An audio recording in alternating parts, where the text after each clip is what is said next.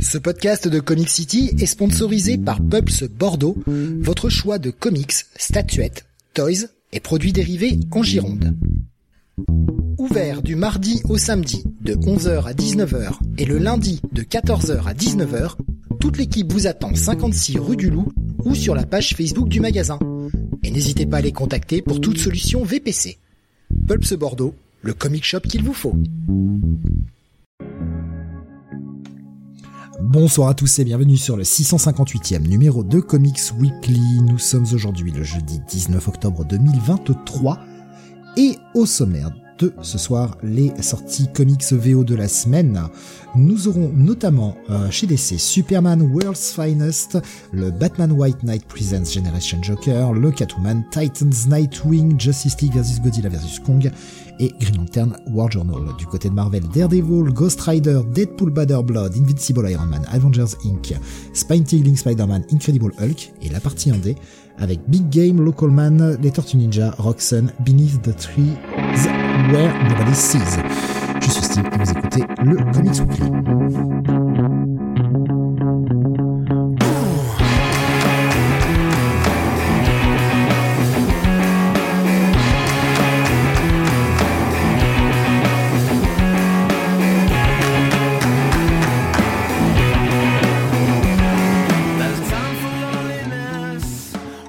Et avec moi ce soir, pour vous parler des sorties de la semaine, Don Jonath. Salut à tous. Et Mr. René Benny. Bonsoir à toutes et à tous. Comme vous avez entendu, pas moins de 20 reviews ce soir. Gros programme, on avait annoncé une semaine très chargée la semaine dernière, on s'est pas planté. C'est la grosse semaine, ça faisait longtemps qu'on n'avait pas eu 20 reviews dans l'émission. Sachant qu'en plus, on a un petit programme en WhatsApp qui ne sera pas du WhatsApp d'ailleurs. Et puisqu'on va parler news, on va enchaîner directement là-dessus pour pas perdre de temps parce que le programme charge axe. Les news, puisqu'on va parler un petit peu de la New York Comic Con cette nuit il y a quelques jours, parce qu'il y a eu son petit lot d'annonces. Et donc ça mérite qu'on en parle. Et oui, plein de petites choses. Oui, vas-y, Jonathan, je t'en prie. Eh ben l'annonce de nouvelle série X-Men, puisque vous le savez, après le Hellfire Gala, nous sommes un petit peu dans la partie Fall of the Mutants, n'est-ce pas ?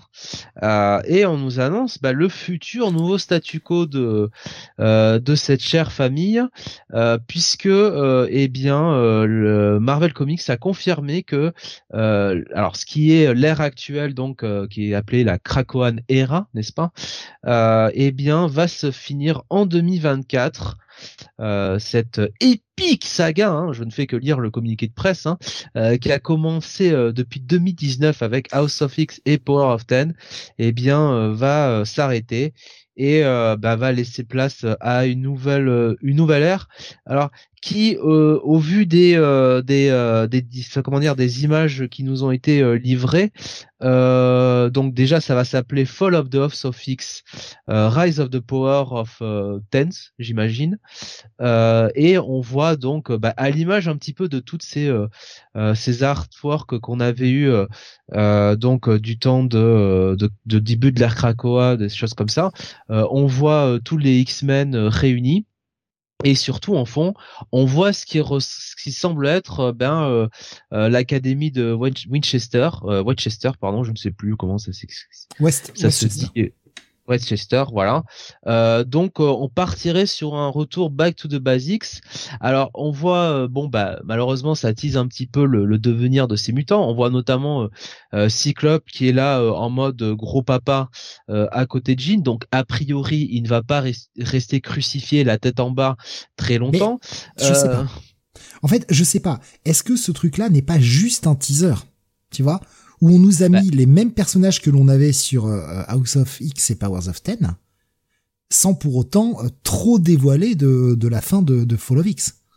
On voit quand même le retour d'Abigail Brandt, on a les deux Cable, on a le vieux et le jeune. Tous les gens qui sont passés durant cette Krakoan Era. Oui, mais alors, par contre, on a, comment il s'appelait Quanon version Mandarin, là. Tu sais, là quand Betty Braddock avait été redevenue en mandarin, là, enfin avec le costume de la Lady Mandarin. Enfin, je sais pas, il y a des éléments. On voit Rachel aussi qui est redevenue The Hand, donc je sais pas, ça a l'air quand même d'être un teaser qui montre après, ce que va être le futur. Hein. N'oublions pas que Powers of Ten se passait dans le futur. Mmh. Qui nous dit qu'on voit pas des éléments de Rise of the Powers of Ten, donc quelque chose qui serait peut-être dans un futur. Alors, on a quand même des titres qui ont été annoncés, puisqu'on a donc Fall of the House of X, qui va être scénarisé par un maître en la matière, un grand architecte de l'univers Marvel et surtout l'univers X-Men, Jerry Dugan, n'est-ce pas, avec au dessin un certain Verneck, voilà. Ouais, Lucas Verneck, ouais. Lucas Verneck. On a Rise of the Power of Ten, donc qui va être scénarisé par Kieron Gillen avec Hervé Silva au dessin. Voilà. On a Resurrection of Magneto, donc ça va être Ali Wing qui va faire ça avec Vecchio. J'ai plus son nom de famille, son prénom là en tête. Voilà, donc je vois ces trois titres qui visiblement sont annoncés pour l'instant. Il y en aura certainement d'autres. Il y en a un autre même qui a déjà été annoncé depuis, qui est pas sur cette première news là, mais que j'avais vu passer ailleurs. Il y aura une série qui s'appelle Dead X-Men là, également, qui est une mini-série qui sera écrite par Steve Foxy. Ouais, d'accord. Alors, à noter que la série Magneto, Resurrection of Magneto, ce sera une série une mini-série en 4 parties. Voilà. Donc, bon, écoute. Bon. À voir. Ouais. Pour l'instant, il n'y a pas trop de séries annoncées, j'ai l'impression. C'est un côté positif, mais jusqu'à quand? Grave qui nous disait Lucas Vernet qui est souvent sur Immortal X-Men dernièrement. C'est vrai. Grave fait des remarques pertinentes, des fois, j'ai l'impression. Non, mais il y a faudra voir ce que ça donne. Malgré tout, ce statu quo, alors, c'est prévu, ces 3 séries sont prévues pour démarrer en janvier, donc, Fall of X arrive assez vite à sa fin. Quasiment 5 ans, en fait. C'est oui, ma foi. C'est assez long, même si on était sur la fin, non, c'était pendant l'été 2019 que ça a commencé, donc on va dire 4 ans et demi pour cette direction-là. C'est quand même assez long. Que l'on aime, que l'on n'aime pas, en tout cas, ils ont gardé cette direction assez longtemps. Voilà. On va voir ce qui va déboucher de la suite, parce que, évidemment, oui, comme tu l'as dit, il y a Westchester au fond, mais, oui. Est-ce que tout ceci ne sont pas peut-être des faux indices?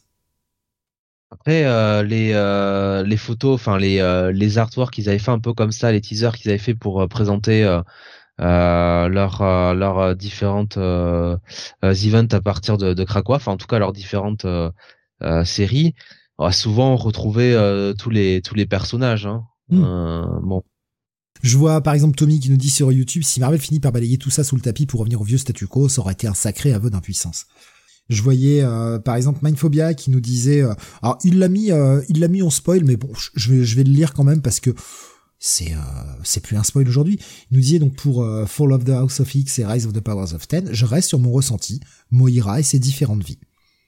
C'est pas forcément un spoil, je veux dire, maintenant tout le monde est au courant de Moira et ses différentes vies. Ah ouais. Effectivement, ça peut être ça. Faut voir. Graf nous disait X-Force par Percy, ce serait bien que ça reste. Ouais. Ouais, il tient bien le titre. Après, il en est à presque une 50aine de numéros. Il a peut-être aussi envie de changer de crèmerie. Parce qu'il est sur le titre depuis le début, donc quasiment 5 ans, quoi. Il a peut-être envie d'aller écrire autre chose. Je vois CCP qui dit, mais en fait, Colossus a aussi son look Age of Apocalypse. Je lis pas assez de X-Men et de comics tout court en vrai, mais il y a un truc avec ses persos. Il a changé de look, Colossus, ces derniers temps. Le mec a plutôt une grosse moustache. Mais c'est vrai que là, il a le look Age of Apocalypse, avec vraiment le bandana sur la gueule. C'est bizarre. C'est assez bizarre. Il y a vraiment des X-Men de toutes les périodes dans ce truc-là. Je veux dire, même quand tu regardes Bishop au fond, qui est justement entre Quanon et Deadpool, c'est plus le Bishop du début des années 90. Ce qui n'est pas forcément son look actuel. Non, à l'heure actuelle, il a pas ce look-là, très clairement. Et en même temps, quand tu regardes à gauche, tu vois la Shadowcat avec un K, ne l'oubliez pas, qui est vraiment la Kitty Pryde actuelle. Oui, ça c'est vraiment le look de Kitty Pryde qu'elle a adopté sur depuis le début de Fall of the Mutant, hein, après le Hellfire Gala, quoi, très clairement. Et en fait, Ryuka nous dit Rock, pareil, son look 80. Et en fait, en regardant bien cette image, j'ai quand même l'impression que toute la partie gauche, Fall of the House of X, on est sur les personnages actuels. Et quand on regarde la partie droite, on est quand même plus sur des personnages à l'ancienne. On a Penance, on a Rogue avec son look années 90 comme Gambit, il y a Bishop, il y a Deadpool, il y a Dazzler avec son look des années Dazzler, 90. Ouais. Avoc. Il y a plein de persos un peu années 90, même Storm, elle a son costume blanc des années 90. Bishop, il a un peu le look, alors je vois devant, mais il a un peu le look qu'il a quand même avec Cable, hein, dans Children of the Vault, hein, malgré tout. C'est vrai que Colossus a le look là vraiment Edge of Apocalypse. Mais même Storm, hein, ce costume blanc, Storm a lavé. Merde. Fameux Colossus, ouais. Il est bien connu. Ouais. Il est russe en même temps. Hein. C'est normal qu'il ait le look Coco. Oh, bravo. Oh. C'était surtout pour ça que je la faisais en fait là-bas. Non, je m'incline, je l'ai pas vu. Tu vois, il y a plusieurs couches. Omega Red, niveau de lecture dans la vanne. Voilà. Il y a Omega Red. Alors Omega Red qui s'est quand même payé la bonne place, hein, parce qu'il est entre Abigail Brand et Jean Grey. Ça m'emmerde pas. Hein. Je fermais ma gueule depuis 10 minutes et il fallait que je sorte un truc là, tu vois. Il fallait que ça sorte. On verra ce que ça nous réserve. Comme je dis, attention, il y a peut-être du... Alors, je vais pas dire du bullshit, mais en tout cas des faux indices, des indices qui sont peut-être pas ce que l'on croit. Alors, grave dit Psylocke aussi en mode Lady Mandarin, oui, mais sauf que regarde de l'autre côté, il y a Psylocke en mode Jim Lee, quoi, enfin, sur la gauche, si tu regardes bien. Ouais. C'est pour ça que il y a deux Psylocke. À droite, on est vraiment sur les X-Men plus années 90. Presque fin des années 80 aussi, hein, Dazzler et Rogue. Mmh. Voilà, c'est...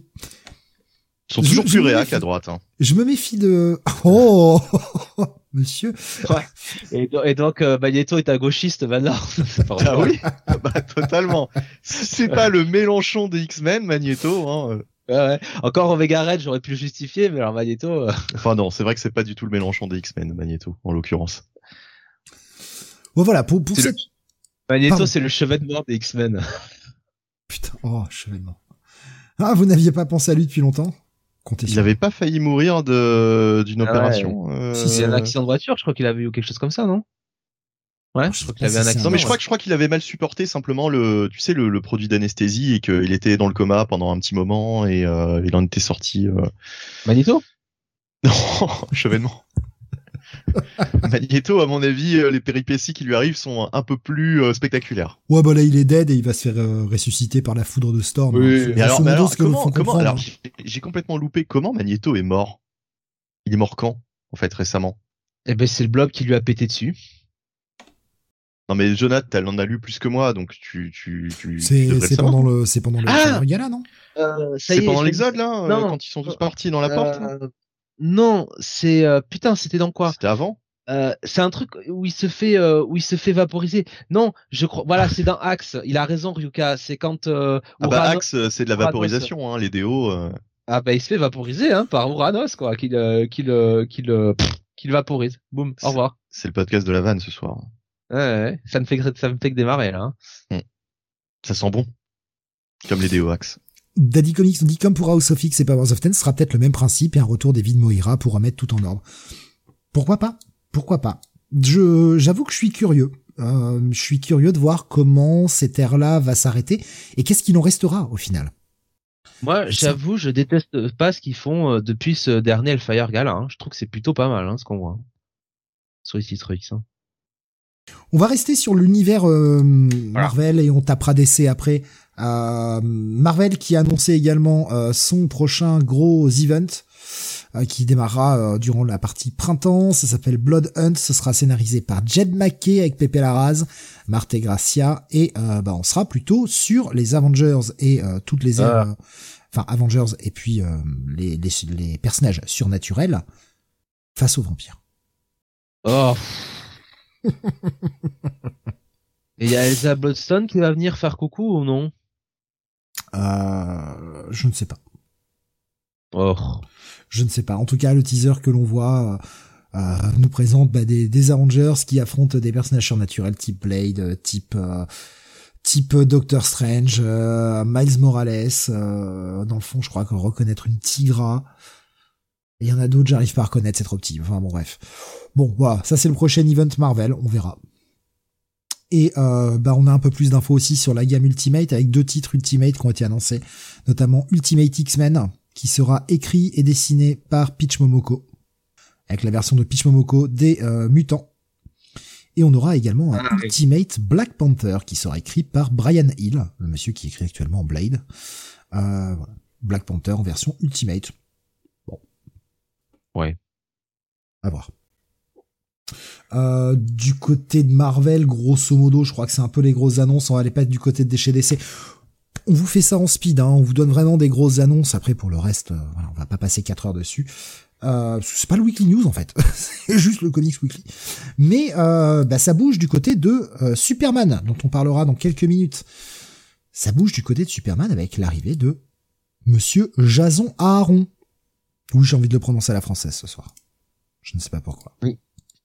Oui, Jason Aaron, auteur un peu médiocre quand même, à qui on doit le dernier run des Avengers, hein, pendant 5 ans, quand même réoublié. Bon, on verra ce que ça va donner. Oui, c'est vrai qu'il a rien écrit d'autre récemment. Non. Il y a une série marquante qu'il ait fait récemment. Je sais pas. 100 Bullets, hein, c'est pas lui en plus, c'est Sculpt, lui. Oh, c'est trop vieux. Moi, je sais pas. Dites-moi, hein. On sait pas. On a oublié. J'attends de voir si les gens craquent en nous chiant dessus. Il a écrit quelque chose d'aussi qualitatif que le dernier run de Punisher, là, qui va sortir. Grave qui nous dit qu'on est des cons parce qu'on n'a pas aimé ça, les Avengers. Il y a Orenra qui nous disait la fin d'Avengers est pas mal, mais le run de Jason Aaron est en dents de scie. Oui, il y a l'Ultimate Spider-Man, mais ça avait été annoncé un petit peu avant la Comic-Con, c'est pour ça que j'ai pas repris, mais effectivement, pour ceux qui seraient passés à côté, Ultimate Spider-Man, écrit par Jonathan Hickman. Voilà, pour ceux que ça intéresse. Ouais. C'est pas mon cas. J'en ai, mais alors, rien à foutre. Est-ce que franchement, c'est pertinent de ramener l'univers Ultimate? Non. Non, absolument pas. Je comprends pas ce qu'ils veulent faire, mais bon. Par contre, c'est la... Alors, ma Fabienne dit c'est la Terre 6160 et pas la 1610, donc c'est pas le même Ultimate Spider-Man qu'on a connu il y a 20 ans. Oui, mais est-ce qu'on en a quelque chose à foutre? En fait, je pose la question le plus sérieusement du monde. Est-ce qu'on en a quelque chose à foutre d'un univers Ultimate aujourd'hui? Bah écoute, moi, ça m'intéresse d'aller voir au moins Spider-Man et puis je sais plus. Alors attends, il y a quoi? Il y a Avengers, forcément. Il va y avoir une série Avengers. Au moins ces 2 titres-là, quoi. Le X-Men, Peach Momoko, je m'en fous clairement. Je vois pas ce que ça vient faire là. Et le Black Panther, pareil, ça m'intéresse pas tellement, mais je pense que la réponse est très simple. L'univers Ultimate, le nouvel univers Ultimate, va servir de vivier d'idées pour le cinéma, pour le MCU, à mon avis. Ils vont puiser leur inspiration là-dedans. Voilà, tout simplement. D'ailleurs, Kang est, comme par hasard, l'ennemi, le nouvel ennemi de l'univers Ultimate. Ils vont faire, comme par hasard, une série régulière, donc Black Panther, comme je viens de le dire. Et puis va bien falloir remplacer Tony Stark en tant que personnage pour qu'il y ait un successeur à Iron Man, quoi, au ciné, quoi, dans le MCU. Donc peut-être qu'ils vont se servir de base d'Ultimate Invention un petit peu, même si c'est de loin, pour créer cette histoire au ciné, quoi. Moi je pense que c'est pour ça, tout simplement. Et puis en plus Disney est tranquille puisque les scénaristes de comics ne gagneront quasiment rien là-dessus. Et ne feront jamais grève. Donc c'est tout bénef pour eux. Voilà. Investir dans la branche papier, en fait, ça leur est d'une rentabilité folle, quoi. Pas totalement vrai, parce qu'il y aura quand même des scénaristes qui devront adapter ça sur écran. Ils pourront pas prendre stricto sensu le matériel et. Donc, mais ils le prennent jamais, hein. Oui, mais de toute façon, si les scénaristes refaisaient grève, il y aurait toujours pas de fini de série qui sortirait. C'est. Je vois. Vas-y, je t'en prie, excuse-moi. Non, mais ça leur reviendra toujours moins cher que de payer des mecs exclusivement pour faire toute l'histoire de A à Z sur un film, etc. quoi. De toute façon. Je crois que les mecs sont payés le même prix qu'ils inventent ou qu'ils réadaptent. Hein. C'est des guildes, donc il y a un tarif minimal. Ouais, mais enfin, ils auront moins de problèmes sur les persos aussi, puisque les persos les plus populaires dans les jeux vidéo, au ciné, dans les séries télé, les animés, etc., c'est toujours des trucs qui ont été créés spécifiquement dans les comics. Tu vois pas de persos créés pour le cinéma qui rencontrent un succès fou, quoi. Dans Spider-Verse, Miles Morales apparemment est devenu populaire, encore plus populaire avec Spider-Verse. Alors que dans les comics, c'était un succès d'estime, quoi. Mais je comprends pas ton argumentation, en fait. Vraiment, je comprends pas sur quoi tu pars. Oui, ça sera peut-être un vivier pour le MCU. N'empêche que parler de la grève des scénaristes, ça ne changera pas le problème. Si les scénaristes refont grève, il y aura toujours pas de film. C'est pas parce qu'il y a du matos que il y a besoin de scénaristes pour écrire. Ça, d'accord. Mais ce que je veux dire, c'est que oui, mais ils auront toujours des idées, des concepts, des personnages, etc. Oui, enfin, ils ont 80 ans d'idées, là. Faut arrêter les conneries. Ouais, ils ont adapté le maximum de ce qu'ils pouvaient adapter, hein, je pense que. Non, mais c'est de la mauvaise foi. Je veux dire, ils ont pour Marvel, on va dire 60. Ils ont 60 ans d'idées, là. À un moment, faut juste pas être con et savoir écrire, quoi. Oui, mais eux ils s'en foutent, ils font des films comme ça en prenant juste 2-3 concepts et puis voilà quoi, ils alignent ça et ils préfèrent prendre d'ailleurs des trucs plutôt récents puisqu'ils se disent que ça va beaucoup plus fonctionner que des concepts des années 60-70. Bon, là-dessus ils ont peut-être un peu raison, mais voilà, enfin je veux dire c'est les gros succès, c'est les adaptations de Spider-Verse et de Civil War, de trucs qui sont relativement récents. Et qui sont en général adaptés, mais de très loin, quoi. C'est pas une adaptation stricto sensu. Et voilà. Enfin, je veux dire, on voit qu'ils puisent vraiment leurs idées des sagas récentes et des personnages récents, etc. Et là, je pense que cet univers Ultimate va servir vraiment de source d'inspiration principale à la suite du MCU, quoi, tout simplement. Je vois Daddy Comics qui nous dit « Je pense que Marvel relance Ultimate déjà parce que ça va être vendeur et DC un projet comparable en cours par Snyder. » Je voyais Orenra qui nous disait « C'est voir aussi des histoires alternatives, des héros Marvel, comme on peut voir des persos alternatifs chez DC. » Bref, je sais pas, vous en avez pas marre qu'on vous raconte autre chose que le canon ? Ça vous fait pas chier ? Moi, ça me casse sérieusement les couilles. On met des auteurs minables sur des franchises et après on va nous lancer en grande pompe des Ultimates qui ne compteront pas et dont on se bat les couilles. J'en ai rien à foutre d'un univers alternatif. Moi, ce qui m'intéresse, c'est l'univers que je suis depuis maintenant. Je veux pas dire le chiffre. Je veux me sentir vieux. Mais j'en ai rien à foutre des univers Ultimate, quoi. Qu'est-ce que ça peut... Mais qu'est-ce que je m'en branle pour avoir encore des eboels de merde sur Amazing Spider-Man. Eh, hop. Mais virez-moi ces tâcherons à la con et mettez un Jonathan Hickman sur l'univers proper. C'est tout. Pas de méchanceté gratuite, là. À quoi ça sert, en fait? C'est ça le problème. C'est à quoi ça sert d'avoir ce genre d'univers? Puisque de toute façon, les personnages vont pas se croiser. De toute façon, l'histoire, aussi bonne soit-elle, ne compte que dans l'univers Ultimate. La question, c'est est-ce que vous aimez l'univers Marvel? Ou est-ce que vous aimez l'univers Ultimate? En fait, elle est là, la question. Moi, perso, c'est l'univers Marvel que j'aime. L'univers Ultimate, je m'en contrebalance. Je ne comprends pas l'intérêt, en fait. Ça a marché à l'époque, oui.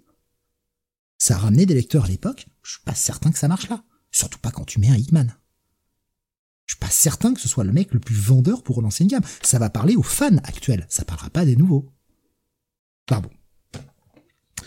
Je vois Rubéus qui me dit ça tiendra un an, et ça, ils ont bien essayé avec le 2099, reparti aussi vite. Oui, je pense que c'est juste capitalisé sur un an, en fait. Mais en termes d'intérêt, je vois pas. Arnaud, c'est moi, je suis d'accord sur l'univers alternatif, je m'en branle aussi, mais j'ai l'impression que chez les fans de DC, les lecteurs aiment bien. Ouais, il y a plein de terres alternatives, mais encore une fois, pareil, chez DC, pour moi, l'intérêt, c'est de suivre la terre principale, quoi, c'est... Les héros que je suis depuis de nombreuses années qui m'intéressent, les nouvelles versions, qu'est-ce que j'en ai à branler, quoi. Pour qu'elles soient oubliées aussi vite, dès qu'un nouvel auteur aura envie de faire autre chose. Je sais pas, encore une fois, je comprends pas la pertinence. Ce qui me fait chier, c'est que c'est un peu plus de comics dans les bacs, donc un peu plus de papier qui ne se vendra pas, et ce sera l'occasion de dire « Ah, les comics marchent pas, donc on va augmenter encore ». Alors là, franchement, que ça vende pas, je mets un doute là-dessus. On verra les chiffres début janvier, mais je pense que le lancement de ce nouvel univers Ultimate, ah, mais oui, mais ça les va bien fonctionner. Mais les lancements, c'est comme tout, ça va marcher. Ce qui compte, c'est voir si le numéro 5, il vend. Parce que le numéro 1, ça vendra. Ouais. Les gens sont cons, ils sautent sur le numéro 1 en mode « Ah, ça va valoir des millions !» Non, ça fait longtemps que ça vaut plus rien. Mais, ouais, je sais pas. On verra au 5e. Et franchement, encore une fois, j'espère me tromper. Moi, je souhaite que ça marche. Mais je vois que ce sera, pour moi, ça va surtout être une excuse pour dire dans quelque temps, ah là là, bah, la production n'est plus assez rentable, on va augmenter tous les comics d'$. Je suis un peu négatif, mais c'est-à-dire qu'on nous l'a déjà faite. Donc, voilà, au bout d'un moment, le schéma, on le voit, quoi. Je voyais aussi passer l'info, c'est vrai, il y avait une nouvelle série dessinée par Daniel Acuna, écrite par Chibzarsky, qui arrivera chez Marvel, Avengers Twilight, apparemment une maxi en 12, possiblement un truc type Earth 6 peut-être, à voir. Du côté de chez DC, ouais, Superman Superstars, donc cette nouvelle initiative qui commence début janvier, avec Philip Kennedy Johnson qui se retire d'Action Comics. Mais on nous annonce un cast rotatif de scénaristes et d'artistes. Alors à voir, on sait que un des premiers arcs va être écrit par Jason Aaron. Combien de temps restera-t-il sur le titre? Est-ce qu'ils vont se relayer avec PKJ? C'est pas encore très très clair tout ça. Et il aura... putain, j'ai déjà perdu le nom, et merde. Il aura qui au dessin? John Timms, qui dessinait le titre Harley Quinn apparemment. Ouais. Et puis, on parlait d'univers alternatif, DC qui se dit « Ah, ben, le Black Label, si on relançait les Elseworlds ».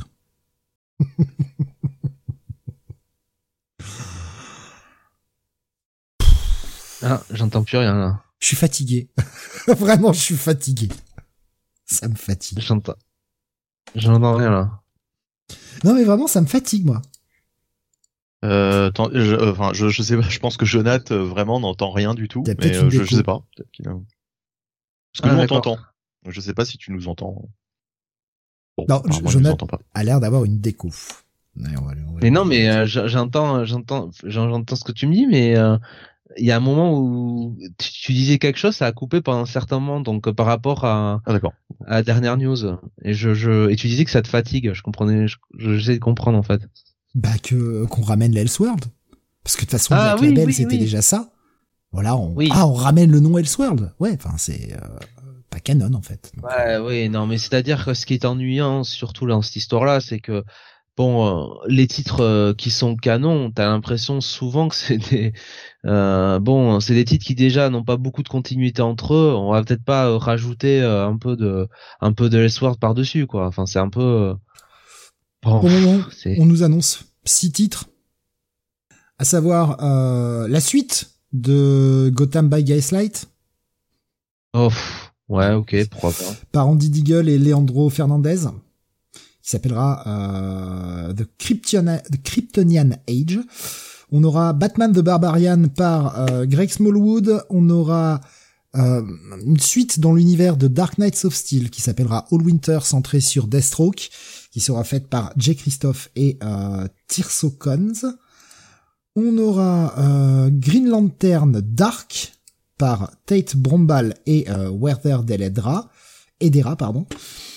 On aura Batman Nightfire par Clayman et Setman. Et enfin DC vs Vampires World War 5 par Matthew Rosenberg et Otto Schmidt. Franchement, quand tu dis que c'est DC versus Vampire, la suite qui m'intéresse le plus, c'est te dire le niveau, quoi. Est-ce qu'il y a un de ces titres qui vous vend un peu de rêve? Non, aucun. Après, j'irai lire, au cas où. Celui qui m'intéresse le plus, ça reste malgré tout la suite de Gotham by Gaslight, parce que c'est Andy Diggle et que ça fait longtemps que j'ai pas lu un truc de lui, quoi. Mais... Ouais. Est-ce que l'univers canon n'a pas déjà moitié fusionné avec les Elseworlds? En vrai, nous demande Nico Chris. Pas si faux. C'est pas si faux. Tu voulais éventuellement un retour de l'univers des Dark Knights of Steel, voilà, c'est déjà axé, quoi. C'est bien qu'il continue. De toute façon, on le savait déjà, Dark Knights of Steel, comme le coup du Jurassic League, on sait très bien que c'est c'est un Elseworld. Ça n'a aucun lien dans la continuité. C'est bien qu'il continue sur cet univers. Je pense qu'il y a encore des choses à raconter dans cet univers-là. Ouais. On va s'étonner effectivement que Tom Taylor ne soit déjà plus de la partie sur l'univers qu'il a mis en place. Bon. Est-ce que c'est un mal pour un bien? Peut-être, on verra. Hein. Peut-être. Apparemment, de ce que j'ai lu, ça se passe plutôt dans un autre royaume, dans le nord, avec un Deathstroke qui doit défendre des habitants, ce qu'il n'a pas forcément envie de faire, mais bon, il va devoir le faire quand même. Après, voilà. Bob Kane, il est plus de la partie non plus sur Batman, et pourtant, le titre se porte mieux depuis qu'il est parti. Hein. J'irai voir le Batman The Barbarian, mais alors je comprends pas pourquoi ils l'ont pas appelé The Bat-Barian, quoi. Enfin, franchement, ça leur tendait les bras, quoi. Je crois qu'ils ont eu peur. Ils ont eu peur de faire de la vanne comme ça. Je suis sûr qu'ils se sont dit. Ouais, mais ils ont dû se dire, ah, si on fait ça, les gens vont penser que c'est un truc comique, c'est pas un truc sérieux. Tu vois la couverture de toute façon. Est-ce que tu vas prendre ça au premier degré? Vraiment. Quand tu vois le pitch, etc. Bon, je pense que c'est un truc un peu popcorn, quoi, ce truc. Enfin, moi, en tout cas, je le vois comme ça. Non, mais il y a quand même quelques titres qui m'intéressent, que j'essayerai. Voilà, grosso modo. Il y a eu d'autres annonces, mais voilà, on fait court. On prend vraiment les plus grosses annonces de cette Comic-Con. Voilà. D'un bilan, moi, ce qui me vend le plus de rêve, c'est la fin de l'ère Krakoan. Alors que je lis plus X-Men. C'est quand même fou. Mais c'est ce qui me vend le plus de rêve, c'est ce que j'ai envie d'aller suivre là de tout ce qu'on a annoncé. Ouais, mais enfin, moi j'ai pas tellement d'espoir avec les X-Men parce que je vois pas pourquoi ils changeraient leur manière de faire cette franchise, c'est-à-dire qu'on va encore se retrouver avec 10 titres mutants, bien trop de titres, trop peu qui seront bien pour porter la franchise et voilà, enfin, à mon avis, ce sera toujours pareil, quoi. Bah, ce qui m'intéresse, c'est dans quel état ça va être laissé en fait, c'est surtout ça. Oui, ils vont changer l'enrobage, on est d'accord. Mais moi, c'est vraiment quel sera le statu quo, quoi. Les mutants vont-ils être toujours haïs pour chasser? Les mutants reviendront-ils en odeur de sainteté? Après tout, on pourrait peut-être tenter ça. Des mutants qui sont plus aussi craints par le public, parce que ça fait longtemps qu'on n'a pas eu ça. Non, mais à mon avis, de toute façon, ils vont revenir à un truc plus classique, tout simplement parce que c'est l'image d'épinal qu'on a des X-Men et on sait bien que Disney, enfin Marvel, va tenter de les remettre dans les films, les X-Men. Donc, il est temps de leur redonner une image plus classique, quoi. Ah, ce que dit CCCP, il faut coller avec le futur film, ouais, c'est ça. C'est ça, ouais. Bon voilà, on a fait le gros des news. Après, évidemment, vous avez sûrement vu passer. Bon, je crois qu'on en a parlé la semaine dernière de Dragon Ball Daima. Oui.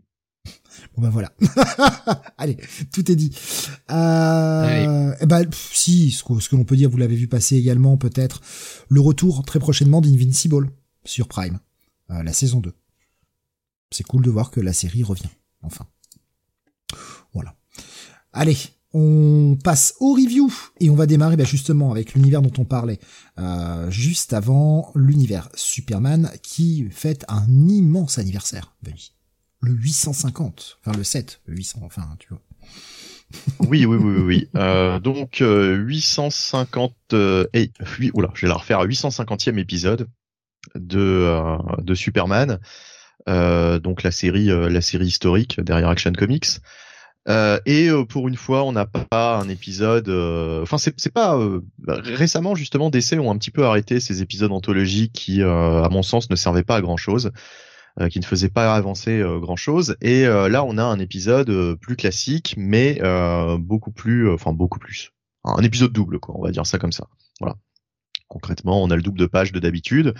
Alors les crédits, ça va être la grande question. Voilà, Joshua Williamson donc est au scénario bien sûr, et on a en dessinateur Gleb Melinkov. Donc on avait sur le numéro précédent me semble-t-il. On a du Dan Jurgens, on a du Norm Rapmund et on a quand même du Edwin fucking Galmon, quoi. La mégastar qu'on attendait tous. Non, je ne sais pas qui c'est. Enfin voilà. Mais si Dan Jurgens, c'était pour The End à la fin de l'épisode. Ah bah non, ça doit être dans l'épisode principal, Dan Jurgens, du coup. J'imagine. Bah, je sais pas, j'ai pas vu de page mal dessinée, donc... Dan Jurgens... J'ai gentiment envie de te dire d'aller te faire enculer. Mais gentiment. Très gentiment. Je poussais, je me disais quand est-ce que ça va venir. Il y en a un qui a un trait un petit peu à la marque Bagley, je trouve.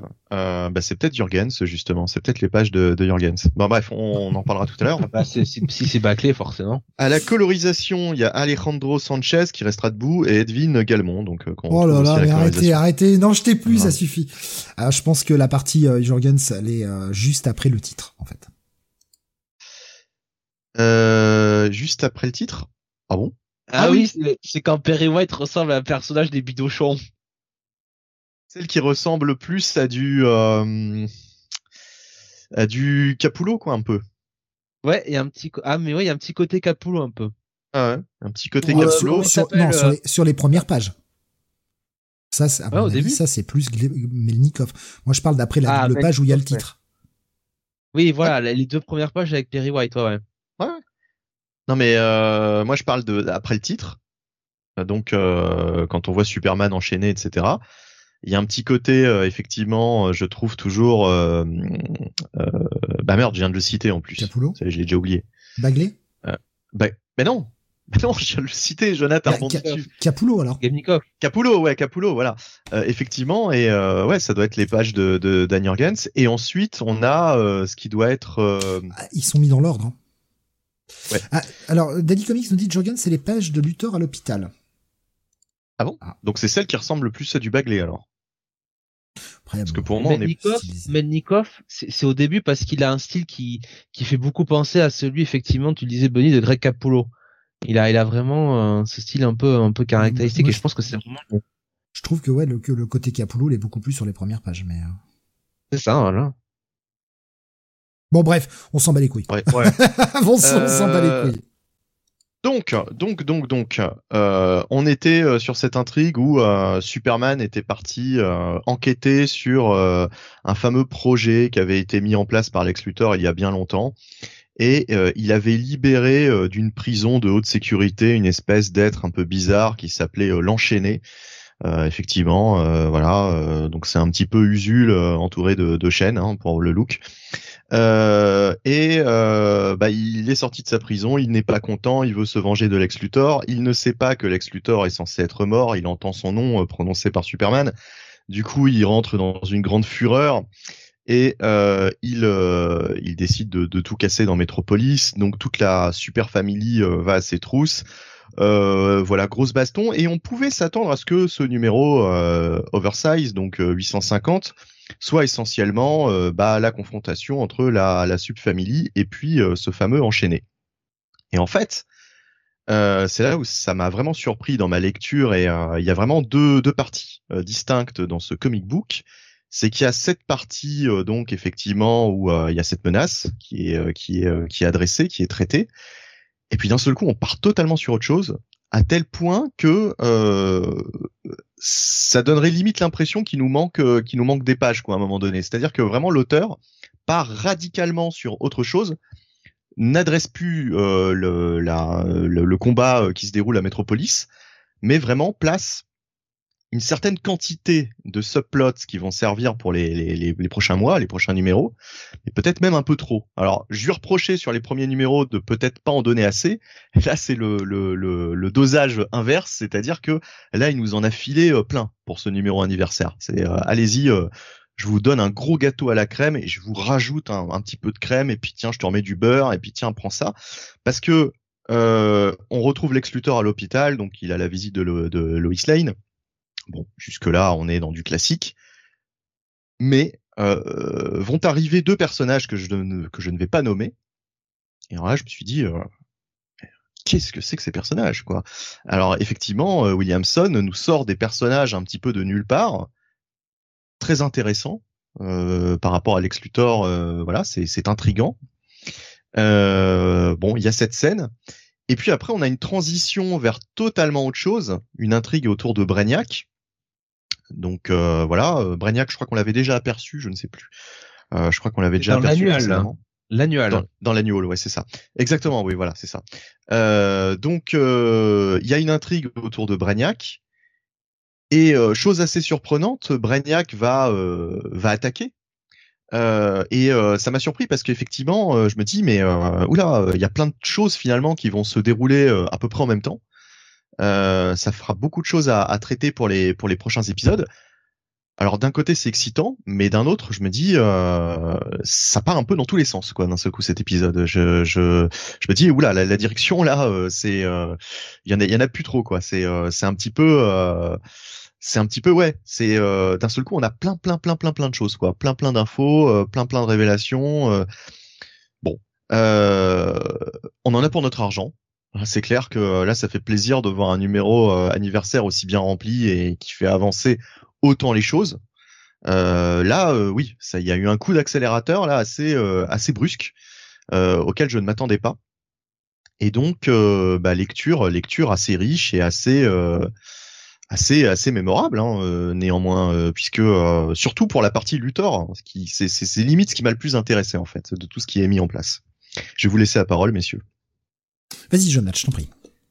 Eh bien, moi je vais vous dire tout de suite, j'ai adoré cet épisode. Joshua Williamson, on peut pas lui reprocher que quand on annonce un épisode, anniversaire, on va le dire comme ça, avec plus de pages, lui il met le paquet et il envoie tout.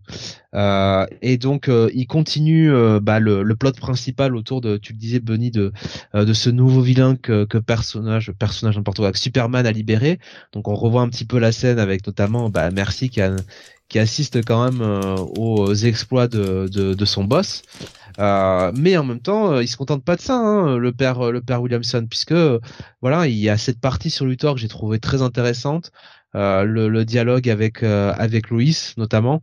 On sent le mec Williamson qui connaît sa continuité d'ici. Les deux personnages se connaissent, échangent sur un même plan, sur un plan d'égalité, j'ai envie de dire, en termes d'intelligence, ça marche très bien. Et puis voilà, il y a le retour de certaines sous-intrigues que Joshua Williamson avait introduites dans les derniers épisodes et en particulier dans l'annual. Donc il continue là-dessus. Il nous fait quand même du gros teasing pour l'année 2024. Bah, franchement, là sur ce numéro, il en met plein la vue et ça me...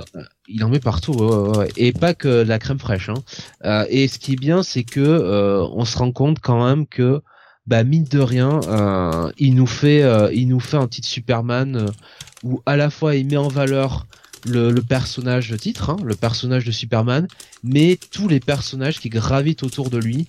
Là, c'est Perry White qui se lance dans les premières pages de l'épisode à la mairie. Chacun trouve un rôle, que ce soit les gens du Daily Planet, la Superman Family, Lex Luthor, Supercorp, les vilains. Enfin, franchement, oui. Par contre, là-dessus, j'ai oublié d'en parler. Effectivement, cette sous-intrigue. Il y a une promo là, c'est pas possible. Hein, ces dernières années, dans les comics mainstream, sur les personnages qui se lancent dans la mairie. Après Luke Cage, après Jonah Jameson. Alors, franchement, là, ça fait penser vraiment à l'intrigue avec Jonah Jameson, puisqu'en l'occurrence, ils ont le même parcours. C'est un truc. Il y en a peut-être même limite un peu trop de personnages qui se lancent dans cette mission, quoi, de devenir maire. Oui, mais en même temps, c'est pas parce que Marvel recycle leurs bonnes idées les unes après les autres que DC n'a pas le droit de faire de l'inédit. Voilà. Oh, ça a dû déjà arriver chez DC aussi, ce type d'intrigue. Ouais, et tu vas me dire bientôt que Lex Luthor a été président des États-Unis. Voilà. Alors, Marvel, pour le coup, là, c'était l'inverse, avait fait la même chose avec Norman Osborn des années après, voilà. C'était un peu de toute façon, ils se répondent toujours, mais, ouais. Mais ces dernières années, c'est vrai que c'est un peu, ça arrive souvent, quoi, en fait.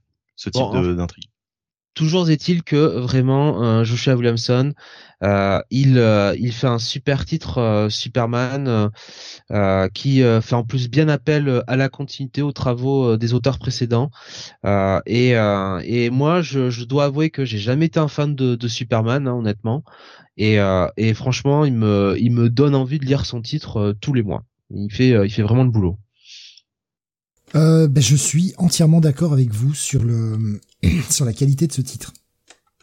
Après un annual qui rebattait un petit peu les cartes et qui donnait quelques bouts d'intrigue, notamment concernant Perry White.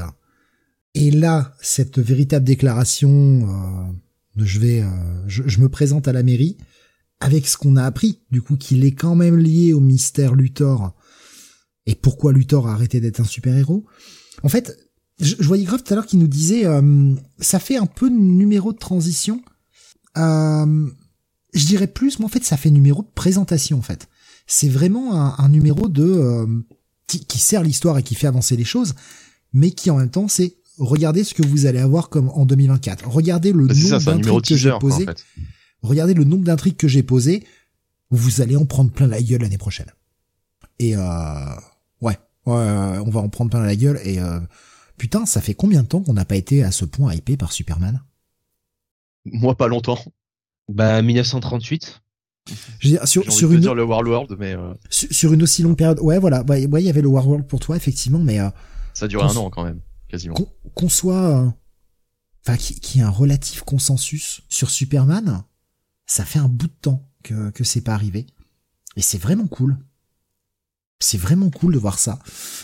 L'arrivée de Jason Aaron en plus dessus, bah, ouais, je suis curieux. Je suis très curieux de voir ce qu'il va nous proposer.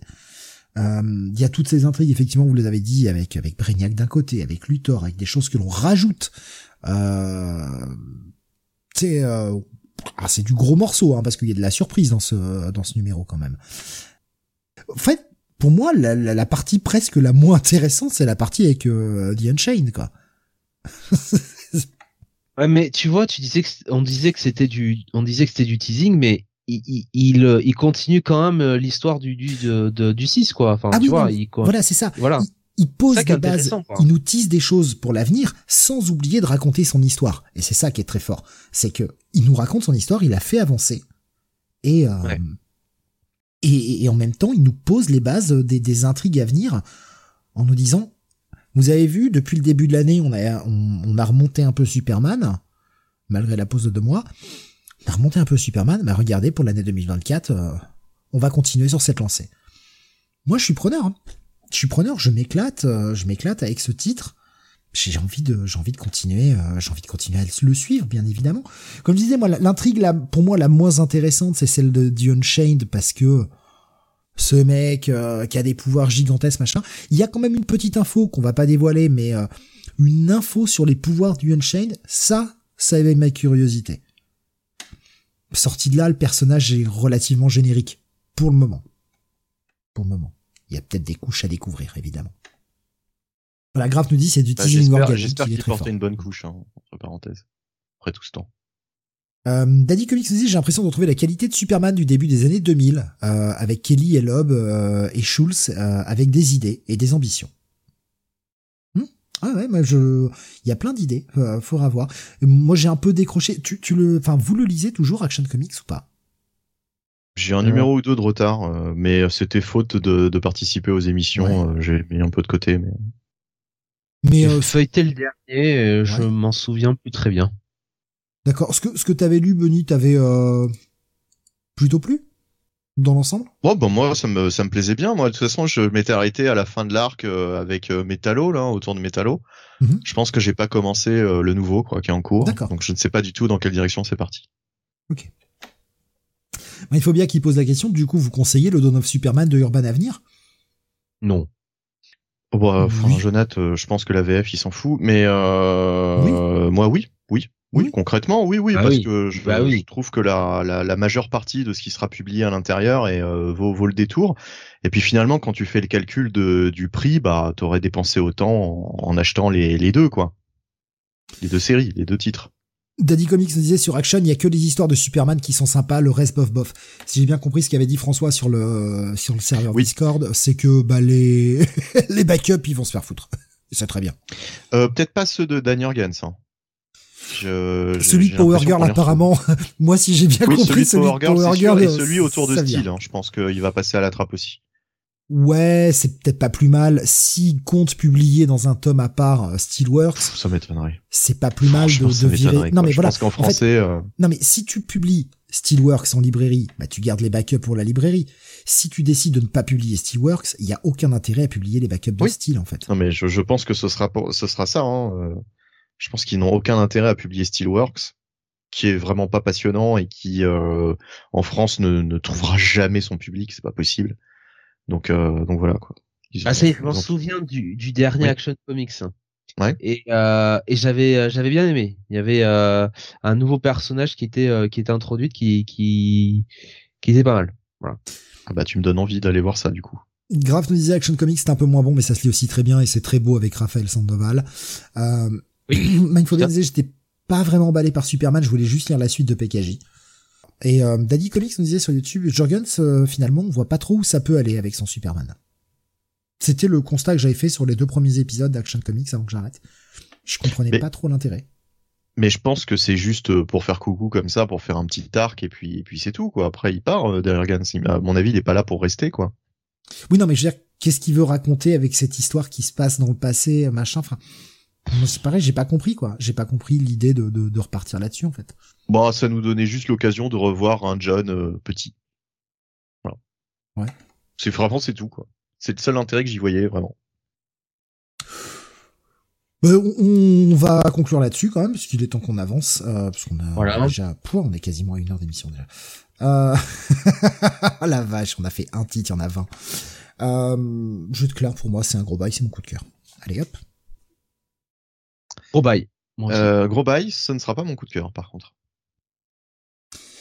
Jonathan, on continue avec toi et on parle là aussi d'une... on va parler d'une nouvelle série. Je sais pas pourquoi je parle de là aussi, en fait. On va aller du côté de chez Marvel, là, avec le Spine Tingling Spider-Man. Oui. Parce qu'on n'avait pas assez de séries Spider-Man, mais en même temps, comme elles sont toutes très bien scénarisées, franchement, une de plus, ça fait pas de mal. Donc, c'est bien écrit sur la couverture. Hein. Le bouquin de Marvel le plus flippant jamais écrit, hein, tu vois. The scariest movie Marvel book ever. Écoute, il y a un truc qui me va tout de suite en tête qui est bien plus effrayant que ça. Tu te souviens ce qu'on avait fait en rétro review avec le Daredevil Black Widow là, et cette espèce de méchante là qui éviscérait tout le monde. Bah ouais, ça c'était plus effrayant que ça. Hein. Donc Spice Pinglin, oh fait chier, le nouveau Spider-Man de Saladin Ahmed, donc avec comme au dessin Juan Ferreira et à la colorisation c'est Juan Ferreira, on lui mettra ça aussi sur le dos. Partie graphique franchement de très bonne qualité. Juan Ferreira je trouve fait très très bien le boulot. C'est étonnant hein, de voir un Spider-Man dessiné, hein, bien dessiné. Après des mois de John Romita Jr. et Marc Bagley, donc ça fait quand même du bien. Alors l'histoire, alors là, ça va être dur à replacer parce que bon, Saladin Ahmed nous introduit quand même des événements, de la continuité actuelle, c'est-à-dire que on a bien compris que Peter Parker est tout seul, que il est cuck, voilà, et que Mary Jane est partie avec Paul. Donc tout ça c'est très bien, mais après vous dire est-ce que c'est avant ou après par exemple le mariage raté de Randy avec Janice, alors là Janine pardon, bon courage. Donc on va se dire que c'est en ce moment, voilà. Et on a Peter qui revient tranquillement de sa petite escapade de nuit en tant que Spider-Man, qui rentre chez lui, qui se couche, qui se réveille. Et là, en fait, il est accueilli par trois flics qui le pointent d'une arme. Et en fait, le landlord, donc le tenancier, non, le concierge, propriétaire, ouais, le propriétaire. Enfin, c'est ça. Ouais, le landlord, oui, c'est celui qui récupère le loyer de toute façon. Donc, oui, c'est ça peut être aussi un concierge, ça peut être un... Là, je pense, que c'est vraiment le propriétaire hein, de l'immeuble qui, en gros, dit je connais pas ce mec en montrant Peter du doigt. En gros, il a rien à faire là, donc Peter est mis dehors. Voilà, il comprend pas trop. Il appelle Tante May et Tante May ne le reconnaît pas, pense que c'est une blague. Il lui dit que c'est son neveu. Elle lui dit, lui raccroche au nez. Évidemment, il appelle Mary Jane. Alors bon, Mary Jane déjà dans l'univers proper, Mary Jane, elle en a plus rien à foutre de ce creepy guy. Donc voilà, il appelle cette fois, elle ne décroche jamais. Il la rencontre près de chez elle parce qu'évidemment, il la suit comme tous les mecs creepy. Mary Jane lui dit, dis donc, vous m'espionnez là ou quoi ? Qu'est-ce qui se passe là ? Non. Et puis, évidemment, comme Mary-Jane gueule un peu, il y a tout un groupe de personnes, et alors que des filles en plus, c'est ça qui est formidable, qui entourent Peter et qui lui disent partez monsieur, comme ça. Donc voilà. Peter finit par partir, il court. Et là, en fait, comme un gros couillon, il tombe dans une espèce de construction, en fait, un immeuble qui est en train de se faire construire. Sauf que c'est plus Spider-Man et il a pas les pouvoirs du Spider-Man, donc il tombe à la renverse en plein dans le trou. Il arrive quand même à s'en sortir sans blessure, c'est quand même formidable. Il finit par appeler derrière les Avengers, donc voilà, il appelle tout le monde parce qu'il ne comprend pas ce qui se passe, personne ne le reconnaît. Et finalement, il décide de prendre le métro. Et là, il rencontre un contrôleur, qui est, autant le dire tout de suite, qui est un peu un espèce de zombie, quoi. Enfin, il a des, je sais pas, on dirait qu'il a les yeux révulsés, qu'il a du sang qui descend des yeux, c'est horrible. Il est dégueulasse. Très franchement, on dirait que c'est un mec qui vient lire un truc dessiné par Mike Osorn. Donc c'est assez perturbant et il poursuit Peter avec un marteau. Alors Peter, il essaie de s'échapper du wagon et là il rencontre, donc il arrive dans un wagon. Alors un wagon visiblement restaurant où il rencontre deux sangliers.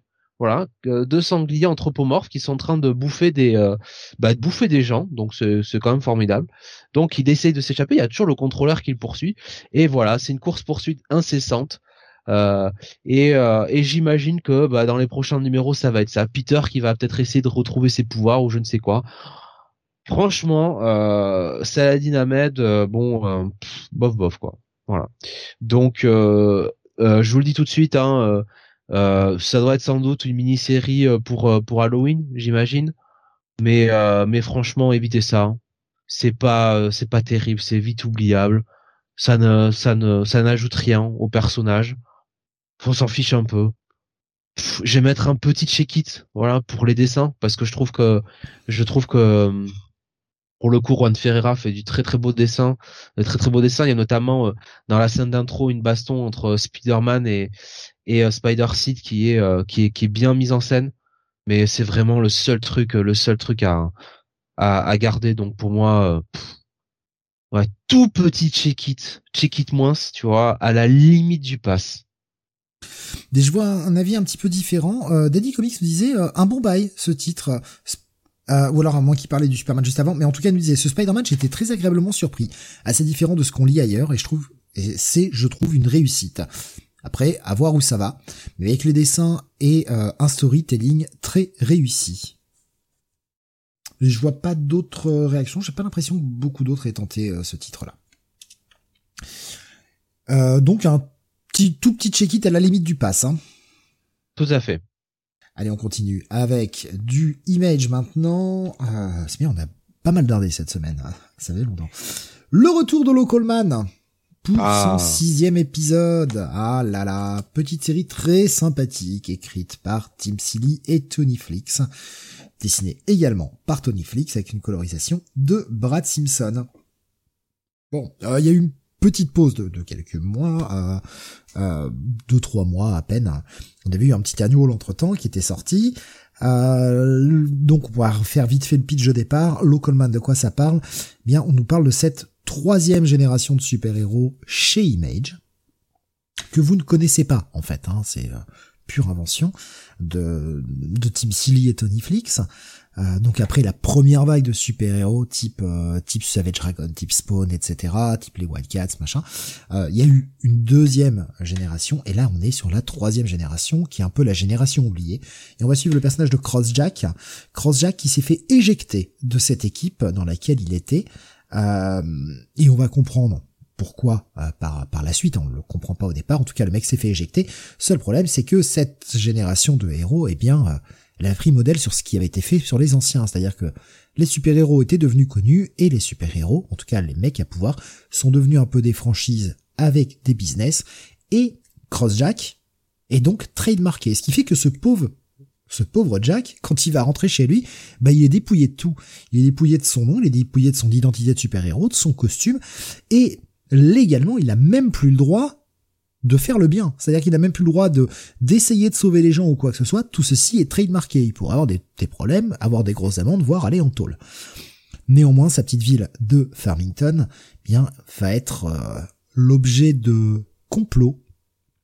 Et il va pas avoir le choix que d'essayer d'agir de façon discrète et mettre à jour un complot qui entachait un peu son ancienne équipe et notamment son ancien dirigeant.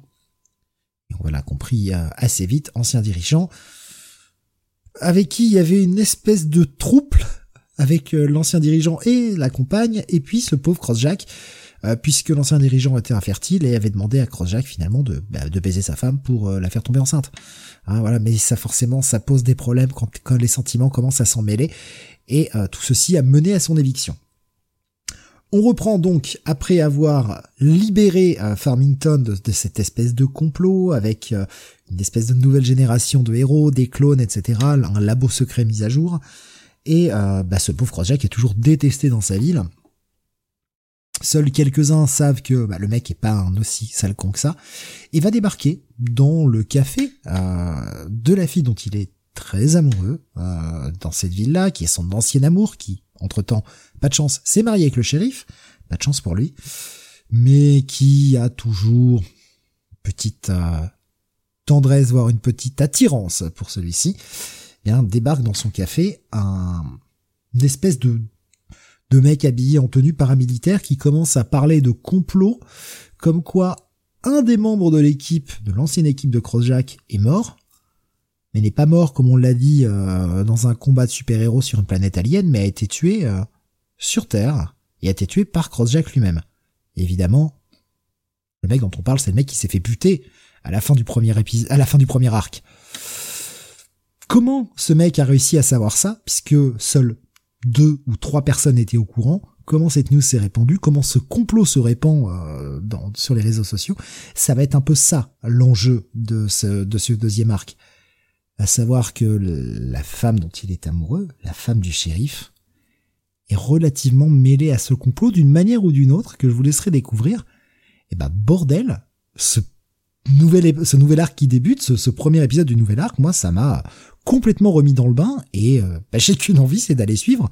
Parce que là on nous parle de gens morts qui reviennent, des clones, il y a un groupe de hippies qui campent, il y a la possibilité de faire revenir Farmington sur le devant de la scène au niveau des villes qui ont de l'importance, parce que c'est une ville du fin fond des États-Unis, une ville un peu fermière qui n'a plus d'économie, et il faut relancer un peu l'économie pour pas que les gens se barrent de la ville.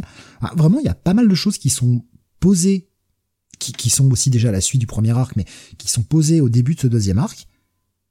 Et ouais, c'est hyper cool. Jonathan, Benny, qu'est-ce que vous avez pensé de ce 6e numéro de Local Man? Écoute, moi c'est à l'image de cette série. Je trouve que c'est excellent. C'est très bien écrit. Le personnage principal, franchement, on ne peut que avoir de l'empathie pour lui. Je trouve ça bien que un petit peu, alors c'est fait de manière un peu subtile, mais que on sent quand même que ça se règle un petit peu les soucis qu'il a avec son père. Enfin, que c'est un peu, ils sont un peu moins en froid. Il arrive pendant qu'il est en train de se frotter gentiment à la femme du shérif, son père qui barque. Ouais. Un voilà. Petit cookie, c'est pas mal pour un nom de sandwich. Non mais casse-toi en fait. J'aime bien surtout, tu sais, ah ouais, t'en as vraiment laissé partir une bien là quand même. Hein. Voilà. Ah ouais, le père qui est un connard. Non, mon mais fils, après, t'es vraiment con. Non mais c'est dit gentiment, mais en même temps il y a ce côté, mon fils t'es vraiment con quoi. Non, c'est ça qui vient. Et puis j'aime bien la relation quand même qui avance avec le shérif. Je trouve que c'est bien qu'ils aient trouvé un terrain d'entente, oui. Que le type soit reconnaissant et qu'il soit pas enfermé dans le schéma un peu stéréotypé du nouveau mari qui est un peu buté et qui aime pas trop l'ex. Tu vois que ça, alors que pourtant l'ex essaye de se taper sa femme. S'il savait, et puis sa femme aussi est pas la dernière non plus pour manipuler. Voilà. On comprend un peu pourquoi elle recraque, parce que comme d'habitude dans cette série, vous avez des backups à chaque fin d'épisode, des backups qui alors sont en plus en mode flipbook, parce que petit hommage aux années 90, hein, mais ces backups sont toujours très intéressant parce que vous éclaire un point de l'histoire de cette troisième génération, de l'histoire de Crossjack, de l'histoire d'un personnage qui, ça a toujours des répercussions sur ce que vous lisez, et ce sont des choses inventées. Par exemple, on avait eu dans un épisode, genre la partie 18 sur 23 d'un crossover, à l'image de ce que pouvait faire Rob Liefeld avec ses crossovers Extreme Sacrifice et compagnie. C'est en mode, on joue avec les codes de ce média des années 90 pour en sortir une histoire beaucoup plus profonde telle qu'on sait l'écrire aujourd'hui. Merde, c'est trop bien, quoi. Et avec ce backup-là, on comprend aussi pourquoi elle ne reste pas insensible à Crossjack. Ouais. Ben ouais, ouais, ouais. Mais elle joue quand même toujours hein, un double jeu, triple jeu, donc ouais. Non, mais très très bon épisode encore. Hein. Franchement, c'est vraiment une bonne série, hein, Local Man. Benny. Oui. Ton avis sur Local Man 6? Bah écoute, j'ai bien aimé cet épisode. J'ai trouvé que c'était efficace. Je pense que vous avez à peu près tout dit. Par contre, je m'attendais peut-être à un peu plus de références, tu vois. De personnages issus de chez Image, etc. Là, c'est un épisode, on va dire, beaucoup plus intimiste, peut-on dire, beaucoup plus centré sur les deux personnages principaux. Voilà, il y a moins de références. Ça m'a un peu manqué, tu vois. J'aurais bien aimé un peu plus de mythologie, enfin de renvoi à cet univers étendu. Après, il y en a pas dans cet épisode, hein. Non, mais voilà. Enfin, c'est juste peut-être le petit truc qui m'a manqué sur cette lecture. Mais franchement, c'était une lecture sympa. Ouais, j'ai passé un bon moment. Il y avait une petite référence à Image avec la page des journalistes. Ouais, voilà, c'est sûr. Je vois. Pardon, excuse-moi, vas-y. Non, je t'en prie. Non, mais ils avaient déjà fait, je crois, ça dans le numéro, spécial là. Ils l'avaient déjà fait. Même d'habitude. Ils l'avaient déjà fait, ouais. Mais oui. Enfin voilà, ça reste une gimmick quand même assez marrante, effectivement, pour qui lisait Spawn, par exemple. C'était surtout dans Spawn. Mais ouais, c'est. Et dans beaucoup de titres Image, ils ont fait ça en fait. D'accord. C'est une gimmick qu'ils ont récupérée dans pas mal de titres. CCCP nous dit, je connaissais pas, je regarde les covers et visuels sur Google, ça a l'air d'aller prendre les refs, plutôt parodie, nous met-il entre, avec un petit point d'interrogation, de pas mal de trucs des images, d'Image des années 90. C'est totalement ça. Totalement, en fait, ouais. Je sais même pas si on est à la fois sur la parodie et en même temps sur l'hommage. C'est vraiment un espèce de savant mélange entre les deux, quoi. Je dirais pas que c'est parodique, hein, franchement. Pour moi, il se sert de tous ces codes pour construire quelque chose de nouveau. Si vous aimez un peu l'ambiance, ça y est, je viens de bouffer le titre du truc. Ah, putain, si vous aimez l'ambiance Fargo, voilà. Vous êtes totalement dans ce genre d'ambiance. Avec ce titre. Fargo, le film. Hein, évidemment. Il y avait CCCP qui disait, est-ce que le premier TP est sorti? Oui, il est sorti, le 4 octobre. Sorti il y a une petite quinzaine de jours, qui contient les 5 premiers épisodes. Il y a vraiment cette ambiance petite ville où les personnages se connaissent et où il y a des choses un peu extraordinaires, ou en tout cas un peu hors normes, qui vont se passer. Il y a le référentiel super-héros, mais c'est pas si prépondérant que ça, en fait. CCP nous dit, alors j'ai pas lu, mais quand je dis parodie, c'est qu'en utilisant des visuels de Jen Sortin qui n'est plus dans Image, je vois ça un peu comme une pique. Je sais pas si c'est une pique. Je dirais plus représenter les symboles de ce qui avait marché, en fait, avec ce côté première gen, deuxième gen, de deuxième génération, deuxième vague de héros Image qui ont remporté leur lot de succès, quoi. Et cette troisième génération, qui est la génération dont tout le monde se fout, qui est complètement oubliée, avec que des nouveaux persos, de toute façon. Mais ouais, le titre est vraiment... Enfin, moi, j'apprécie énormément Local Man. C'est... Je pense que ça s'apprécie plus si vous avez une petite connaissance Image, quand même. Ou en tout cas, de cette mouvance des années 90. Si vraiment vous êtes un lecteur récent et que vous connaissez pas du tout le Image des années 90, je sais pas si ça a autant de saveur. Là, je peux pas vous dire, j'en sais rien. Moi, j'y vois des petits trucs, des petits rapprochements, des petites choses, des petits renvois, des petites choses comme ça qui sont cool, mais je peux pas me défaire de ce bagage en fait, et je sais pas ce que ça peut donner par un total néophyte sur ce genre d'univers. Pour moi, c'est un bail. Voilà. Gros bail pour moi aussi. Eh ben oui, un bail aussi, je me joins à vous. Ouais. J'étais pensif parce que je vois une news sur une Comic-Con France qui arriverait fin mars l'année prochaine. Qu'est-ce que c'est ce truc ? Bah écoute, pourquoi pas ? Voilà. Non mais je vous le fais comme ça tombe là. Ouais. Voilà. Bah on suivra ça, mais ça peut être sympathique une Comic-Con qui revient en France, que ça plus grand chose en fait là actuellement. Donc ça peut être sympa. Allez, on continue, on revient vers toi, Benny. On retourne chez Marvel avec la sortie d'un titre hautement intelligent quand même. Le Deadpool Badder Blood numéro 5. Ah oui. On parlait d'Image juste avant. Oui, transition toute trouvée puisque Rob Liefeld nous offre la quintessence de son art dans ce Deadpool Badder Blood. 5e et dernier épisode de cette mini, donc qui fait suite à Deadpool Bad Blood qu'on avait eu il y a quelques années.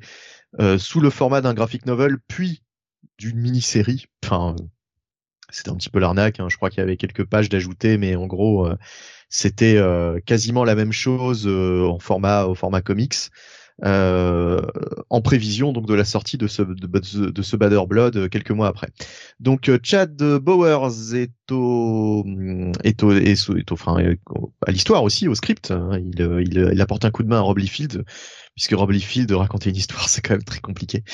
Donc Rob Liefeld dessine, Rob Liefeld encre aussi, mais il n'est pas tout seul à l'ancrage. Il y a aussi du Corey Hampshire et du Chance Wolfe à l'ancrage, avec une colorisation de J. David Ramos, que l'on connaît bien, coloriste bien connu.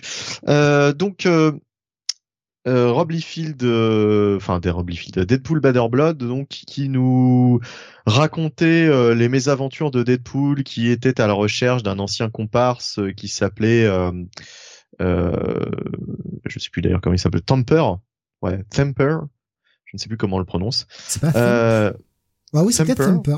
Oh, je sais plus. Thumper.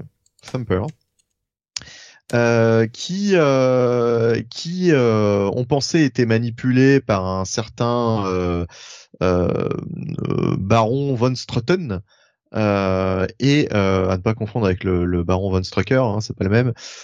Mais en fait, on s'apercevait que la menace, c'est peut-être Thumper lui-même en fait qui a un petit peu manipulé son monde. Là-dessus, c'était ajouté Spider-Man, Wolverine, Cable, tous les favoris un petit peu de Liefeld. Et puis on avait eu aussi l'apparition du Venom Pool qui se joint à la bagarre. Donc là, c'est l'affrontement final. Pardon ? Plus on est de fous. Plus on rit, oui. Et puis en plus, quoi de mieux pour symboliser les années 90 que la fusion de Venom et Deadpool, quoi. J'ai envie de te dire, dessiné par Rob Liefeld. On est dans la quintessence de ce qui te fait de mieux dans ces années 90. Gros flingue. Ça manque de gros seins. Là, il y a de la grosse barbe, de la grosse beubare, des gros robots, des gros flingues, des gros muscles. Mais oui, ça manque de femmes quand même. Tant pis. En tout cas, Rob Liefeld a bien progressé puisqu'il a dessiné les pieds de nombre de ses personnages. Donc, comme quoi, la mythologie qui veut que Rob Liefeld ne dessine jamais les pieds, c'est terminé. On est décidément dans une toute autre époque en 2023, qu'on se le dise. Et donc le gros baston final, extermination de la menace.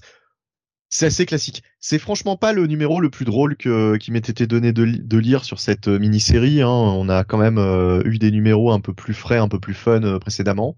C'est peut-être le numéro d'ailleurs le moins ambitieux, si tant est qu'on puisse parler d'ambition sur cette série, mais en tout cas le moins drôle, quoi. Voilà, celui sur lequel vous allez le moins retenir de choses. C'est un peu le syndrome. On range les jouets et puis voilà, on va passer à autre chose, sachant que la fin sous-entend qu'il y aura un 3e acte en 2024. Une belle trilogie. Voilà, exactement. C'est ce que dit Spider-Man à la fin. Il fait la blague et Deadpool le coupe en disant non, c'est moi qui dois faire cette blague. Donc, en sous-entendu, voilà, il y aura effectivement une suite, il y aura une trilogie.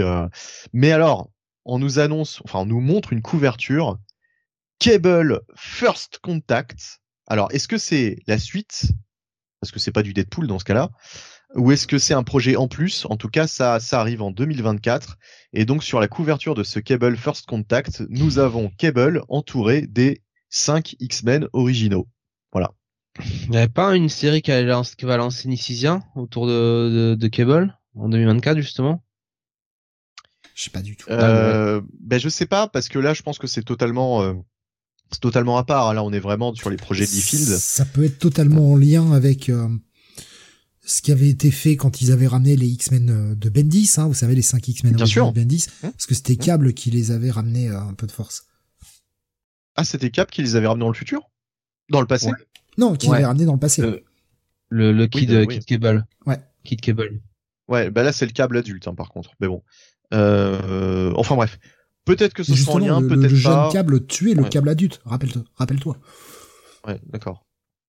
En tout cas, voilà. Donc, First Contact. Et Ryoka confirme, il relance un Cable. J'ai vu ça pour la fin de Krakoa. Ah, ce rire à la Christophe Lambert, là. C'est perturbant. Donc voilà, bon.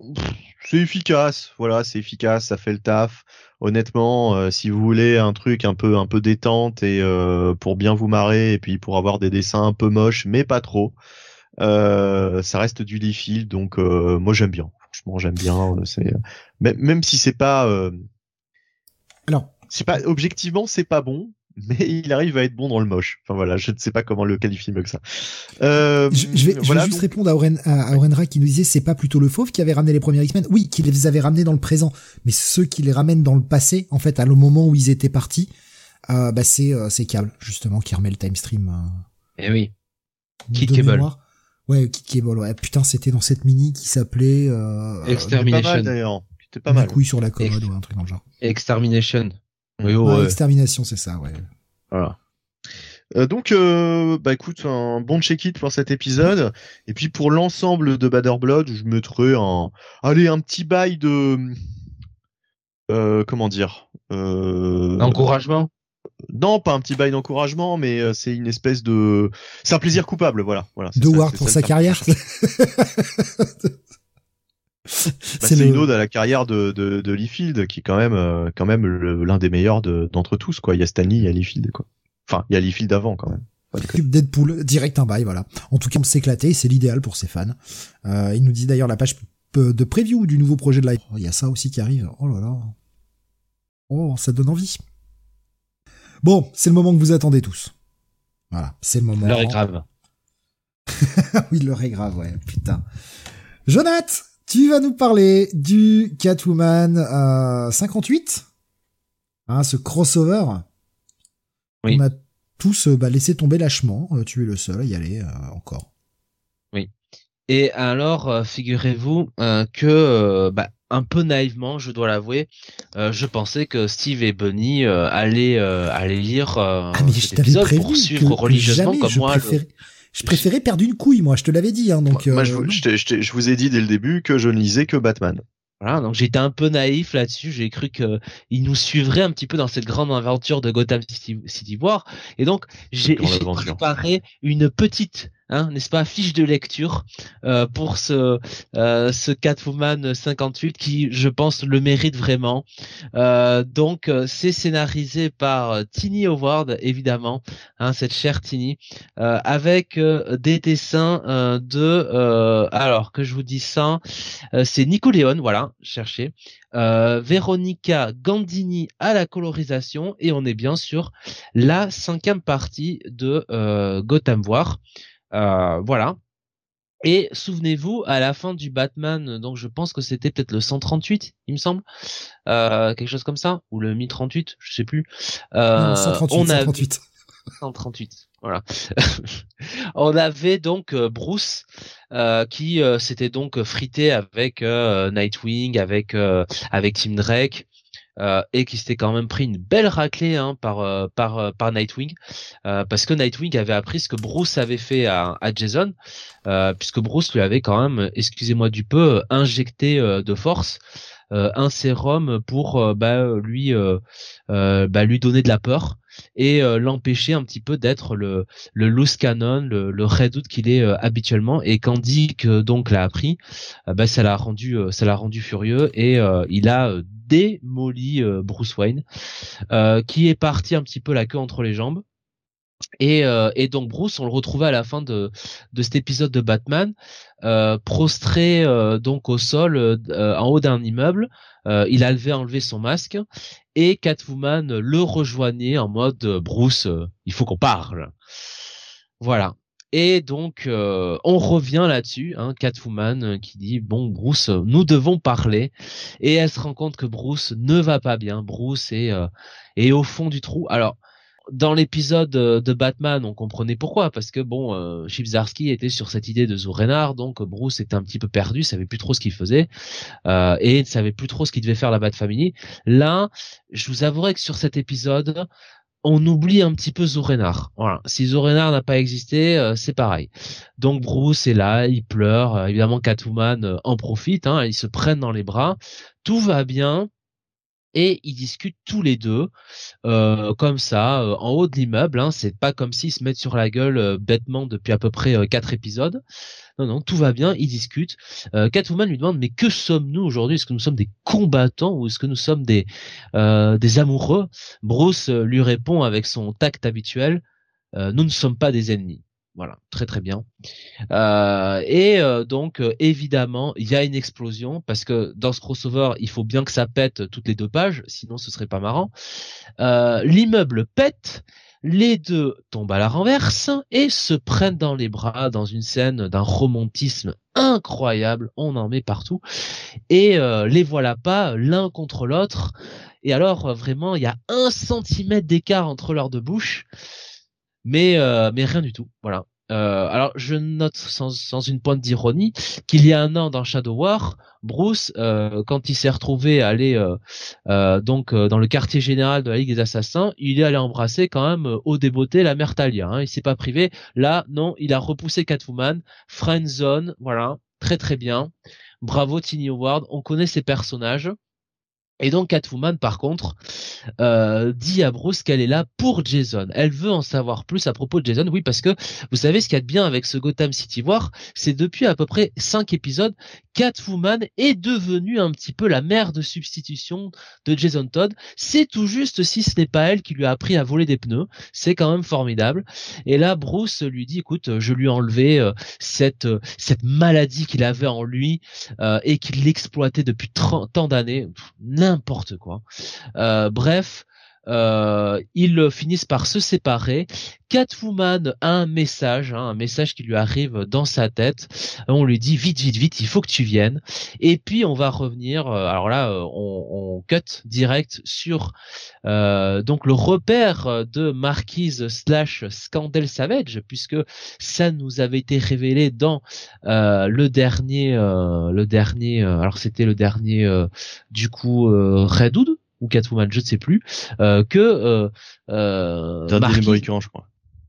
Oui, c'est un meilleur film ça. Que Marquise était en fait la fille de Scandal Savage, ce qui, à vrai dire, quand on voit le chara-design de Marquise, on aurait dû le voir dès le début en fait. Bref, on est très cons. Et donc, Vandel et Scandal se rendent compte que Catwoman les espionne. Et alors là, Vandel, en mode quand même méchant, quand même très très con, propose à Catwoman, tout simplement de devenir immortelle comme eux, de les joindre dans cette croisade. Il lui révèle tout son plan, comme tout bon méchant James Bond qui se respecte. Voilà, il lui affiche même sur l'écran d'ordinateur les artefacts qu'il a besoin de trouver pour assouvir son plan, pour devenir immortel. Catwoman évidemment lui dit non, il en est hors de question, jamais je n'accepterai ça. Vandel Savage lui dit très bien et la décapite. Et là je me dis putain, c'est formidable, ce crossover devient incroyable, on part sur des trucs formidables. Non, en fait, évidemment, c'était Lady Clayface, c'était trop beau.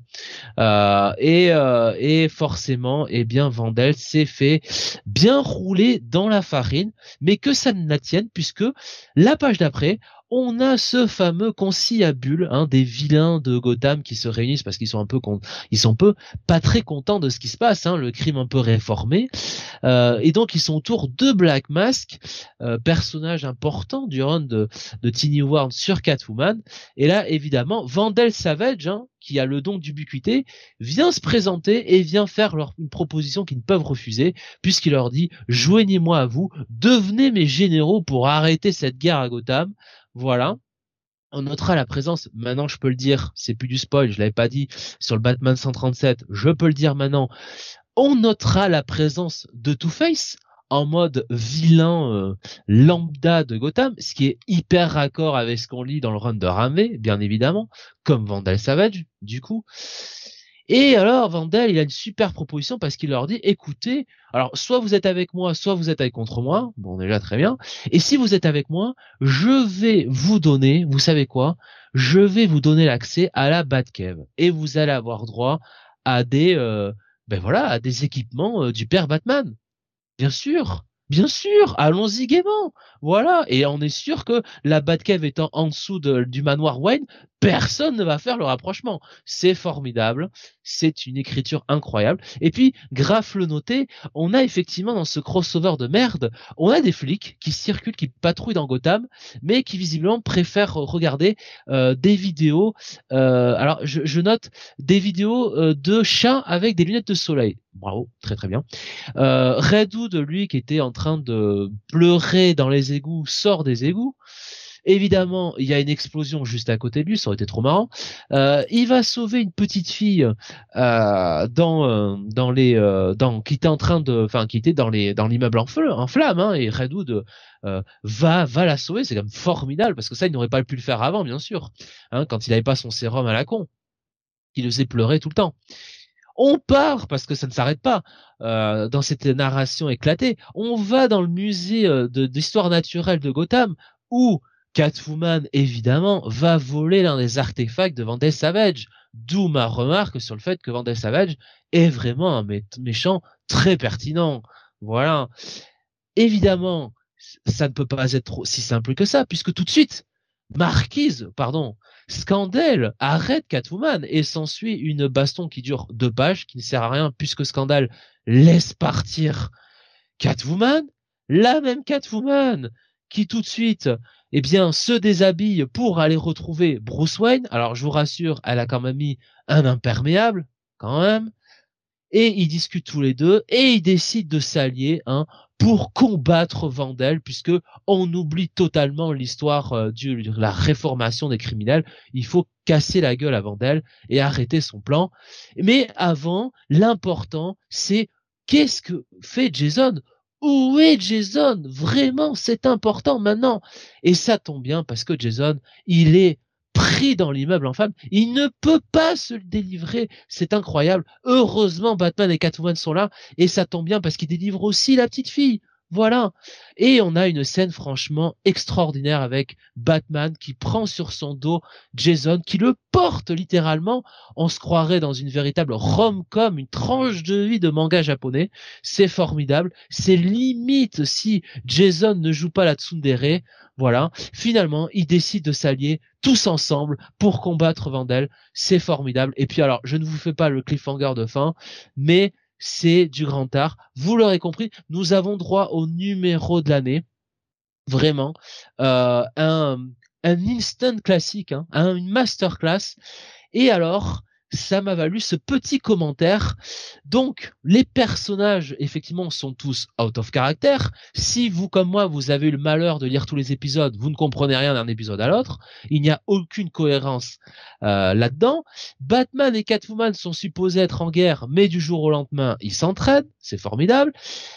Batman s'est battu dans le numéro de Batman précédent avec toute la Bat Family, mais là, la Bat Family a disparu. Pas de Nightwing, pas de Tim Drake, rien. Damian, on sait pas où il est. Voilà. Ensuite, il y a un gros problème évidemment de continuité parce que bon, encore une fois, comment vous replacez ça dans le Batman et Robin de Joshua Williamson? C'est totalement impossible. Je ne vous parle pas du run de Ramvé, puisque Vandal Savage dans le run de Ramvé, il a un rôle plus qu'important parce que on dit que c'est un ennemi héréditaire des Orghammes, en plus d'être un ennemi héréditaire de la Ligue des Assassins. Donc clairement, on a l'impression que c'est un méchant que Ramvé va utiliser plus tard dans son run. Là, bah vas-y, on lui bouffe l'herbe, on lui coupe l'herbe sous le pied, pardon. Two-Face, c'est pire parce que Two-Face a été introduit dans les tout premiers épisodes du run de Ramvé et il y a toute une construction autour du personnage qui est importante par rapport à Batman, par rapport aux Orghammes. Là, il est vraiment présenté comme un méchant de merde, un méchant mais lambda à la fin. Putain, mais allez voir cette dernière page, c'est honteux ce qu'on voit sur cette dernière page. Donc ça torpille vraiment le run de Ramvé.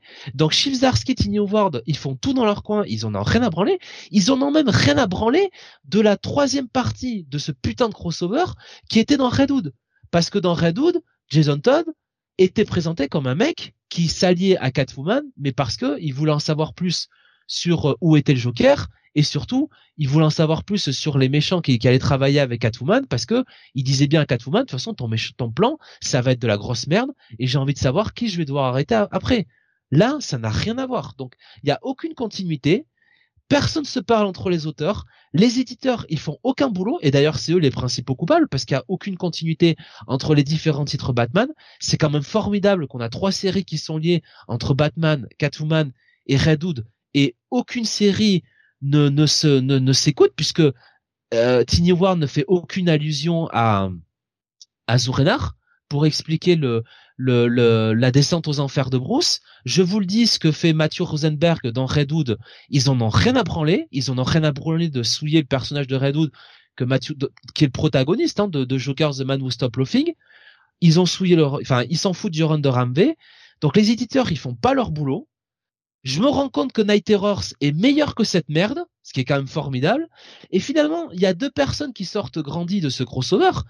Alors, d'une manière peu évidente, c'est Ramvé parce que Detective Comics a évité cette catastrophe, donc il n'est pas lié à ça. Et surtout, bah finalement, c'est Joshua Williamson parce que il y a un an, il nous a fait Shadow War. Alors, on en pense qu'on veut de Shadow War, mais Shadow War, c'était quand même plutôt consistant. C'était un bon crossover qui faisait bien son office entre 3 séries Batman, Deathstroke et NC.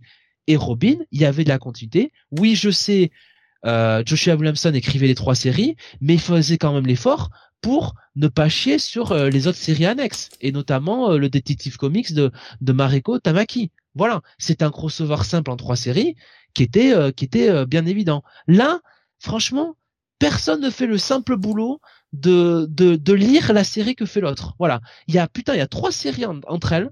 Il y a quoi? Il y a 5 ou 6 parties. Putain, ils sont même pas fichus de faire le boulot d'une partie sur l'autre.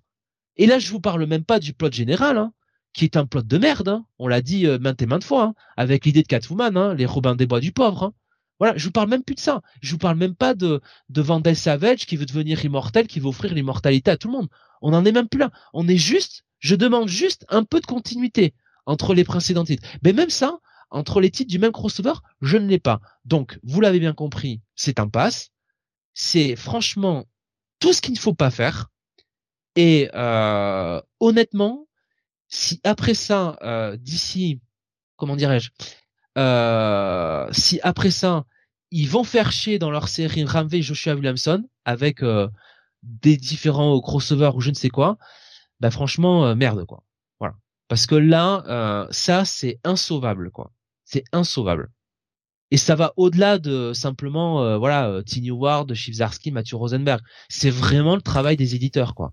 C'est pas possible d'avoir des personnages qui sont autant out of character d'un épisode sur l'autre. Voilà, j'en ai fini sur mon laïus. Édité par Niclo. Mais putain, même avec Niclo, il y a plus des continuités sur ça. Voilà, Peter Parker c'est un cuck, mais au moins c'est un cuck du premier épisode jusqu'au dernier quoi. Au moins il y a de la continuité. Là, il y en a même pas. Ça n'empêche pas que c'est de la grosse merde. L'un comme l'autre, de toute façon, c'est des comics qui ne devraient même pas exister. Donc, à un moment, faut être sérieux. À ce prix-là, ça devrait même pas exister. Alors, je te prends les réactions. Je vais juste rebondir sur ce que t'as dit. Il y a deux personnes qui sortent grandis du crossover. Bah, c'est Benny et moi, parce qu'on les a pas lus. Dommage. Ah oui, oui, oui, j'aurais dû vous dire, ouais. J'aurais dû vous dire, oui. Et grave, tu disais, première partie de cet épisode, je me suis endormi, mais ensuite c'était magique. La fête au grand n'importe quoi. Un comic qui s'auto-détruit devant nos yeux, c'est exceptionnel. J'avais rien lu de tel depuis Batman vs Spawn. Mais Batman vs Spawn, c'est meilleur que ça, putain. Bien meilleur. Beaumas qui me disait, jusqu'à présent, j'étais bien friand de cet event, mais là, Tini m'a eu. C'est quoi ces dialogues de merde? C'est le pompon. C'est la réunion des vilains qui ne parlent qu'en faisant des références à leur personnalité. Gotham va avoir peur de nous. Ils vont se rappeler de ce jour. Je pue le cochon. Merci de la subtilité de l'écriture des persos. Qu'est-ce que j'ai vu encore?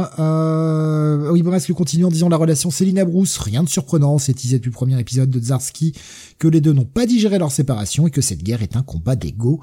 Pauvre Bruce, les enfants qui ont choisi le camp de maman. Mais si c'était pas toujours bien écrit et subtil, là, c'est du shoujo de bas de gamme, même ça m'en vomirait. Graf nous disait, mais qu'est-ce que Two-Face fout là? C'est clair que Ramvé, on lui pisse à l'arrêt. Mais oui, ah. Mais oui. Je voulais pas le dire dans l'épisode 2, enfin l'épisode de Batman 137, parce que à ce moment-là, j'en savais pas trop, on le voyait sur une case. Mais là, c'est vraiment ça, quoi. C'est vraiment du switch. Et c'est un perso très important du run de Ramvé. Donc, c'est ça qui est quand même terrible. Graf me disait un gros pass. Je voulais m'acheter tous les numéros de ce crossover, mais là, clairement, je peux pas. Un pur étron. Il y a une fois qui dit c'est aussi pourri que le Captain America Symbol of Truth de Honey Bullshit. J'ai quand même l'impression que c'est pire. Non, c'est pire. Mais non, Symbol of Truth, c'est meilleur. Vraiment. Et pourtant, c'était déjà pas bien. Et pourtant, c'est déjà pas bien.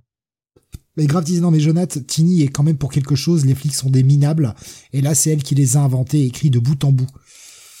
À savoir que l'histoire de Redwood n'est pas finie, Jonathan. Et oui, tu as vu la dernière page que je vous ai partagée en mode spoiler hein, sur le chat Discord pour ceux qui veulent voir. Oui, bah oui, oui. Ce n'est pas fini. Ouais, j'ai vu. Batman, Catwoman, The Gothamois, Redwood E2 qui continuera ce crossover qui sera donc la partie 5 et vous aurez enfin pour conclure l'ensemble pour ceux qui sont encore vivants, qui ont encore des neurones, qui n'ont pas fini par péter totalement les plombs, un Batman, Catwoman, The Gothamois, Scorched Earth numéro 1 vraisemblablement un one shot qui sera donc la conclusion de cette immense merde parce que j'ai pas trouvé d'autres mots pour le qualifier. Non mais regardez la couverture de Batman, Catwoman, The Gotham War, Scorchers, numéro 1, là. Regardez ça, quoi. C'est je vous la poste, hein. C'est une catastrophe, affligeant. Hein. C'est une catastrophe. Pire, cette cover, mais c'est affligeant. Comment peut-on laisser sortir ça? Comment peut-on se dire que c'est une bonne histoire? Je comprends pas. Vraiment, je cherche, mais je ne comprends pas. Bon, écoutez. Il y a personne qui s'écoute, c'est terrible, hein. Et Rosenberg, il a essayé, franchement, alors je suis pas le plus grand fan de Rosenberg, sauf quand il écrit des rouquins et des rouquines, mais, il a essayé sur sa partie à lui, de lier un peu tout ça à sa série, de donner des explications logiques à pourquoi Redwood avait rejoint Catwoman, parce que ça, Chief Zdarsky et Tini Howard n'en avaient strictement rien à foutre, et l'ont juste mis là parce qu'ils avaient besoin de le mettre là. Et en fait, mais, ni dans le Batman il y a 2 semaines, ni dans ce Catwoman là, ça y fait référence. Donc voilà, Rosenberg, il a fait un titre pour rien. C'est ce que je te dis. J'aimerais savoir comment elle fait pour avoir encore du boulot. Vraiment, elle saccage tout ce sur quoi elle passe. Comment fait-elle pour avoir du boulot? Bah, moi, de toute façon, je m'occupe plus d'elle parce que bon, on avait déjà compris sur Ten of Swords ce qu'elle valait vraiment. Et puis, je vous passe les trucs sur Excalibur et tout ça. Hein. Mais moi, c'est surtout Chipo, quoi. Là, Chip Zdarsky, quoi. Enfin, je veux dire, là, merde, quoi. Il y a des trucs. Ah, c'est Chipo moisi, là, quand même. Hein. Parce que même si, à la limite, tu vois, tu me dis, bon, c'est Tini Howard qui a tout dirigé, c'est elle qui maîtrise tout, c'est elle la patronne. Et Chipo, bon, il fait avec, quoi. Mais putain, quoi, merde, t'es le mec qui dirige Batman, quoi. C'est toi qui dirige le titre le plus important de ce putain d'univers, quoi. Et tu te laisserais marcher comme ça, quoi, sur les pieds, alors que t'es quand même la rockstar qui sort de Daredevil, de New Burn. Putain, qu'est-ce que ça veut dire? Alors moi, je suis pas le plus grand fan de Morrison, mais j'essaie de m'imaginer Morrison dans la même situation, quoi. Vous pensez que Morrison, il se laisserait embarquer dans un truc pareil? Non. Ah, franchement, quoi. Je vois ce que mes mindphobias, je vais pas le répéter à l'antenne, mais c'est soit ça, soit du chantage. T'imagines Morrison, on lui dit tiens, on va faire ça, on va faire un plot sur ça là, hein, tout ça, hein. Le crime réformé à Gotham et compagnie là. Hein. Ah vache. Il aurait créé un perso à l'image de Tiny Howard et l'aurait fait torturer dans les pages de sa BD, nous dit CCCP pour Morrison. Ouais. Bon, une grosse merde. Voilà. Je veux dire, je vois pas comment le qualifier d'autre par rapport à ce que tu en dis. C'est très mauvais, quoi. De toute façon, pour que tu mettes un pass, parce qu'en général, t'es assez bon public et t'essayes toujours de trouver un petit point positif, même quand c'est un truc assez pourri, pour que tu mettes un pass, sans déconner, je sais pas. Depuis le début d'année, et je vais pas reprendre des émissions pour compter, hein, faites-le. Si vous voulez faire ça, moi je le ferai pas. Mais, je suis pas certain que ça dépasse les deux mains, le nombre de passes que t'as mis depuis le début de l'année. Et je sais même pas si c'est sur les doigts d'une main. Bah, j'en ai un qui me vient en tête tout de suite, c'est le Amazing Spider-Man 26. Mais pour le reste, non, mais j'ai pas. T'en mets très peu souvent des passes, hein. En général, tu vas généralement sur un check-it moins, mais. Des passes, c'est rare. Oui. Donc, quand tu mets un pass, c'est que vraiment, c'était horrible. Non, mais comme tu dis, moi, je suis le bon public un petit peu de la bande, et j'ai moins d'expérience comique, j'ai moins de recul que Bunny, Sam ou toi. Donc, tu veux, j'ai peut-être moins un regard de quelqu'un qui a peut-être un peu tout lu, qui est peut-être un peu blasé, à la limite. Et donc, ça fait que des fois, je suis un peu plus optimiste. Mais là, c'est pas possible de défendre ça, quoi. Enfin, moi, moi, c'est vraiment le travail éditorial, quoi. Là-dessus, qui est intolérable, quoi. Enfin, c'est comme Amazing Spider-Man, quoi. Tu vois, où t'as un mec qui arrive, à qui on laisse tout faire, détricoter ce que Nick Spencer a fait précédemment. C'est pareil, quoi. C'est la même teneur. Et je me dis, merde, les éditeurs, qu'est-ce qu'ils foutent, quoi? Pourquoi on les crédite, finalement? Si c'est pour laisser passer ça. Ouais. Non, mais c'est assez triste de voir ça. Bref. J'ai plus aucune attente, moi, perso, sur le run de Chip quand je revois en plus ce qui veut. La suite, ça m'intéresse pas. Ça m'intéresse pas du tout aussi. Voilà. Je vois pas vous ça qui dit bonsoir à tous. Je termine le traumatisme que nous a infligé Sam vendredi et j'arrive sur du Tini. Ah ouais, t'arrives. Moi, on vient de finir, hein. Mais j'aimerais limite, franchement, je suis presque plus hypé par la suite du run de Tiny Ward sur Catwoman que la suite du run de Chipsdarsky. Ah, c'est terrible. Batman. Ah, moi pas par contre. Et c'était quoi le traumatisme de Sam vendredi? Je sais pas, sûrement ce qu'il a dit dans l'émission. Mais c'était pas le Batman? Bon, il y a pas eu que ça qu'il a pas forcément trop apprécié. Je ne sais pas, après chacun voit son traumatisme.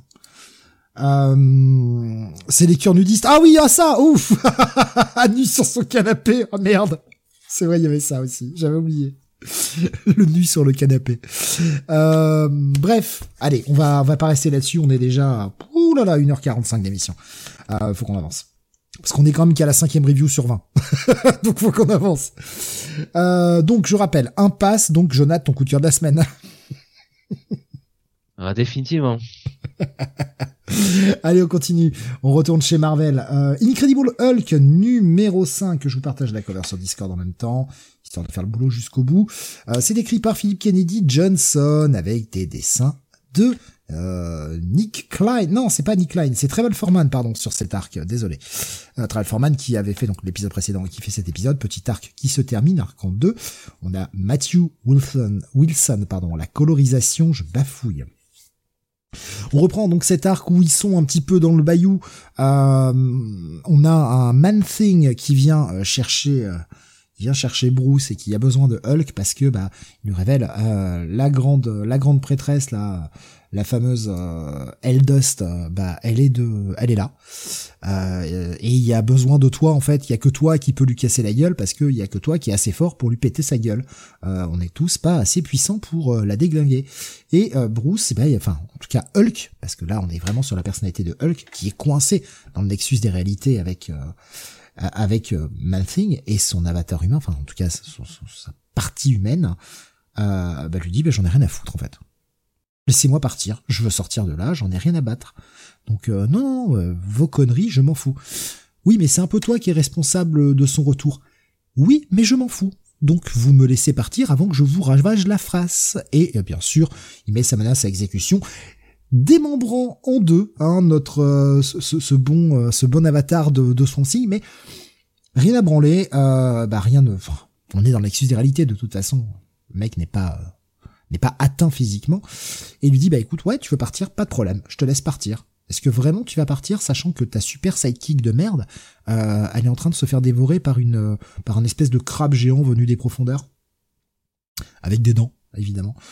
Bon, finalement, Hulk, il se dit, allez, je vais mettre des patates parce que c'est rigolo. Donc, on a une grosse bagarre. Travel Foreman fait le job. Et on a une séquence qui, je pense, va me rester pendant un moment. Parce qu'on a vu des transformations de Bruce en Hulk.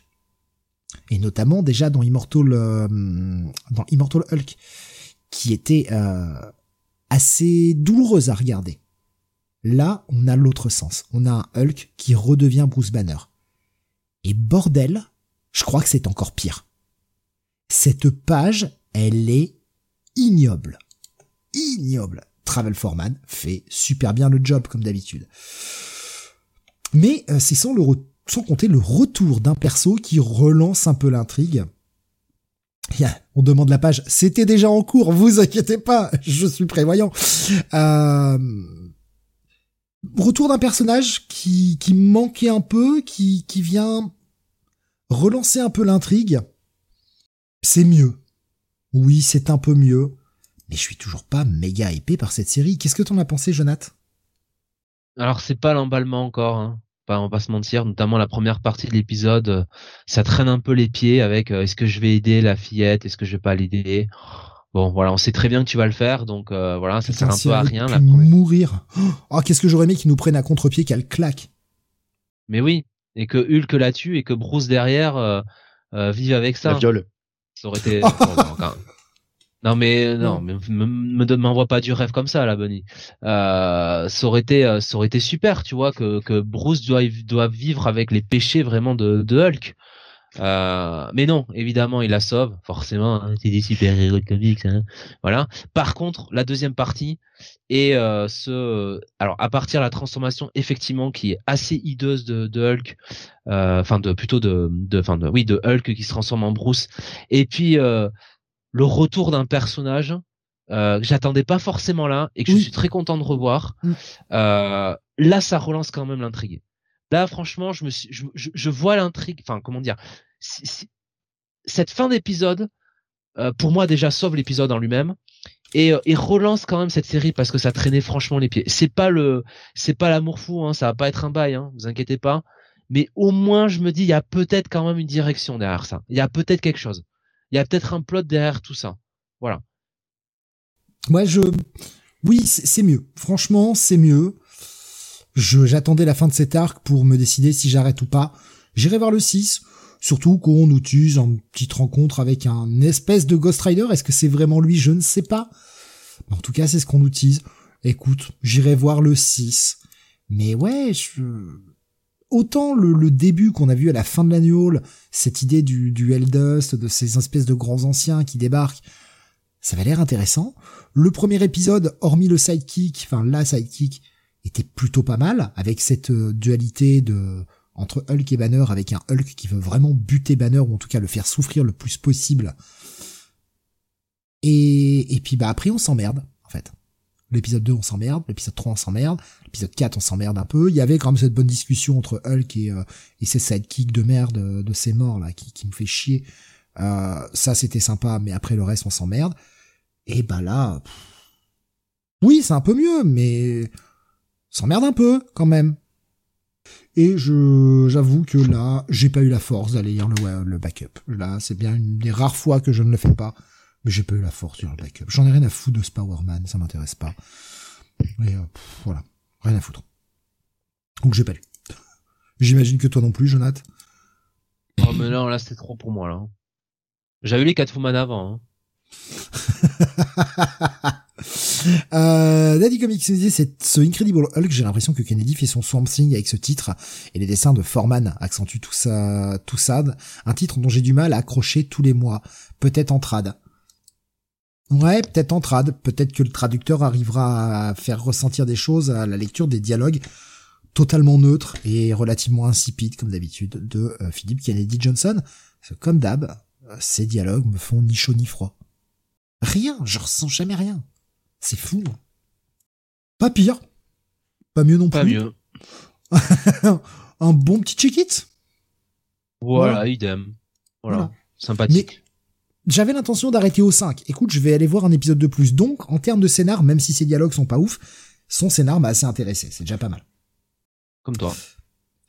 Bunny, on retourne chez Image maintenant avec toi, puisque tu vas nous parler du Big Game numéro 4. Et oui, event de Marc Millar et Pepe Larraz avec une colorisation de Giovanna Niro, partie 4/5, si je ne me trompe pas. La cinquième partie devrait être la dernière. Bah oui, c'est marqué sur la couverture, de toute façon, c'est bien ça. Donc, Big Game, bah, c'est ce fameux event qui concerne tout l'univers de Millar, le fameux Millar World, qu'on ne voyait pas beaucoup, on voyait pas tellement cette cohérence auparavant. Et puis ces derniers temps, il a fait divers projets qui ont amené à ce Big Game, et forcé de dire que c'est très bien. Franchement, Big Game, c'est vraiment très très bien, c'est vachement efficace. Alors là, on est peut-être dans la partie, par contre, qui m'a un poil moins emballé que les précédentes, parce que on sent, comme d'habitude chez Millar, qu'on s'approche de la fin et qu'on atteint certaines facilités scénaristiques. Donc, Hit Girl, ça je peux le dire, c'est pas du spoil, c'était à la fin du dernier épisode, se retrouver utiliser au fait la combinaison de l'un des chrononautes décédés, puisque ils se sont fait dessouder par le grand méchant. Donc, elle utilisait l'une des combinaisons des chrononautes pour se retrouver il y a 65 millions d'années. Et là, sa route va croiser non seulement celle de dinosaures, bon ça c'est pas étonnant, mais plus surprenant, elle va faire la connaissance d'une espèce de dictateur qui a toute une technologie, etc. Sous les traits de Pepe Larraz, il fait un peu penser à Apocalypse, franchement. Voilà, on dirait Apocalypse avec des cheveux et une colorisation différente. Mais parce qu'il y a une vision de cauchemar, quoi. Apocalypse avec des cheveux. Ouais, voilà, Apocalypse avec des cheveux et en rouge, quoi. La tête rouge. Voilà. Il ressemble là aussi un peu à Ronan l'accusateur avec il a un grand marteau. Enfin voilà, bon bref. On sent l'inspiration, quoi. Mais voilà, elle va se retrouver dans cet univers totalement sous le joug d'un dictateur. Et quand je dis cet univers, on voit bien en fait qu'il gouverne toute la galaxie. Enfin, c'est vraiment un mec qui c'est le maître du monde absolu. Et il a une espèce de mage, de sbire qui peut lire dans les esprits et qui va lire en fait tout ce qu'a vécu Hit Girl, et il va s'apercevoir donc qu'elle vient du futur, mais il va être étonné, ce mage, que dans le futur son maître n'est pas présent, quoi. Donc ce dictateur va très mal le prendre et va décider de prendre une mesure assez radicale. Je vais pas en dire plus. Hit Girl, évidemment, va essayer de se sortir de ce mauvais pas. Elle va faire la connaissance d'ailleurs des enfants de ce dictateur. Comme par hasard, il y aura d'habitude, il y aura pas mal d'actions dans cet épisode. Et puis, on n'oublie pas ce qui se passe sur Terre, évidemment. Némésis tue toujours un certain nombre de protagonistes, de personnages de cet univers du Millar World, dont des personnages encore de premier plan. Et c'est ça qui fait plaisir, c'est-à-dire qu'on a un event avec des morts, des vrais morts qui comptent. Tout le monde peut y passer, quoi. Donc il y a une vraie tension. On n'est pas dans le mainstream où les gens vont ressusciter 5 minutes après, où il y aura un Deus Ex Machina, etc. Alors il y en aura peut-être un à la fin, je sais pas. J'espère que non. Honnêtement, j'espère que Marc Millar... On va dire ça aux 4 enfants de Marie-Jeanne, On attend toujours qu'ils ressuscitent, Voilà. Voilà, je pense que Jonath, on va les retrouver un jour ou l'autre. Je te fous mon billet qu'on les retrouvera adultes. Tu vois. Voilà. Et ils vont former une équipe, Et ça va s'appeler la Paul Team. La P-Team. La Paul Team. Ouais. Ouais, j'ai même plus de vannes là qui viennent. Bon, bref, en tout cas, voilà, donc ça fait plaisir de voir un event où il y a de vraies conséquences, il y a de vraies morts. Et donc, comme je le disais, ouais, il y a une grosse tension puisque n'importe qui peut y passer à n'importe quel moment. Il y a des énormes enjeux. Reste un petit peu le Deus Ex Machina de fin d'épisode. Voilà, on sent la fin un peu facile. Comme par hasard, Hit-Girl qui arrive dans cet univers et comme par hasard, elle tombe pile poil. Elle atterrit pile poil à l'endroit où il faut. Hein, voilà, elle croise les bonnes personnes. Mais c'est divertissant, quoi. C'est quand même bien du bon gros blockbuster. C'est ce qu'on avait envie de voir quand on a un truc qui s'appelle Big Game et qu'on sait que ça va utiliser à peu près tous les personnages qu'a créé Mark Millar ces 10 dernières années, voire plus. Ça fait plaisir, quoi. C'est exactement ce que j'attendais de ce cross et c'est au-delà de mes espérances. Franchement, c'est un plaisir de lire cet event. C'est, pour moi, le meilleur event que j'ai lu ces derniers temps.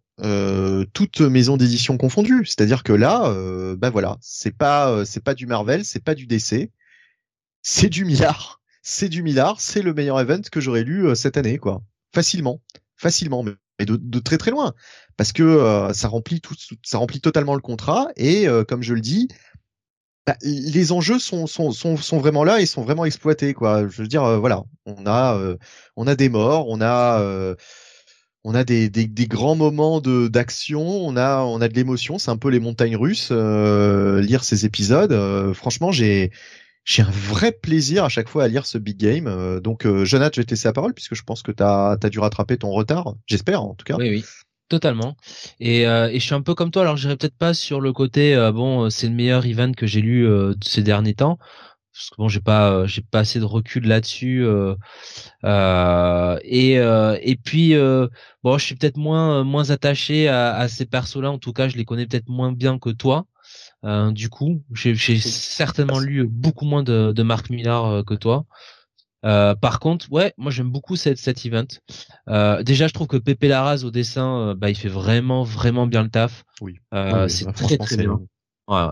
Ça, peut-être même au-dessus. Sur certaines pages, j'ose le dire, de ce qu'il avait proposé sur un Hux et Pox. Ça vient peut-être de l'ancrage aussi, mais j'aime beaucoup là ce qu'il fait sur cet event.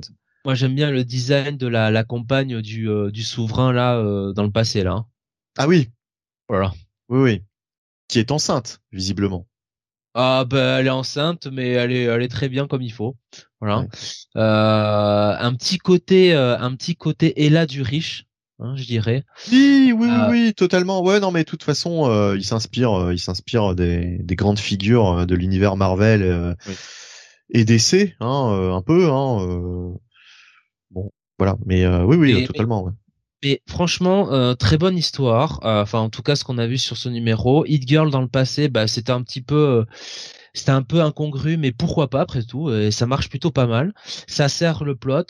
Le cliff, franchement, marche à fond la caisse. Il nous amène quand même vraiment là et ça marche très très bien. Comme tu dis, pour le coup, il y a des morts, il y a de la tension. Il implique vraiment toutes ces séries. Et je dis bien toutes ces séries. Je vais pas vous rappeler, vous parler de la série à laquelle je pense. Non, franchement, moi j'aime beaucoup cette. Alors je sais pas comment le qualifier, cet event, ouais.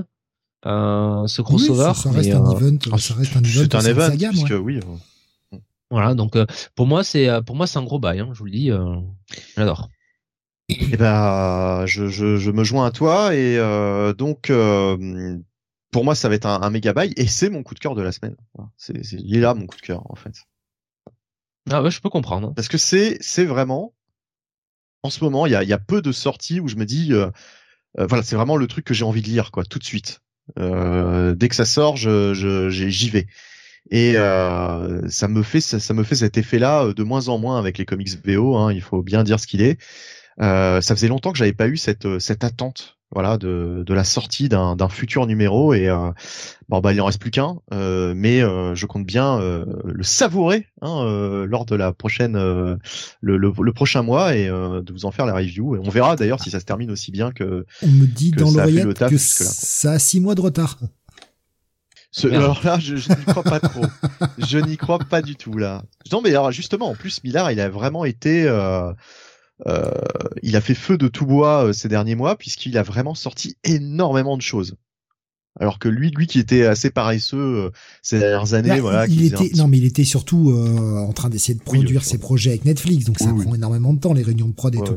Bon, après le problème, c'est qu'on attend toujours que les séries arrivent, mais.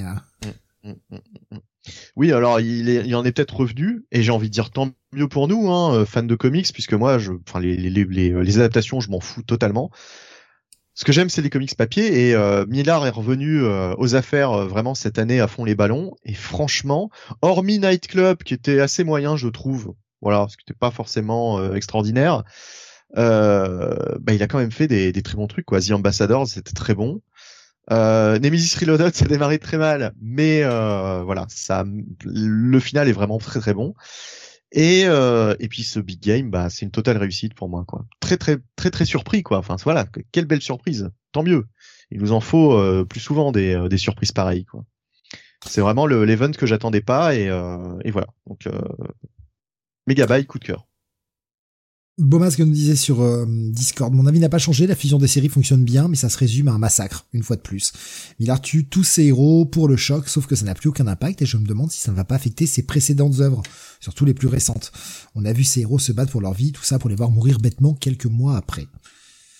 Il y avait Daddy Comics qui nous disait sur YouTube, pardon, hâte que ça sorte en TPB pour lire tout ça, Big Game en un volume, qui sert souvent mieux les histoires de Millard. Voilà, pour les réactions sur Big Game, pour ceux qui l'ont lu. Allez, on continue, on passe chez DC. Jonathan, tu vas nous parler du Nightwing numéro 107. Oui, Nightwing numéro 107, c'est Alors, déjà, c'est The Crew of the Crossed, part 2. C'est scénarisé par Tom Taylor, avec des dessins de Stephen Byrne et une colorisation d'Adriano Lucas. Souvenez-vous, dans l'épisode précédent, on avait la révélation que Bee, l'ancienne petite amie de... l'ex-petite amie de Rick Grayson, dans le run le précédent run de Nightwing, enfin la précédente grande storyline avec Rick Grayson, Bee était en fait la capitaine de ce groupe un petit peu, cette société obscure de Blue Devon, un petit peu en mode piraterie, qui avait beaucoup des secrets de Gotham. Et notamment, qui possédait une boîte destinée à Dick Grayson, que Rick Grayson avait eu à l'époque et qui ne voulait pas ouvrir parce que elle était destinée à Dick Grayson et pas à lui. Voilà. Donc on a un petit flashback au début de l'épisode sur Rick avec Bea, où justement il parle un petit peu de cette boîte là et on sent que le fait que Rick ne veuille pas en savoir plus sur son passé, ça arrange bien Bee. Derrière, on revient sur le temps présent, donc la fin de l'épisode précédent où Nightwing est sur le bateau de l'équipage de Bee et Bee, Béatrice Bennett, de son vrai nom, qui lui dit, qui en gros lui dit, écoute, amène-moi finalement au cadavre du fameux Captain Blood, puisque ils ont récupéré cette ambulance où il y avait le cadavre de ce quartier maître, ce fameux quartier maître qui avait été assassiné par Heartless dans l'épisode précédent, et on va apprendre que ce fameux quartier maître était déjà l'ancien chef de cette société secrète, mais aussi le père adoptif de Bee. Donc voilà, Bee va demander un petit peu, entre guillemets, réparation à Dick. Elle va avoir besoin de lui pour faire en sorte que Bee ait un rôle bien affirmé en tant que nouvel leader de cette société, puisque le précédent chef étant mort, il va y avoir un conflit entre elle, qui est sa fille adoptive, et le fils adoptif naturel de Captain Blood, qui est en prison. Et donc Dick va devoir s'embarquer dans une aventure avec Bee, et voilà. Donc on part là-dessus, on part sur j'imagine un nouvel arc, et ça permet un petit peu de voir que Nightwing visiblement va devoir apprendre à être seul, puisque Bee n'a pas l'air, enfin comment dire, apparemment il n'aura pas l'occasion d'utiliser l'aide de cette chère Barbara. Voilà. C'est-à-dire que voilà, là où elle doit l'emmener pour aller trouver cette espèce de frère adoptif, le mec est caché et ça peut être révélé à personne d'autre, donc interdiction d'utiliser son masque qui est en fait une webcam qui donne les images à Barbara, quoi. C'est ça. La question reste entière de c'est elle que c'est Barbara derrière? C'est pas clair. Le fait-elle sciemment parce qu'elle sait que c'est Barbara? Ou le fait-elle vraiment genre non, tu peux pas montrer là où on va. Je veux dire, on te fait confiance pour ce truc-là, mais tu peux pas montrer. C'est pas clair. Les deux possibilités sont permises. Moi, j'ai trouvé l'épisode sympathique, hein, franchement. Comme toi, oui. Ça, certes, ça prend un peu son temps, le rythme ralentit un peu, ça permet d'expliquer pourquoi on voit ce Dick en costume de pirate, pourquoi on nous montrait ça, voilà, il y a tout un tas d'explications. Ça redonne un rôle à BA, ça va donner un poil de tension, de nous créer un espèce de triangle amoureux. Ouais, c'était cool, c'était fun. Franchement, je prends ça tous les jours plutôt qu'un backdoor pilot pour les Titans qui pue la merde. Oui. Ça va être intéressant quand il va lui annoncer qu'il veut épouser Barbara alors qu'il a jamais voulu s'engager avec Bia et qu'il a lâché comme vieille chaussette dans une rue dégueulasse de Blue Devon. Il a jamais voulu s'engager avec Béa parce que c'est Eric. Et à partir du moment où il a retrouvé la mémoire, il pouvait pas s'engager avec Béa parce qu'il aime Barbara.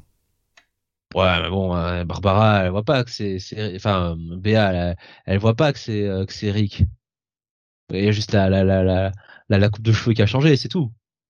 Béa, oui, mais pas Dick. C'est pour ça qu'il la laisse. Et Taylor fait bien rappelle bien le truc, en fait. Non, franchement, j'ai trouvé ça très cool. Je vois Grave qui disait sérieusement, je trouvais ça fun, bien dialogué, je suis intrigué par ce qui arrive à Nightwing. Moi aussi. Ouais. Moi aussi. Je trouve ça plutôt cool. Moi, c'est pour un petit bail, écoute, franchement.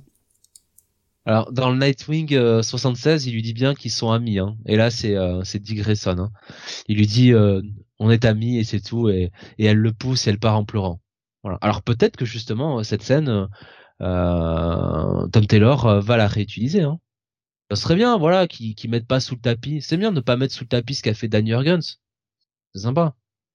Et comme toi, moi je mets un, alors peut-être pas un gros bail, mais je mets un petit bail. Voilà. Ouais, voilà, un petit bail moi aussi. Je suis pas sur un gros bail, mais c'est un petit bail. Franchement, la série remonte bien après quelques mois d'errance. Je trouve qu'elle remonte bien. Qu'est-ce que j'ai vu d'autre? Ah oui, Graf, il disait, j'adore la réaction de Béa. Non, mais trop tard, t'as plus le droit de changer. T'as plus le droit de te changer. Oui, en mode, j'en profite, je profite de cette chemise verte. Ouais, avec le petit commentaire ce petit torse saillant. Le petit commentaire de Bad Girl, tu vois, qui fait un petit jeu de mots avec les fameux swashbucking films, tu vois. Des films un peu comme ça, là. Ouais, les films de pirates, ouais. Enfin, de KPDP. Ouais. Cap d'épée, oui, en l'occurrence, ouais. Bon, elle se dit, je préfère les pirates d'Alan Moore. Comparer ce qui est comparable. Tom Taylor et Alan Moore, enfin, c'est même pas deux niveaux différents, c'est deux planètes différentes. Enfin, les intentions ne sont pas les mêmes. C'est pas possible. Voilà, petit bail, allez, double petit bail, on reste pas là-dessus, on avance parce qu'il y a encore 12 millions de titres à traiter et on est déjà à 2h20. Peut-être pas encore 2h20, 2h10. Voilà. Avengers Inc. numéro 2. Nouvelle série de chez Marvel, qui a l'air d'être plutôt une mini d'ailleurs qu'une série. Tiens d'ailleurs, ça me fait penser, en parlant de mini, autre truc qui a été annoncé lors de la Comic-Con, c'est une nouvelle série Thunderbolts. Alors c'est une mini, c'est annoncé d'ores et déjà en mini en 4, si ma mémoire est bonne. Et ce sera écrit par Colin Kelly et Jackson Lansing. Et ça mettra en avant Natasha Romanoff, donc la Black Widow, avec la situation actuelle dans laquelle elle se trouve avec Venom, c'est-à-dire que c'est une Black Widow symbiote. C'est acté, hein, ça y est, ça reste Black Widow symbiote. Bon, ok. Bref, parce qu'on parle de Mini, c'est pour ça que j'y pense. Donc, Hellwing est au scénar de ce Avengers Inc. numéro 2, Leonard Kirk est au dessin, colorisé par Alex Sinclair. Le principe, hein, justement, et c'est aussi pour ça que j'y pense, puisque on avait Janet Van Dyne, la guêpe, qui se retrouvait mêlée à une espèce de... Voilà, une espèce d'enquête. Elle va rendre un peu service à Luke Cage, puisque... un de ses ennemis, voire la précédente série The Wasp, s'est fait quand même dézinguer le cul en prison. Whirlwind, il est tout canax avec 6 autres mecs. Ils sont tous morts, mais en fait, ils étaient pas vraiment morts. C'était une espèce d'évasion, déguisée. Mais ce bon Whirlwind, eh bien, se retrouve quand il se réveille après être canax. Eh ben en fait, il n'est plus Whirlwind. Il est devenu Victor Stone. Alors, si vous connaissez pas trop votre Marvel. Victor Stone, en fait, c'était le nom de la personnalité humaine, ou en tout cas l'identité humaine qu'utilisait Vision. Et d'ailleurs, on le voit, il a ce petit diamant au milieu du front, hein, très Vision. Et comment se fait-il que ce Whirlwind est en fait une espèce d'ersatz de personnalité de Vision? Et on avait vu sur la dernière page, je vous la spoil. T'es sûr que c'est Victor Stone? C'est pas Cyborg? Ouais, c'est Cyborg, hein. C'est pas Victor Shade. Shade, pardon, Victor pas Shade, Stone. Voilà, ouais, Victor Shade, excusez-moi. Oui, Victor Shade, pas voilà. Victor Stone. Excusez-moi. Donc Vic Shade, qui était cette personnalité humaine de Vision. Et on avait vu, et je vous spoil la fin du 1, que, eh bien, tout ceci était un peu manigancé par un Hank Pym qui n'était pas totalement mort. Un Hank Pym accompagné d'un autre Ant-Man, le Black Ant, et ils travaillent de concert. Alors comment sont-ils liés à tout ça, pour quelles raisons? Il y aura pas forcément beaucoup de révélations dans cet épisode-là, mais la particularité de cette série aussi, c'est que on va avoir cette espèce d'agence, en tout cas ils vont travailler un peu en mode détective privé, consultant pour Luke Cage et sans costume. Parce que on est toujours sur... Hellwing respecte la continuité. C'est un gros mot, mais moi je trouve ça cool. Il respecte le principe que les super-héros ne sont toujours plus autorisés vraiment dans New York pour le moment. Donc pour qu'ils puissent travailler pour le maire de façon légale, pas de costume. Donc ils sont en civil tout le temps. Et là, ils vont... prendre un petit thé, dans l'ancienne Avengers Mansion qui a été... transformé en hôtel et en restaurant depuis, hein, mais qui va être attaqué par un espèce de fantôme qui bute des gens, apparemment au hasard. Et si le hasard n'était pas totalement un hasard et que tout ceci avait un plan derrière. Je vais pas aller plus loin sur l'histoire. Encore une fois, une histoire en un. Comme dans le premier épisode, on a un épisode, un cas, on a quand même une toile de fond, on nous tease plus ou moins ce qui va arriver sur la suite. Je trouve le titre assez cool, ça a une vibe vraiment différente de ce qui se fait chez Marvel actuellement. Et là, c'est vraiment un titre, vous lirez pas ça ailleurs, chez Marvel en tout cas. J'aime bien. Je suis peut-être un peu moins conquis que sur le premier. Finalement, cette espèce d'échange entre Vic Shade, et non pas Vic Stone du coup, Vic Shade, donc Whirlwind, et Vision, puisque comme vous voyez sur la cover, Vision est là, et vient justement confronter un peu le mec qui se fait un peu passer pour lui. Enfin, comment ça se fait qu'il y a un mec qui s'appelle comme lui à l'époque? Ça amène pas à grand chose. C'est peut-être le seul défaut, c'est que ça amène pas à grand chose, au final. Dans l'ensemble, je trouvais ça agréable. Qu'est-ce que tu as pensé de ce numéro, Jonathan? Une bonne suite. Une bonne suite au premier numéro. Effectivement, comme toi, j'aime bien cette narration avec le cas du jour. Et en même temps derrière, un plot principal, un fil rouge qui va se dérouler au fil des épisodes. J'apprécie le fait qu'on soit vraiment dans du titre d'enquête. Après, je dois avouer quand même que l'enquête qui déroulait est pas toujours claire, là, dans cet épisode-là.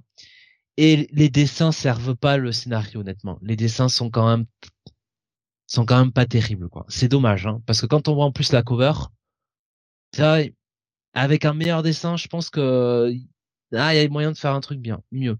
Mais ça reste sympathique. Ça sera pas un. Mais ça la cover. La cover, elle est de Daniel Acuna, et à l'intérieur, on a Leonard Kirk, quoi. Et Leonard Kirk, bah, quand il nous fait des persos un peu en costume, tout ça, ça va. Mais quand il nous fait des mecs en civil, c'est un peu plus chaud, quoi. Et le problème, c'est que tout le monde est en civil dans cette série, c'est chiant. Ça, c'est-à-dire que le principe de cette série, c'est qu'ils sont tous en civil, tous en costard, en mode un petit peu, comment on appelle ça, titre procédural, voilà. Et ça suit pas. Bon, après pour moi ça sera quand même un bon check-it malgré tout. Ouais, pareil, je vais être sur un bon check-it aussi. Pas le titre ultime, mais encore une fois, il a pour lui d'avoir une ambiance totalement différente de ce que vous pourrez trouver chez Marvel. Il y a aucun autre titre qui ressemble à ça. J'aime bien l'écriture de Janet pour l'instant. Ouais, voilà. Ouais. Mais quand même plus faible que le premier, hein. Même en termes d'intrigue, je le trouve un peu plus faible. Ça fait avancer les choses, mais c'est plus faible. Oui. Voilà. Oui. Il faut bien qu'il disait j'aime bien, même si j'ai du mal à voir où ça va. Le côté succession de one shot, mais avec un fil rouge lointain, me plaît bien. Avec un côté polar espionnage façon arabesque, mais en plus sérieux et plus intéressant. Pour le moment, en tout cas, j'accroche bien. Oui, voilà, pareil. Bon, je quitte. Allez, on continue. Bunny, on passe du côté de chez DC maintenant, avec la sortie du Batman Superman World's Finest numéro 20. Et oui, donc World's Finest, un titre que je ne fais pas tout le temps, et là j'y suis allé parce que le pitch m'intéressait grandement, comme d'habitude quand il s'agit d'univers alternatifs. C'est un peu mon truc, et Mark Waid, on sait qu'il aime bien ça, c'est lui qui avait notamment fait cette mini sur l'histoire de l'univers Marvel, hein, il y a quelques années.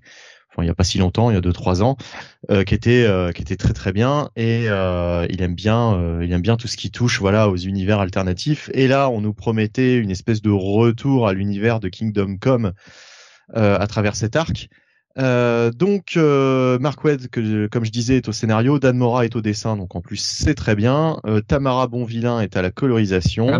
Tamara Bonvillain est à la colorisation. Et on commence sur... Je me permets de te couper juste 2 secondes. Ça y est, ils m'ont enfin entendu. J'ai dû gueuler assez fort. On a un putain de résumé sur la double page avec le titre. Ah bah putain, ça fait plaisir. Il était pas trop tôt pour le faire quand même. C'était un des seuls titres qui avait cette double page et qui ne nous foutait pas de résumé dedans.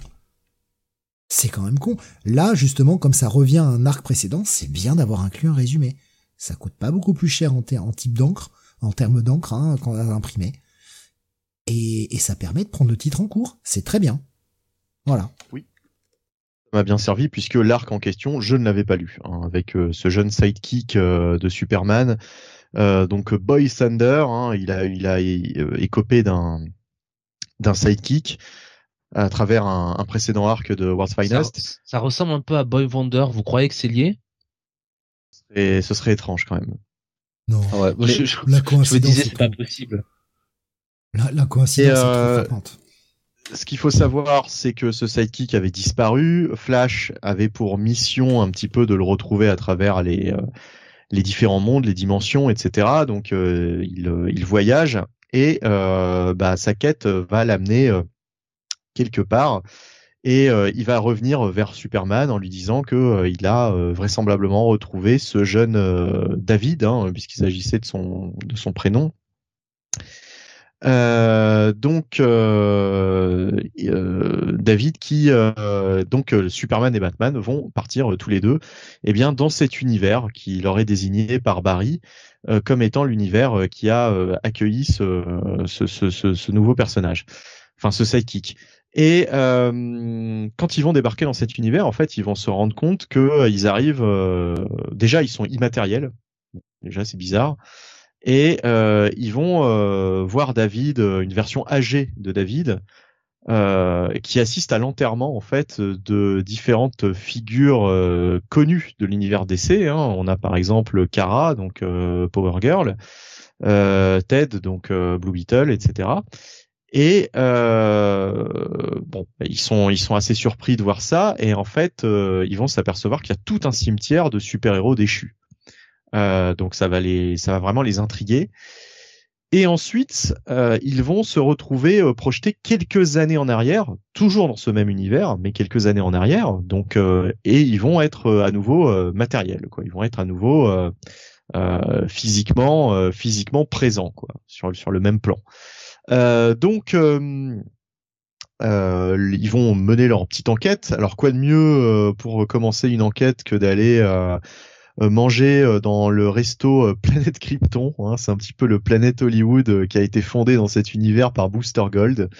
C'est assez marrant comme idée. Booster Gold qui a mis, comme dans un Planète Hollywood, plein de vestiges des différents super-héros qui ont peuplé cet univers. Donc on a les costumes par exemple de Batman et Robin, on reconnaît très bien les costumes de la série des années 60. Ce genre de choses, de gadgets, etc. Il y en a partout. D'ailleurs, Dan Mora s'en donne un petit peu à cœur joie. Il met un petit peu des différents éléments dans le décor. C'est assez marrant.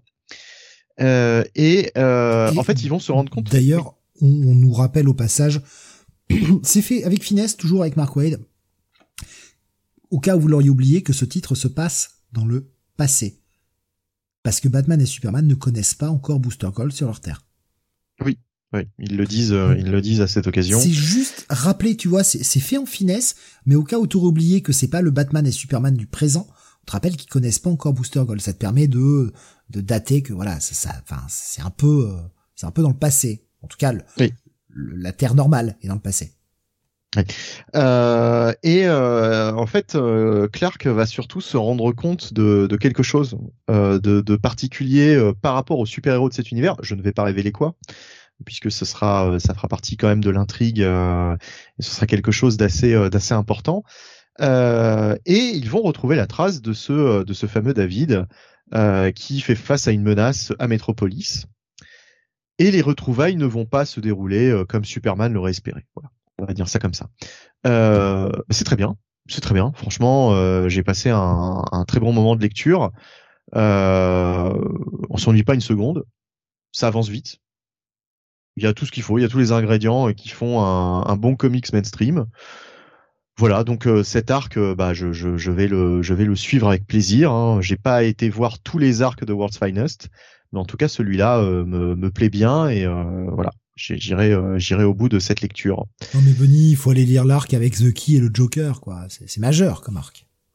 Ouais, alors vu comment tu le dis, je pense que ça devait être un. Ah, c'est l'arc où il y avait David justement. D'accord, ouais. Ouais, donc ça, j'ai pas regretté. En fait, à la lecture de cet épisode, j'ai pas eu particulièrement envie d'aller lire l'arc introductif de ce perso. On s'en bat les couilles. Tu connais la dernière page de l'arc. Voilà, et c'est tout ce que t'as besoin de savoir. Donc, du coup, alors, qu'est-ce que vous en avez pensé, puisque c'est un petit peu la série que vous faites tout le temps. Je t'en prie, Jonathan. Eh ben écoute, un début numéro où je les vois partir quand même dans un autre monde et je me dis parce que j'avais envie encore de voir ça. Et puis quand je vois que c'est lié un peu à David et quand je vois là Jonathan, où surtout. Alors a priori Batman et Superman ont des vacances très chargées. Donc quand je ils ont pas changé d'adresse en plus. Voilà. Donc quand je vois, si tu veux, où il nous emmène et la finalité, je me dis bon, ok, c'est quand même Mark Waid qui sait ce qu'il fait, qui reboucle bien sur ce qu'il a introduit dans les épisodes précédents et qui montre qu'il maîtrise un tout petit peu quand même sa continuité d'ici. Donc bon voilà, ça reste quand même un très très bon numéro encore et c'est quand même franchement bien servi par les dessins de Dan Mora qui décidément ne sait dessiner que des bons numéros. Voilà. Ben, je vais pas être d'accord, moi. C'est le pass de la semaine, pour moi, c'est... Putain, mais comment... T'es pas crédible, Je me suis en plus, tu viens de dire du bien de Mark Waid. Merde, c'est vrai, j'avais déjà oublié. Merde, j'avais oublié. Oh, putain, quel con. C'est fait avec finesse. Ah non, mais regarde. Alors là, franchement, Steve... Ouais, non, l'épisode est cool. Mais je vais être assez d'accord avec ce qu'a dit Graf. Ce World Finest, c'était bien, mais j'en ai pas eu assez. Et moi aussi, c'est un peu mon problème, c'est que... Alors, il a bien utilisé ses 20 pages, il nous raconte bien l'histoire, elle prend juste assez son temps pour bien nous mettre les enjeux, bien nous servir le storytelling avec les très bons dessins de Dan Mora, là aussi, hein, je me joins à ce que vous disiez, je suis entièrement d'accord. Mais c'est vrai que t'arrives à la fin de tes 20 pages, tu fais « Ah putain, c'est déjà fini, quoi !» Et je me dis « Putain, j'aurais bien aimé avoir un peu plus !» Alors oui, le cliffhanger est cool, évidemment. mais j'ai pas l'impression d'avoir lu 20 pages. Elles y sont, hein, mais j'ai pas l'impression d'avoir lu 20 pages. Le truc est assez fluide, il y a quand même des grandes cases et tout, et je me dis, putain, un peu court. Un peu court, pourtant intéressant. Et en même temps, finalement, j'ai envie d'y retourner, donc est-ce que le pari est pas réussi, là? Donc ouais, non, bon épisode, je vais pas avoir grand-chose de plus à rajouter que vous, c'était plutôt très cool, en fait. Voilà. Pour moi, c'est un bail. Ouais. Bah ouais, un bon bail sur cet épisode. Sans problème. Bail. Je vois Mindphobia qui disait titre en 2e place, après mon coup de cœur, qui nous a pas encore révélé, ce sera sûrement tout à l'heure. Voilà. Après Big Game. Bien sûr. Mindphobia disait quand tu sais que le mec n'écrit pas de plan sur ses séries, faire revenir David et faire une suite à Kingdom Come, c'est incroyable, j'ai adoré du grand Wade. Ryugan disait merci Wade pour ce banger. Voilà. Et puis c'est à peu près tout. Un bon petit bail aussi, il nous disait Graf. Et Fabien nous disait, alors que pour Something Epic, la série préférée de Jonathan, on le sait, 30 pages qui donnent l'impression d'en lire 50, mais que c'est bien. C'est Jay Garrick son coup de cœur. Bah nous on l'a pas lu. Voilà, donc on l'a pas lu. Il était pas dispo. Voilà. C'est dommage. Apparemment il était dispo chez Manphobia. Voilà, je te fais la réo d'Epic. En physique, oui. Oui, non mais je sais. Mais pour nous, non. Malheureusement. Oui. Malheureusement. Bah, si une fois par émission je fais le coup. Enfin, attendez, je peux le refaire, hein, on sait jamais. Jonath, tu vas nous parler d'une nouvelle série indé, bon triple bail, hein, c'est ça, hein, je déconne pas, j'ai pas oui, c'est ça. Ouais. Juste un doute au cas où. Jonath, tu me parles d'une nouveauté, ça s'appelle Beneath the Trees Where Nobody Sees, c'est sorti chez IDW. Et c'est scénarisé par Patrick Horvath. Avec des dessins, d'ailleurs c'est dessiné même par lui, donc c'est lui qui fait tout. Alors, on est dans un monde un petit peu anthropomorphe, donc on va aller du côté de la ville de Woodbrook, et on va suivre le personnage de Samantha qui va être un petit peu notre fil conducteur, notre point de vue. Et donc Samantha, va un petit peu nous raconter l'histoire de cette ville. Et pendant quelques pages, on va rencontrer différents personnages de cette ville. On va voir Samantha dans sa petite boutique de réparation, un petit peu le Castorama local, si je puis dire. Et surtout, il y a un jeu de mots là ? Non, pas du tout. Ah, c'est pas des castors. D'accord, ça aurait été drôle. Non, mais déjà fait hein, dans la pub Castorama la dernière hein, avec des castors. Ah bon ? Ouais, des castors humains. Ouais. Tu vois plus de pubs que moi alors. Des mutants castors, ouais. Du plus beaucoup. Ouais. Ah, je rate des choses, hein, passionnantes, vraiment. Incroyable. Et donc, cette chère Samantha, bah, nous explique, voilà, bah, que tout se passe bien à Woodbrook. Et puis, elle va dans la ville. Parce que Woodbrook est un peu, on va dire, comment dire, fait de briques et de broc.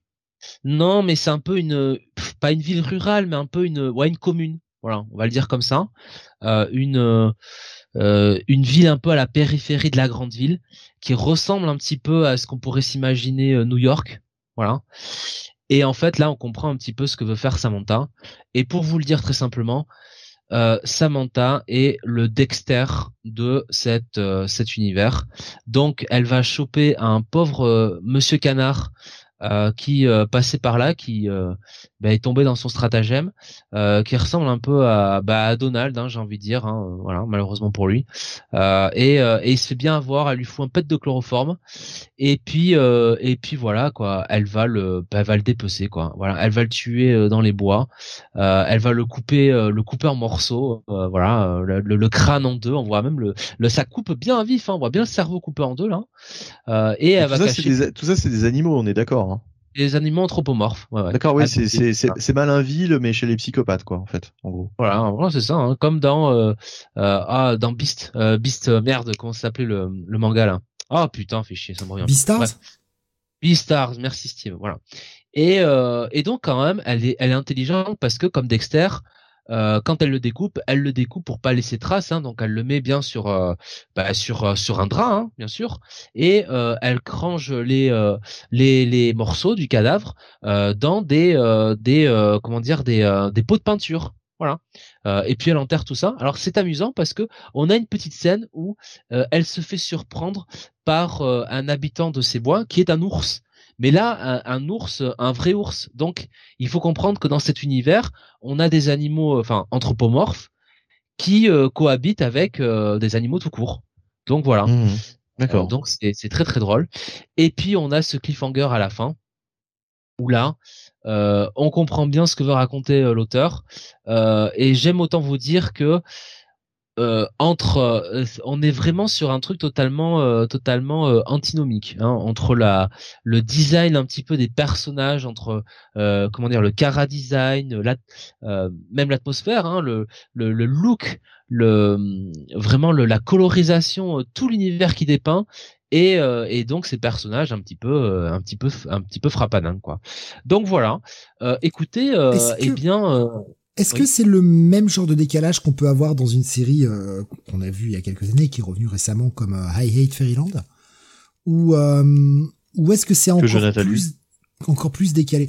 Oui, enfin, je pense qu'il voit qui c'est, il voit ce que c'est, Jonathan. Oui, I Hate Fairyland. Oui, oui.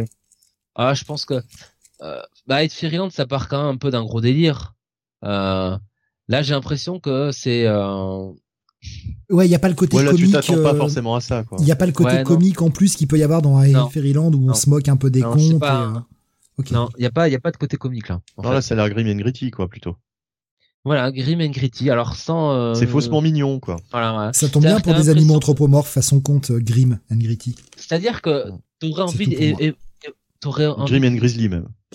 Oh putain, et on s'enchaîne là. C'est-à-dire que t'aurais envie de lire ça à tes gamins, tu vois, parce que c'est sympa et tout. On a l'impression un peu de lire une version un peu des bisounours, quoi, au XXIe siècle.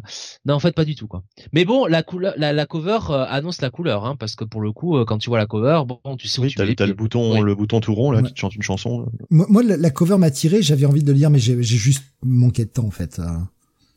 Pas eu le temps de le terminer et même pas eu le temps de le commencer, en fait. J'avais vraiment pas le temps. Alors, ça m'intéressait bien, parce que ce petit côté mignon, hein, qui traîne un sac plein de sang là, c'est bon, peut être pour moi ça. À noter que la cover du numéro 2, c'est une femme cochon qui passe devant donc une boucherie avec des têtes de cochon partout. Voilà. Putain, le retour du professeur Pig, oh merde. Ah non, le professeur Pig, on le voyait dans Catwoman, hein. Il était là, hein. Non. Mm-hmm. On a même Scarface qui était déguisé en Robin. Oui, j'ai partagé l'image un peu sur Discord, en spoiler évidemment, pour pas que les gens le voient sans le vouloir en tout cas. Donc c'est quoi, c'est une bonne pioche pour toi ce premier numéro ? Bah écoute, c'est un bon bail, hein. En vrai, c'est un très bon bail, hein. D'accord. On continue avec du décès, on y retourne. Manphobia dit quand même quelque chose de très vrai. Il remercie Jonathan de nous imiter le cochon, hein, des fois qu'on ne sache pas ce que c'est. C'est vrai que c'est toujours utile, Jonathan, tes petites interventions. Je me mets un peu à la place de nos auditeurs, et spécialement ceux qu'on a sur Discord. C'est vrai que malheureusement pour eux, ils ont un peu des problèmes, ils sont un peu en difficulté, ils font un peu avec les moyens qu'ils ont. Et donc voilà, ils ont tous le bouquin, tu sais, qu'on utilisait quand on était petit là, avec on devait appuyer sur le pour que ça fasse le bruit là. Ils sont quand même du genre, si tu veux, à mettre un carré dans un rond, tu vois. Donc bon, c'est pour tous nos auditeurs qui écoutent les podcasts avec leurs enfants dans leur voiture. Vous voyez, d'un côté il y a Jonathan qui est éducatif, le cochon, voilà, pour les enfants et tout, voilà. Et moi qui les éduque aussi en disant allez vous faire tous enculer, etc., quoi. Enfin voilà, c'est pour leur avenir, voilà, pour leur avenir, ça sera bien. Deux poids deux mesures, quoi. C'est l'éducation. Et même faut bien qu'ils rajoutent, mais quel connard. Bon, est-ce que te demandais d'imiter la mouette éventuellement, Jonathan? Ah, j'en entends énormément des mouettes. Alors je peux faire éventuellement, ça se rapproche un peu de la mouette. L'otarie. Je maîtrise assez bien l'otarie. je crois que tu nous l'avais fait en hors antenne, donc je connais l'ampleur de la catastrophe. Vas-y. Hein. Oh. Putain. Voilà. Ah oui, c'est. On s'y croit. Hein. Quand même, hein. C'est confondant là. Et tout de même, hein. Je trouve aussi, hein. Baboussa nous disait, c'était Jonathan. J'ai cru à un vrai cochon. et tu sais qu'en plus, des fois, je m'enregistre, hein, pour écouter un petit peu et m'entraîner pour m'améliorer, parce que quand même, j'essaie de garder le meilleur pour nos auditeurs. Je pense à eux quand même. Iso Parker qui nous dit Otari. Je pense qu'on Bon, là, rideau, là, on peut terminer l'émission. Ah oui, oui, oui. Allez, moi, je pose mon casque, je me casse. Terminé, on fera pas mieux ce soir. Laure nous disait, c'est un freak show. Ah, mais... Des animaux. Vous voyez ce qui se passe quand on donne des micros à des animaux. Voilà ce qu'on fait. Voilà.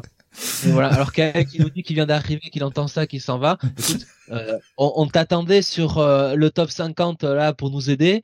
Mardi soir, on s'est retrouvé à faire un pyramide. Hein. Voilà. C'est vrai, putain, on a fini en pyramide. Putain, essayer de faire deviner des inconnus, tu vois. Ah putain.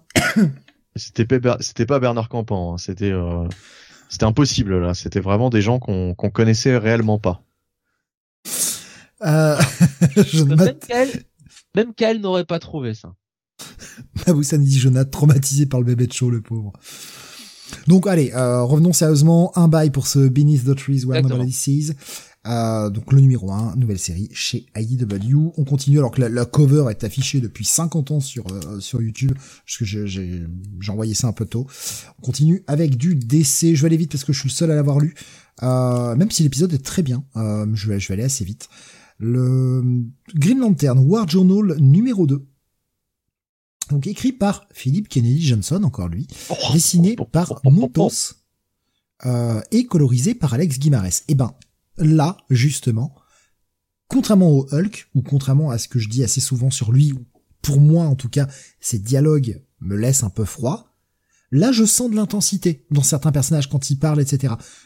J'arrive à ressentir quelque chose. Alors je sais pas, peut-être que ça lui suit mieux, peut-être que je rentre plus dedans, j'en sais rien. Mais en tout cas, en termes d'écriture de dialogue, et en termes de ce que moi je projette dans la lecture quand je lis les dialogues, etc., je m'y retrouve plus. Voilà. Bon, comment résumer ça en 2 secondes?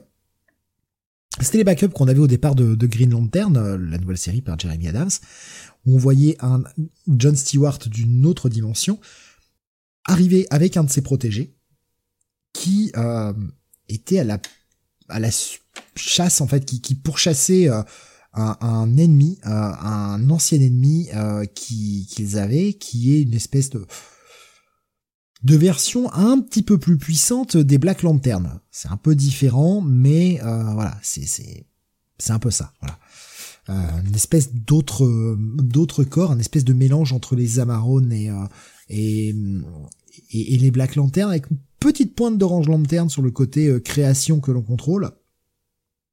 Une espèce de mélange de tout ça. Bref, on avait eu dans l'épisode 1 des lanternes, rappelez, alors la situation, je la replace pour ceux qui suivent vraiment plus l'univers Green Lantern actuellement. Il y a un conseil des planètes qui a pris la place des gardiens et qui a décidé bien de changer énormément les choses et qui a éjecté tous les Green Lantern terriens qui se retrouvent sans anneaux. Et le secteur 28-14, le secteur de la Terre, est totalement banni. En fait, il est hors limite, il ne fait plus partie de l'univers, plus personne n'a le droit d'y aller.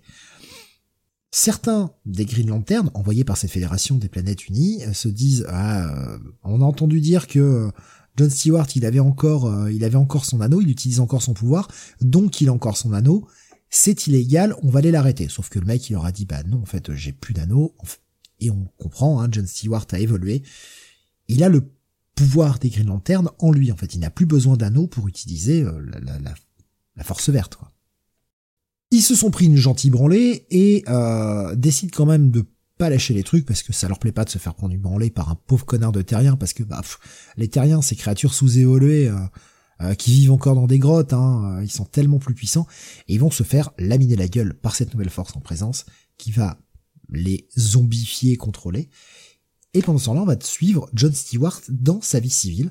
John Stewart qui, eh bien, va à Metropolis avec sa mère, parce que il prend soin d'elle, hein, depuis qu'il est rentré sur Terre. Sa mère qui a un Alzheimer, en fait, hein, qui a donc des jours avec, des jours sans, il s'occupe d'elle. Et en fait, il a été appelé à Steelworks pour un entretien d'embauche. Parce que Steel s'intéresse à lui, son côté architecte et son côté ingénieur l'intéressent beaucoup. Et c'est ce qu'il propose à sa mère, en fait. Grosso modo, il a le job, mais... il propose à sa mère de changer de vie, de revenir habiter à Metropolis. On n'aura jamais la réponse car eh bien ces nouveaux lanternes vont débarquer et foutre un saccage monstrueux avec un cliffhanger qui te donne envie d'aller voir la suite. Écoute, pour le moment, moi cette série World Journal, elle me plaît bien.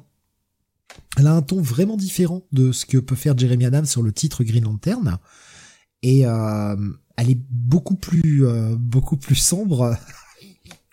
Je vois ce que Benny a écrit. En privé, évidemment, oui. On ne pourra pas le dire. Il y a des choses qu'on ne peut pas dire, mais ça me fait beaucoup rire. Il y a vraiment un côté plus sombre dans le titre, un côté plus sale aussi, parce qu'on a un Jon Stewart qui est assez esselé, qui est là pour essayer de protéger sa mère, qui veut laisser derrière lui tout ça. Il a une nouvelle chance de départ. S'occuper enfin de ses proches, qu'il a trop longtemps oublié, qu'il a mis de côté tant qu'il était sur Oa. Et en même temps, oui, les étoiles lui manquent, oui, être un Green Lantern lui manque, et tout est fait pour que le mec repique au truc, quoi.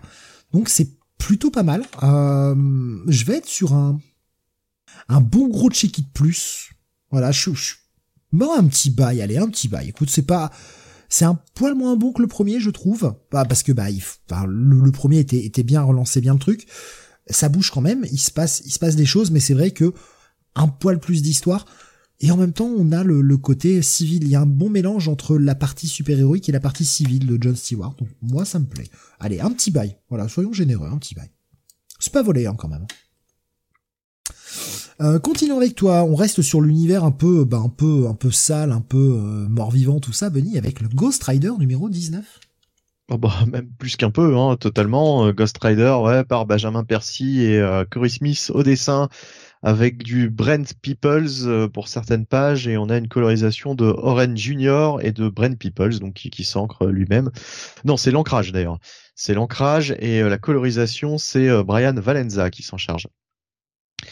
Donc 19e épisode déjà de Ghost Rider, mais à la lecture de cet épisode, je me dis finalement, est-ce que cette série, ce n'est pas plus une série à force Jean Talia Warroad, quoi, finalement, parce que elle prend de plus en plus d'importance. Non, en fait, c'est juste l'arc qui explique. C'est la deuxième partie de l'arc qui explique d'où elle vient. Enfin, fallait bien nous parler de ses origines quand même. Ouais, mais elle avait déjà une grosse place auparavant, quand même, dans le titre. C'est ex aequo le personnage principal, on va dire, avec Ghost Rider, si ce n'est parfois, comme c'est le cas là dans cet arc, effectivement, même le personnage principal, quoi. C'est pas plus mal parce que le personnage est bon, mais voilà, c'est là franchement, je pense que c'est un personnage qui va rester parce que il a tellement pris d'importance dans cette mythologie de Ghost Rider que je serais très surpris qu'elle disparaisse totalement, quoi. En fait, j'ai quand même l'impression que Ben Percy a presque plus envie d'écrire Johnny Blaze que ce Ghost Rider. Parce qu'il est beaucoup plus souvent en civil on le voit beaucoup plus souvent en tant qu'humain que en tant qu'avatar de la vengeance. Oui. C'est tout, voilà. Fin de ma remarque. Voilà. Donc, on parlait aussi de la lecture qui paraît un peu vite et finalement on se dit bon, c'est pas mal mais il s'est pas passé grand chose. Moi j'ai eu cette impression plutôt sur ce titre, je dois dire. C'est-à-dire que donc on a Warroad et Johnny Blaze qui continuent à chercher en fait Mephisto, quoi, et ses disciples. Ils vont tomber sur une ville où les enfants sont possédés et commettent des actes barbares, on va dire ça comme ça. Ouais, ils vont essayer de les sauver. Pardon ? Children of the Corn. Oui, totalement. On est totalement dans cette idée. Ils vont essayer de les sauver, mais en fait, on va pas avoir le fin mot exactement de cette histoire. Ça va s'arrêter vraiment en plein milieu de l'action. Donc voilà, j'ai été un petit peu surpris de cette fin abrupte et on va avoir toute une partie effectivement sur les origines, sur l'enfance en fait de Talia Warroad avec ses parents notamment. On va voir qu'elle a rencontré Doctor Strange quand elle était jeune, qui a essayé de l'exorciser de ses démons avec plus ou moins de résultats. En fait, finalement, on se rend compte que, à mon avis, il va bien galérer vu ce qu'elle est devenue ensuite. mais voilà, enfin c'est une lecture sympathique, mais j'ai eu vraiment cette impression de trop peu en fait au bout du compte. Voilà, c'est je trouve que on n'avance pas forcément assez vite. Il y a certains épisodes où on sent que Percy essaye d'étirer un peu le truc en longueur, quoi. Et j'ai eu vraiment cette sensation sur cet épisode. Bah, faut aller au 25 quand même, numéro anniversaire, quoi. Alors, bah, qu'est-ce que vous avez pensé de ce numéro ? Jonathan, je t'en prie. Bah, écoute, moi, j'ai beaucoup aimé cet épisode. Alors oui, effectivement, on peut dire que Talia prend un peu le lead, mais bon, comme disait Steve, c'est normal, hein, c'est un peu le début d'un arc qui explique sa backstory. Et bah moi ce que j'aime bien quand même avec ce titre Ghost Rider, et ça rejoint un peu tout ce qu'a fait Benjamin Percy depuis le début de son run, c'est que on a un épisode qui se tient en un. Voilà, on a une histoire de Ghost Rider et Talia qui vont un petit peu s'occuper d'une ville abandonnée, et en même temps on a quand même le fil rouge principal avec cette recherche, cette traque des membres du culte de Mephisto de la part de Talia et de Ghost Rider. On a un petit peu la suite au début de l'épisode du flashback de la backstory de Talia avec l'implication de Doctor Strange. C'est bien de voir Doctor Strange lié à ça. Moi, franchement, ça reste toujours très très bien, hein. C'est comme disait, enfin moi je trouve que c'est bien rythmé, quoi. Enfin je trouve que Benjamin Percy fait vraiment du bon boulot et que les dessins sont très bons. Donc voilà, moi j'en ai pour mon argent là-dessus. Je suis assez d'accord avec Benny sur le fait que ouais, l'épisode un peu comme le World's Finest où t'arrives à la fin, tu dis ah merde, c'est déjà fini, quoi. C'est ce petit côté de ah putain, j'en aurais bien pris un petit peu plus, j'ai le sentiment de pas en avoir eu assez, même si finalement ce qui est raconté est cool. En fait, ce qui m'a le plus surpris, c'est qu'on est quand même sur un gros arc, en tout cas un gros arc pour Ghost Rider, parce que jusqu'à présent, hormis l'arc sur Danny Ketch, les arcs étaient assez courts, en un, enfin c'était soit des histoires en un, soit des histoires en deux tout au plus. Danny Ketch, on était sur une histoire en 4 parties, je crois même. Et là, en fait, je m'attendais à ce que ce soit du coup en 2, et au final, non, ça va être un arc assez long. Sûrement dû au fait aussi qu'il veut mettre en avant ce personnage de Talia, personnage qu'il a créé et qui est très très cool, hein. Je suis entièrement d'accord avec vous, le personnage est très bon, faut absolument pas qu'il disparaisse, quoi. Faut que ce soit un personnage qui reste dans l'univers Marvel. Mais ouais, enfin, je me suis dit ah, attends, j'en aurais bien pris un petit peu plus. Et le cliffhanger, soyons honnêtes, le cliffhanger, il est pas ouf. On a vu quand même un peu plus impactant comme cliffhanger là. Ah bah oui, non mais là il y en a pas, quoi. Enfin, t'as un peu l'impression que c'est bah j'utilise ça pour dire que je fais un cliffhanger. Oui, il y a un poil d'enjeu, mais c'est léger. Voilà.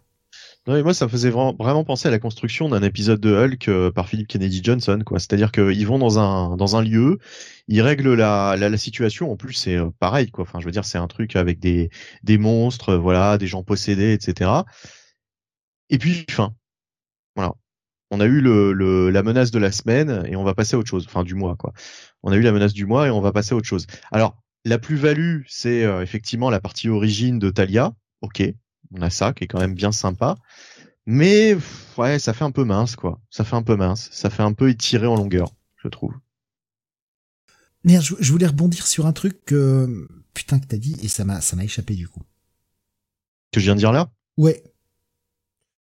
Bah que je comparais ça à Hulk. Voilà, oui, non, oui. Le fait que tu disais que bah voilà, ils vont dans un lieu, en fait, la série est depuis le début construite un peu à l'image d'un show comme Supernatural, en fait.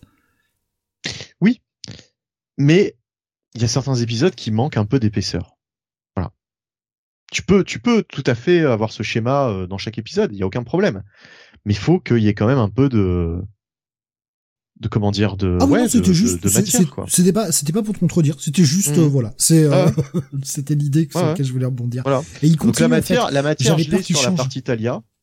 Mais vraiment sur la partie action Ghost Rider, j'ai trouvé ça trop similaire à ce qu'on a déjà vu en fait sur les 18 précédents épisodes, quoi. C'est-à-dire Ghost Rider arrive, il se transforme, il sauve des personnes, enfin certaines uniquement, hein. Il y a quand même toujours des morts. toujours des côtés assez graphiques, etc. Ok, mais il me manquait un petit truc en plus, quoi. Puis comme tu dis, le cliff là, il est inexistant, quoi. Je veux dire, autant sur World's Finest, le cliff est vraiment efficace, autant là, ça s'arrête. Tu t'es même surpris, quoi. En fait, j'étais surpris que ce soit la dernière page. Ouais, enfin. Je suis assez d'accord avec toi sur le fait que ça va vite. Après, comme Jonathan, j'accroche toujours autant à la série et ça me plaît toujours autant, quoi. C'est efficace. Je suis efficace. Entre vous deux. Voilà. Non mais enfin, je trouve ça bien. Hein. Je trouve ça toujours efficace. Je trouve toujours que c'est une lecture agréable. Mais voilà, forcément un peu plus. J'en attends un peu plus. Voilà, j'en attends un peu plus. On a eu mieux sur ce titre. Donc bon, allez, je vais dire un check-it plus pour marquer un peu la petite déception, on va dire, même si ça reste bien, quoi, un check-it plus. Moi, mon bail. Moi aussi, je suis sur un check-it plus, voilà. Mais ce qui reste une très bonne note, quoi. Qu'est-ce que j'ai vu? Hisoka dit, je suis à la bourre, je suis au cross avec Wolverine, et j'aime beaucoup cette série. Et c'est vrai qu'après un premier arc très rythmé, Percy prend beaucoup plus son temps, ensuite. Continuons, Jonathan, avec de l'indé. On va chez Image à nouveau avec la sortie du 16e numéro de Rogue Sun. Oui, toujours scénarisé par Ryan Parrott avec des dessins de Abel et Marco Renan et une colorisation de Natalia Marquez. Donc on est toujours sur cet arc où Caleb, donc l'un des premiers Roxxon, le Knight Roxxon, finalement a pris en otage le corps de Dylan et il a monté tout un stratagème avec certains des anciens Roxxon, enfin la majorité des anciens Roxxon dont la mémoire est présente dans la pierre du soleil pour justement piéger Dylan à l'intérieur de la pierre du soleil et faire en sorte que Caleb ait le contrôle total du corps de Dylan et ça fait que on a le Dylan et son père Marcus qui se retrouvaient à la fin du dernier épisode fait prisonnier par les anciens Roxxon et notamment le grand-père de Dylan qui avait trahi Dylan et donc Marcus qui est le fils qui était son fils. Et puis pendant ce temps, on avait donc Caleb qui menait sa petite croisade sur Terre pour réécrire le monde à son image, en tout cas comme il l'entend, mettre un peu d'ordre dans tout ça, et il allait faire une alliance avec Morningstar, d'un des grands ennemis de Roxxon, et il s'était fait faire une marque, la marque de Morningstar, ce qui lui permet un petit peu, dans le début de l'épisode, d'aller un petit peu monter une petite équipe avec certains des ennemis de Roxxon qui ont été libérés cette fameuse prison, cette fameuse boutique d'antiquité où cette chère Dottie recueillait les ennemis de Roxxon dans des bijoux. Donc Caleb monte son équipe. Pendant ce temps, dans la pierre du Roxxon, la pierre du soleil, on a Dylan et Marcus qui vont essayer un petit peu qui vont essayer de s'échapper, qui vont avoir l'aide d'un allié inattendu.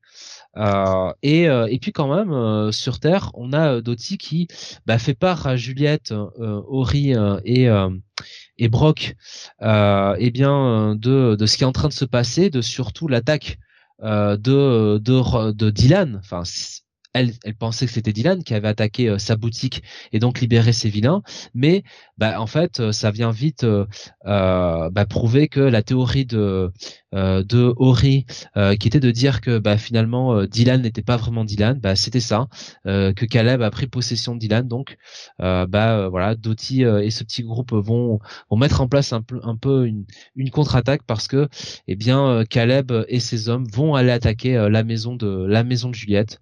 Donc voilà, on a une narration qui se passe un peu sur deux plans entre Caleb sur Terre qui vraiment fait tout pour mettre le bordel et de l'autre côté dans la pierre du soleil, Dylan qui essaye un petit peu de trouver des alliés, de trouver sa voie pour sortir de ce guêpier. Donc voilà, une bonne suite de cet arc. La série qui continue aussi d'être toujours aussi intéressante. Je te laisse ta parole, mon cher Missione Bonny. Oui, effectivement, très très bonne série.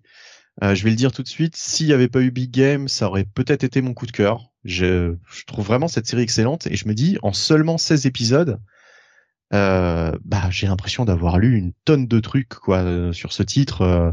C'est incroyable le boulot abattu par Ryan Parrott. Alors pour qui n'a jamais lu ce titre, c'est vrai que ton résumé avec tous ces persos là, il y en a 36 000, t'en as nommé plein. Je pense que les gens sont totalement perdus.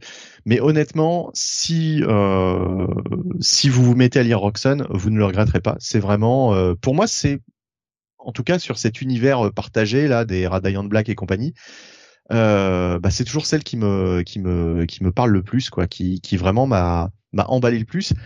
Je la comparerais presque même totalement à Invincible Je veux dire franchement, on a eu 16 épisodes qui sont vraiment excellents.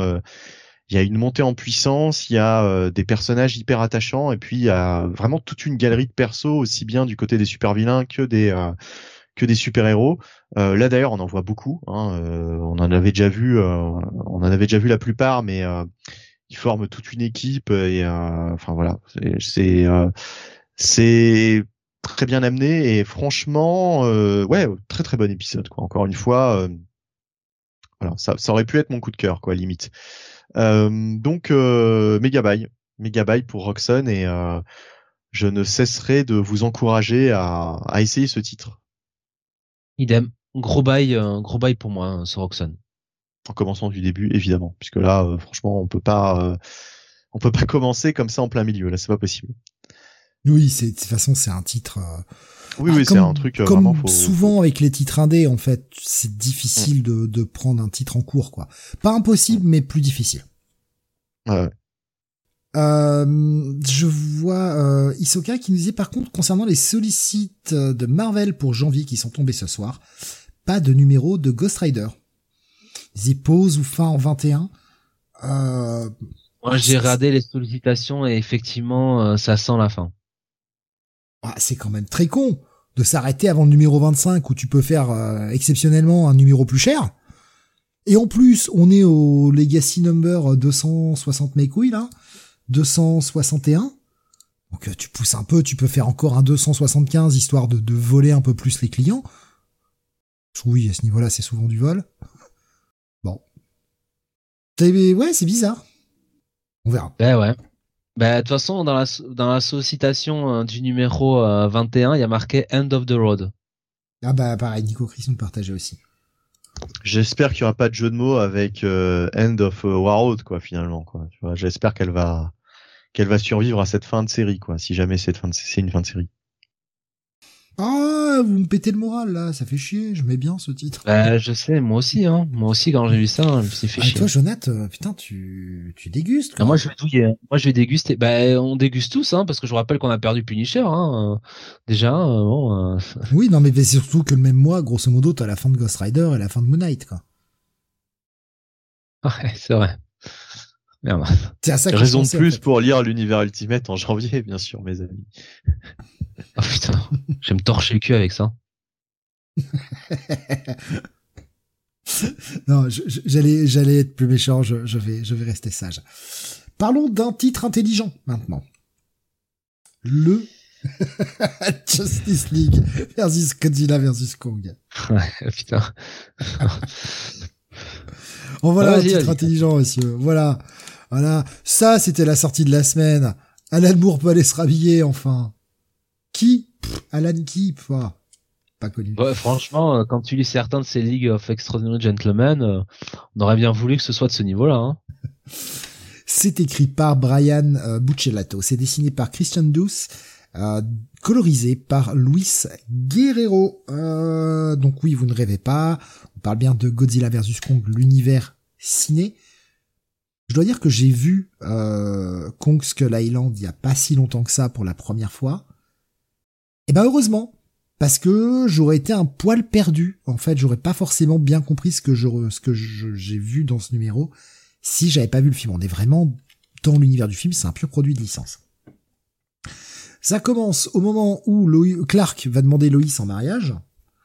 Et apparaît Godzilla. Magnifique page. Et puis on revient 12 heures auparavant. Arrêtez de faire ça, c'est de la merde. Pitié, arrêtez. J'en peux plus de ces accroches, putain, c'est nul à chier. Parce que je vous spoil le numéro. Et ben ça s'arrête au bout de la deuxième page. On retourne à la même situation qu'au bout de la deuxième page. Voilà. Ça fait chier. Et ça va être le gros problème de ce numéro 1. Alors, on va voir la Justice League qui... On a Hal Jordan, on a... je crois que c'est Wally. Je suis pas sûr si c'est Wally ou Barry. Non, c'est Barry, c'est le meilleur Flash. Hein, quand c'est on Barry, j'étais pas sûr. Quand on veut vendre du titre, on met Barry, hein, bien sûr. Il y a Supergirl. En gros... Superman est en train d'essayer de sauver le monde, il carbure comme un ouf, en train d'essayer de régler toutes les crises d'un coup. Il y a même un Titano, évidemment, un singe géant qui apparaît, c'est malin, et donc il va lui casser la gueule. Les membres de la Justice League veulent lui prêter main forte, mais pas besoin, il a déjà tout résolu. Et ça permet surtout à tous les membres de la Justice League qui vont croiser d'autres par la suite, eh bien, de parler avec Superman de ce choix d'épouser Lois. Certains disent tu fais peut-être une bêtise un peu, tu vas perdre les plaisirs de la vie, et tout le monde l'encourage plus ou moins malgré tout à le faire. Pendant ce temps-là, la Ligue de Luthor, la Ligue des méchants, va s'allier pour dire j'ai un plan, on va aller piquer un truc dans la forteresse de la solitude, sauf que ça se passe mal, et on va débarquer sur l'île de Kong, et va y avoir tous les monstres, parce que je vous répète pas tout parce que ça sert à rien.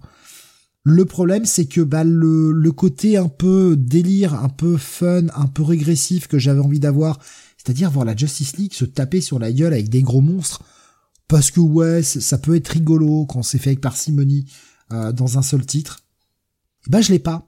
Il va falloir que je revienne dans le 2 pour ça. Et ça me fait chier. Premier numéro, c'est juste un putain de numéro d'exposition, et c'est vraiment con. Ça aurait mérité... ça aurait mérité une patate dans la gueule de Godzilla, ou je sais pas, quelque chose qui m'accroche un peu plus. Faut que je revienne au numéro 2 pour ça. Et je pense qu'au numéro 2, ça va être j'ai pas vu la sollicitation. Donc vraiment, je vous jure, je l'ai pas vu, je l'ai pas regardé parce que je m'en fous. Mais je parie qu'au numéro 2, va nous faire Batman, qui s'aperçoit de la crise, et on verra pas Superman taper dans la gueule à Godzilla. Et en fait, c'est ce que j'ai envie de voir. Alors c'est bien beau de vouloir retenir le truc, de le garder un peu encore au chaud, parce que c'est ce que les gens attendent, que ça se tabasse. Il aurait fallu en mettre un peu plus. Qu'est-ce que t'en as pensé, Jonathan? Franchement, anecdotique, parce que on passe plus de temps à avoir un peu les réactions des gens sur la demande en mariage de Clark à Lois, et un peu les délires de la ligue des vilains là. Le reste, franchement, bof quoi. Voilà. Ok, Toyman est pas mal, Toyman est drôle. Voilà, il y a des moments qui m'ont fait marrer, mais. Mais franchement, ouais, comme tu dis, quand on va sur un titre comme ça, on veut du crash de voiture, quoi. On veut que ça pète dans tous les sens, et on n'a rien de tout ça. Voilà. Mais ouais. Dans le premier épisode. Il faudra revenir aux deux. Pour une fois qu'on demande un truc crétin, on essaie de nous écrire un scénario. C'est un peu emmerdant, quoi. Surtout que là, c'était là où on pouvait se lâcher, quoi. Ça fait chier. Ça fait chier. Il y a un petit côté coitus interruptus, quoi. J'avais envie que ça en mette partout, et là, tu te retrouves à bander mou, quoi. Un peu dommage, un peu déçu par ce premier numéro. Et oui, j'ai des comparaisons honteuses et je vous emmerde. C'est comme ça. C'est tout. Pour moi, c'est un petit check-it. Ouais, je suis sur un petit check-it aussi. Je vois Mindphobia qui disait, je m'attendais à un truc con et pour le moment, c'est très classique, c'est dommage. Pas assez de monstres. Ce qu'il nous disait, pour le coup, je voulais un truc débile, nanar, et pas tant que ça, sauf Grodd devant King Kong qui m'a fait marrer. Oui, c'est le passage le plus fun, en fait, voilà. C'est ça. Pas grand-chose. Pas grand-chose. Il y avait CCCP qui nous disait, ça sent le comique chez Vestron. Je sais pas si Urban va pas garder les droits de ça. Je sais pas comment ils vont se démerder avec ça. Est-ce qu'ils vont publier? Mais oui, peut-être que ça attirera chez Vestron, j'en sais rien. Et qui n'ont pas le courage pour publier Joy Operation, je doute qu'ils publient ça. Hein. CCB qui nous dit on attend la série sur Apple TV et Monarch. Pour voir ce que ça peut donner, effectivement.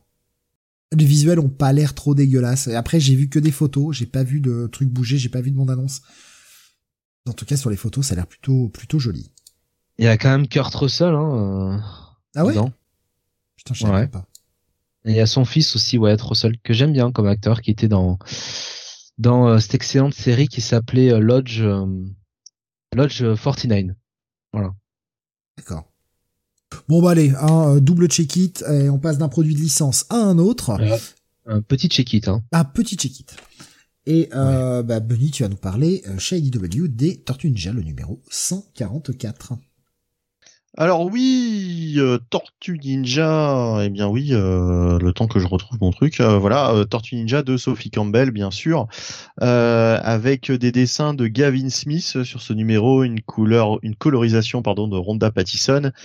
Sophie Campbell qui, on l'a peut-être déjà dit dans des précédents Comics Weekly, je ne sais pas si c'était déjà tombé à l'époque, mais on le sait, va quitter la série au 150. Donc pour ceux qui comme moi ne sont pas spécialement bluffés par la prestation de Sophie Campbell, peut-être qu'on a une lueur d'espoir. Je ne sais pas qui va reprendre après le 150, après le passage de Sophie Campbell sur ce titre. J'espère que ça va pas s'arrêter évidemment, mais voilà. Je ne sais pas qui va reprendre. Ben non, on n'en avait pas parlé. D'accord, bah alors voilà, c'est dit. Si, je crois qu'on l'avait dit, On l'avait dit, Justement, je ne sais pas. Moi, je m'en rappelais pas. Je m'en rappelais pas, pardon. Non, mais c'est dire à quel point t'écoutes les auditeurs, c'est quand même formidable, Bravo, Alors, un numéro qui commence plutôt pas mal. On a ce combat entre les tortues et le fameux docteur Barlow, qui a fait des expériences sur Leatherhead et entre autres voilà, donc les tortues qui venaient au secours de leurs amis, notamment Mushroom. On va dire c'est un début assez efficace, une entrée en matière assez efficace. Mais là où le bas blesse, c'est que très vite l'épisode retombe dans les travers habituels. Alors à chaque fois, peut-être que c'est moi qui n'ai pas de chance, je tombe. Mais je crois que c'est toi. Comme moi quand j'arrête les séries et que ça devient mieux. Voilà. Souvent, quand j'essaye du Sophie Campbell, je tombe sur ce type d'épisode où, au final, il se passe pas grand-chose. Et là, quand même, dans la deuxième partie, c'est peu de le dire parce que on en est carrément à voilà. C'est une discussion pour savoir qui va se barrer à Southampton, qui va rester dans les égouts, qui va vivre avec qui va. Il y a toute une discussion vraiment qui n'a. C'est limite de la tranche de vie, quoi. Là, on est vraiment dans la tranche de vie. Et il y a que sur la dernière page que il se passe un petit truc, qui te tease le prochain épisode. Et c'est vraiment du Sophie Campbell pur jus, c'est-à-dire que. Durant les 3 quarts de l'épisode, il se passe rien d'intéressant. Sur la dernière page, t'as un truc qui te dit peut-être que dans le prochain. Mais bon, est-ce que je vais me laisser tenter par le prochain si c'est pour être encore déçu, quoi. Bon, je sais pas, j'en sais rien. Enfin voilà, graphiquement c'est pas mal. Franchement, graphiquement, ça fait énormément le taf, je trouve. Mais pour raconter justement un truc qui hélas n'est pas spécialement intéressant, quoi. C'est un épisode de transition, comme on dit, mais en plus, voilà, c'est vraiment pas passionnant, quoi. Il y a juste cette dernière page, qui est intrigante. Les quelques premières pages qui sont sympathiques, mais bon, le combat est quand même rapidement résolu.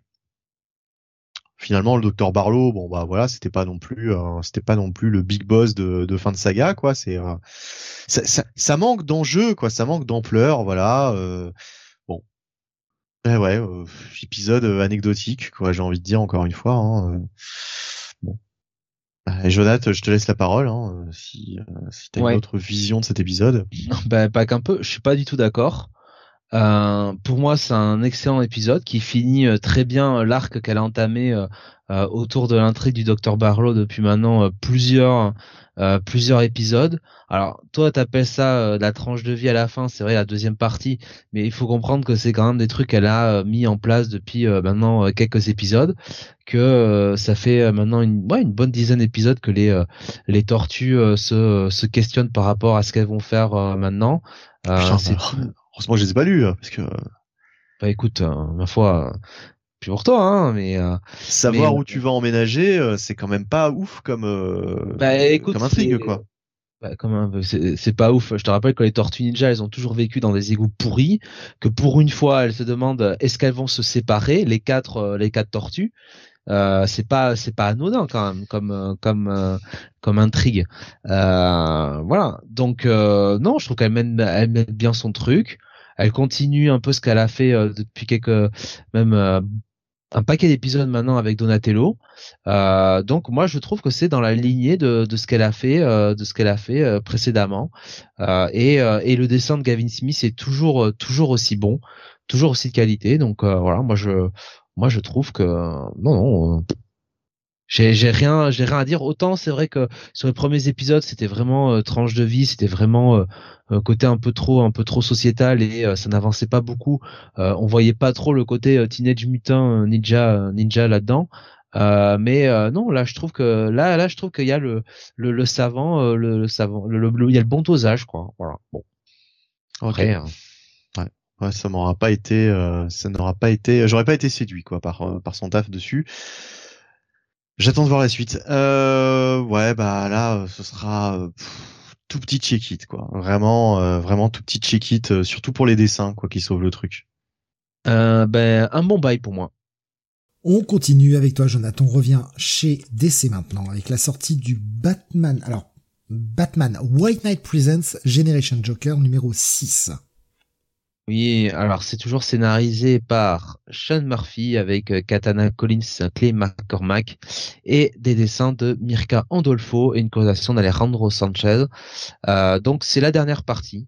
Voilà, donc on est sur la fin de cette intrigue autour de Jack qui était devenu un petit peu cet hologramme, ses enfants qui voulaient le sauver, et puis Riot qui voulait un petit peu récupérer les pouvoirs que possédait Jack pour réanimer Poison Ivy, la guérir de son mal. Donc j'ai pas besoin de vous en dire beaucoup plus. Ça va être la fin de cette mini-série. Ça va être de l'action sur la grande partie de l'épisode, avec le retour quand même d'Harley Quinn, la présence évidemment de Batman Bruce Wayne pour sauver un petit peu sa famille. Donc voilà, ça c'est quand même efficace. Ça suit bien son cours et surtout. Il y a vraiment une fin d'épisode avec un cliffhanger qui là donne vraiment envie de voir la suite, parce que très clairement on n'en a pas fini avec cet univers de Batman White Knight Presents, ou en tout cas Batman Beyond the White Knight. Et franchement, ouais, avec ce qui s'annonce, déjà on a vu sur la fin de Batman Beyond the White Knight, on avait eu quand même l'introduction de Diana, des agents du FBI, Diana Prince et John Stewart. Donc on voyait bien qu'il y avait un petit peu un début de réinterprétation de la Justice League, surtout qui venait arrêter Bruce Wayne. Bon là, on va, après la fin de cette mini-série, on va voir que ça continue comme ça. Et ça c'est bien intriguant pour la suite. Et je pense que de toute façon, alors ça n'a pas été encore annoncé, mais à mon avis, Sean Murphy va probablement s'occuper du prochain projet. Et si c'est ce que je pense, écoute, j'achète, hein, comme dirait l'autre. Voilà. Donc gros bail, quoi. Et oui, j'ai pas donné ma note. Bah oui, un bon bail pour cet épisode. Et alors globalement, pour la mini-série, je mettrai pas nécessairement un bon bail. Ce sera entre le check it plus et limite bail, mais voilà, c'est pas un indispensable comme Batman Beyond the White Knight. La mini-série a quand même pour qualité que même si ça reprend pas nécessairement les protagonistes de Beyond the White Knight, c'est une suite. Voilà, c'est pas un truc qui se passe en parallèle, c'est pas un flashback, c'est vraiment une suite. On sent le côté, c'est le projet intermédiaire finalement entre les Batman Beyond the White Knight et j'imagine la prochaine grosse série de mini-série de Sean Murphy. Bon, c'était très bonne idée, cette réinterprétation de l'un des persos teasés dans le cliff. Ah oui, totalement. Alors, j'ai été un peu spoil parce que j'ai vu passer des articles bien putaclic par des sites de merde qui sont des sites ramasse-chiottes. Que j'utiliserai des fonds de brosse à chiottes en fait qui font. Alors donne les noms, des genres Screen Rant et compagnie, tu vois, ce genre de sites de merde qui sont en fait des sites ciné, mais comme le comics marche au ciné, ben on fait des news comics avec des types sans putaclic, savoir de quoi on parle. Ah ben oui, puis avec des types putaclic genre la Justice League changée à tout jamais ou truc comme ça. Oui, en fait, on nous parle de Batman Generation Joker, enfin donc en fait absolument pas canon. Donc vos titres putaclic, vous les roulez là, gentiment, puis vous les carrez bien dans l'oignon. Je déteste ce genre de site. Putain, mais au lieu de nous faire des lois sur l'anonymat ou ce genre de truc là, mais commencez par faire des lois qui interdisent de faire ce genre de truc. Ça mérite un coup de genou dans les dents. Il y en a marre de ce truc là. Voilà. Tous ces titres de merde que l'on voit qui sont des titres putaclic ou ce genre de truc genre vous n'êtes pas un vrai fan si vous savez pas répondre. Mais putain, mais qui lit ce genre d'article? Mais niquez-vous, quoi. Putain. Il y a encore des gens qui cliquent là-dessus. Ça me rend fou, quoi. C'est CCB qui nous dit un bon site français dans le genre high-tech. Oh, mais quelle horreur. Quelle horreur. Site de merde, ça, putain. Ça, c'est pas de quoi ça parle. Les infos sont fausses à 99% du temps. Pas un moment où ils te racontent pas une connerie. Et putain, les mecs ont des clics dans tous les sens. Je comprends pas, quoi. Coup de genou dans les dents, en fait. C'est tout ce qu'ils méritent. Le meilleur site de merde, le site du musée des WC au Japon, ne dit pas vous ça. Ah là là. Bref, bye donc pour ce numéro et bon check-it pour l'ensemble de la mini-série, si j'ai bien compris, Jonathan. Si j'ai pas de bêtises. Voilà. Ouais. Exactement. Allez, on continue avec du DC toujours. Le Titans, numéro 4 de Tom Taylor au scénario, Nicolas Scott au dessin, Annette Kwok et Talakolo. On ouvre l'épisode avec un gars qui sait un petit peu Beast Boy hein, qui a un peu de vague à l'âme parce que ce que lui a dit Garth à la fin du dernier épisode que ils ne font pas assez, l'a un petit peu blessé, il se sent puis son pote a préféré rester avec Brother Eternity, s'appelle-t-il maintenant, j'allais dire Brother Blood mais non, c'est Brother Eternity je crois. Et ouais, ça le mine un peu, mais Raven a la solution. Et si on allait péter la gueule de branleurs dans la rue, hein, voilà. Et ça remet du vague à l'âme à Gar qui va avoir cette idée. En fait, on ne fait pas assez pour les gens. On se contente de réagir aux crises. Et si nous aidions aussi à la reconstruction? Rappelez-vous cette forêt qui a brûlé dans l'épisode 1. Ouais, l'épisode 1. Si on allait replanter les arbres. Oh là là, Tom Taylor, merci Tom Taylor. J'attendais, j'ai laissé le petit blanc. J'ai laissé le petit blanc. Le monde des bisounours est tranquille, hein, a de beaux jours devant lui. Hein. Et donc Nightwing il fait, ouais, c'est cool, on le fait. Allez, c'est toi qui gères le projet. Moi j'ai autre chose à foutre, hein, faut que je protège Wally parce que Wally il est censé mourir dans 24 heures. Donc vas-y, va faire tes conneries, mes amis. Et puis j'ai encore un jour pour profiter de Wally un petit peu quoi. Voilà. Voilà, c'est va faire ta merde en Amazonie et puis moi je m'occupe des vraies missions genre protéger notre pote qui va crever en fait. C'est bon, c'est pas dit mais c'est voilà, c'est bien sous-entendu. En tout cas, moi c'est comme ça que j'ai choisi de le comprendre. Parce que je suis un connard. Nightwing qui fait un coup de pute hein, qui fait Wally qui fait non mais attends, moi aussi je peux les replanter, je vais vous replanter 1 million d'arbres en 10 secondes quoi, si vous voulez, il y a pas de problème. Tout le monde dit non, tu vas mourir dans 24 heures, tu peux pas sortir. Et pour l'empêcher de sortir, qu'est-ce que ces potes ont fait? Ils ont appelé Linda. Ils l'ont mise au courant. Tu sais quoi? Ton mari va mourir dans 24 heures. Donc tu l'obliges à rester là et à pas bouger. Coup de pute, voilà. Et bon, en Amazonie, il y a des destructeurs qui vont tout casser. Mais surtout, c'est le retour de Garth. Qui a un petit peu envoyé Beast Boy sur les roses dans le dernier épisode, qui vient à la Titan's Tower bien pour s'excuser un peu, il a peut-être été un peu méchant avec Gar, la façon dont il l'a envoyé chier. Et si finalement ce qui se passe avec Brother Eternity était pas aussi simple que l'on croyait, hein, avec quelques indices dans les épisodes précédents, cette page, je pense que tu vois la page dont je parle, Jonathan. Cette page, elle est bien dégueulasse. Elle est bien cool. Voilà, c'était bien cool. Et on est parti pour un remake de The Thing, en fait. Ben oui, ça en a un peu la saveur, oui, effectivement. Voilà. Pas pire, pas mieux. Pourquoi pas, écoute, ouais. C'est sympa, mais on s'emmerde un peu quand même. Ça avance pas des masses. En fait, c'est pas tellement ça, c'est que j'aurais préféré que... c'est dur de le dire comme ça maintenant, mais... comment dire ? J'aurais aimé que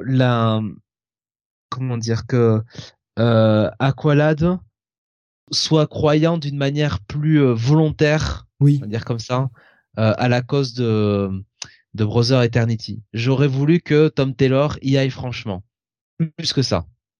Oui, un peu moins, ce qu'on pouvait imaginer au départ en fait, ou qu'on joue plus longtemps avant de nous révéler le truc. Voilà, aussi ça. Parce que moi, ce qui m'a fait rester sur le titre, c'était vraiment ce cliffhanger du 2. Hein. Eh oui. C'était très cool. Et là, finalement, il y a déjà des réponses et ça m'emmerde un peu. J'aurais aimé, là, que le fil rouge dure un peu plus longtemps. Je vois Bomas qui disait faut lui filer le comic Captain Planet à Tom Taylor. J'ai envie de dire.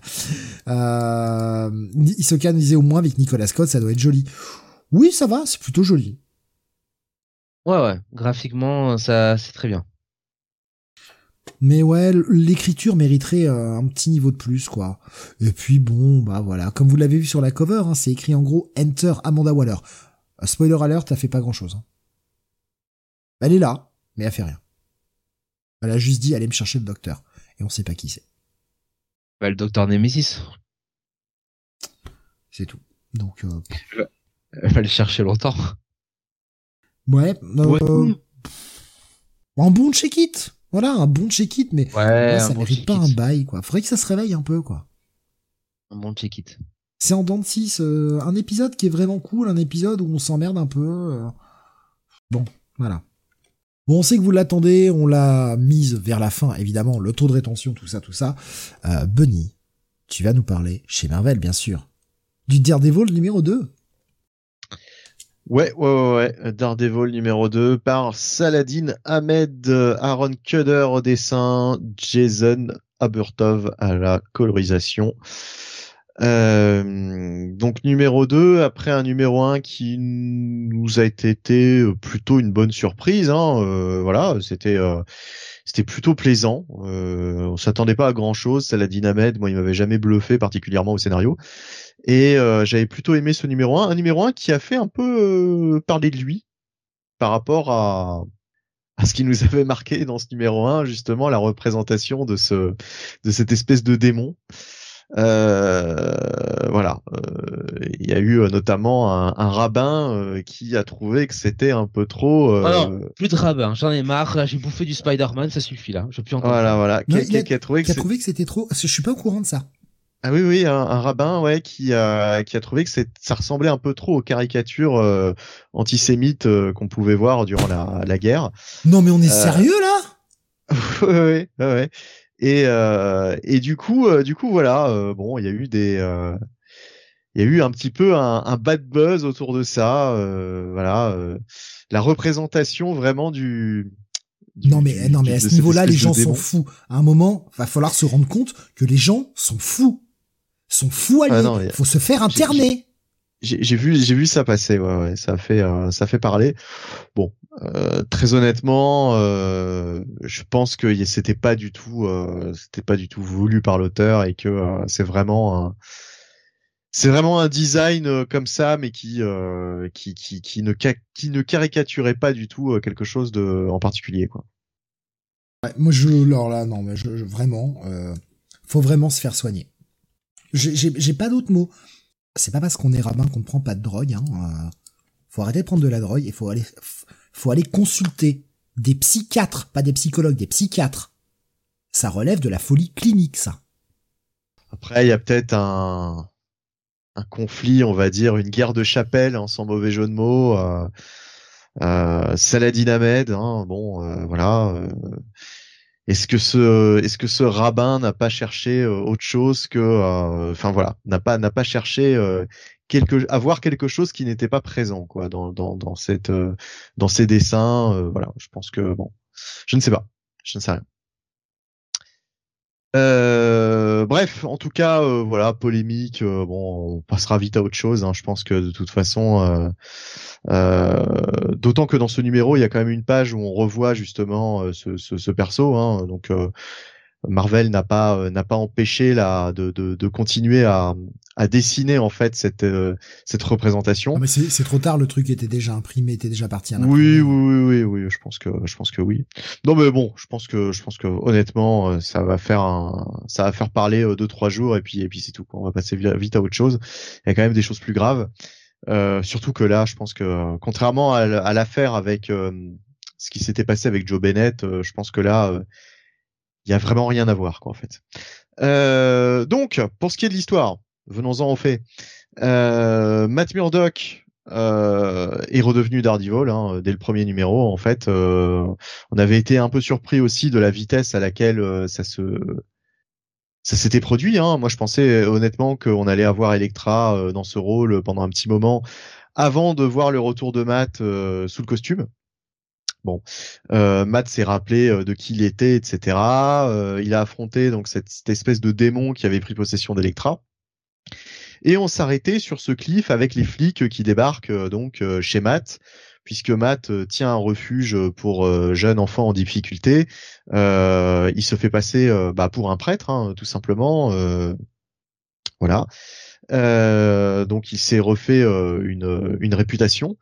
Mais hélas, sa réputation n'est pas la meilleure qu'il soit, puisque les flics l'accusent notamment d'utiliser les enfants pour commettre des crimes.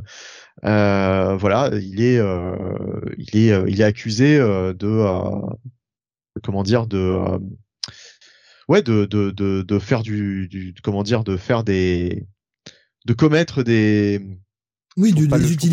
les utiliser en fait en bande de petits criminels et... Oui, voilà, je cherchais un thème pour qualifier ça. Un chef de bande, quoi. Oui, voilà, c'est ça. Et donc, il est surpris de ces accusations. Apparemment, elles viennent d'un tabloïd à scandale. Voilà, il les envoie un peu boulés.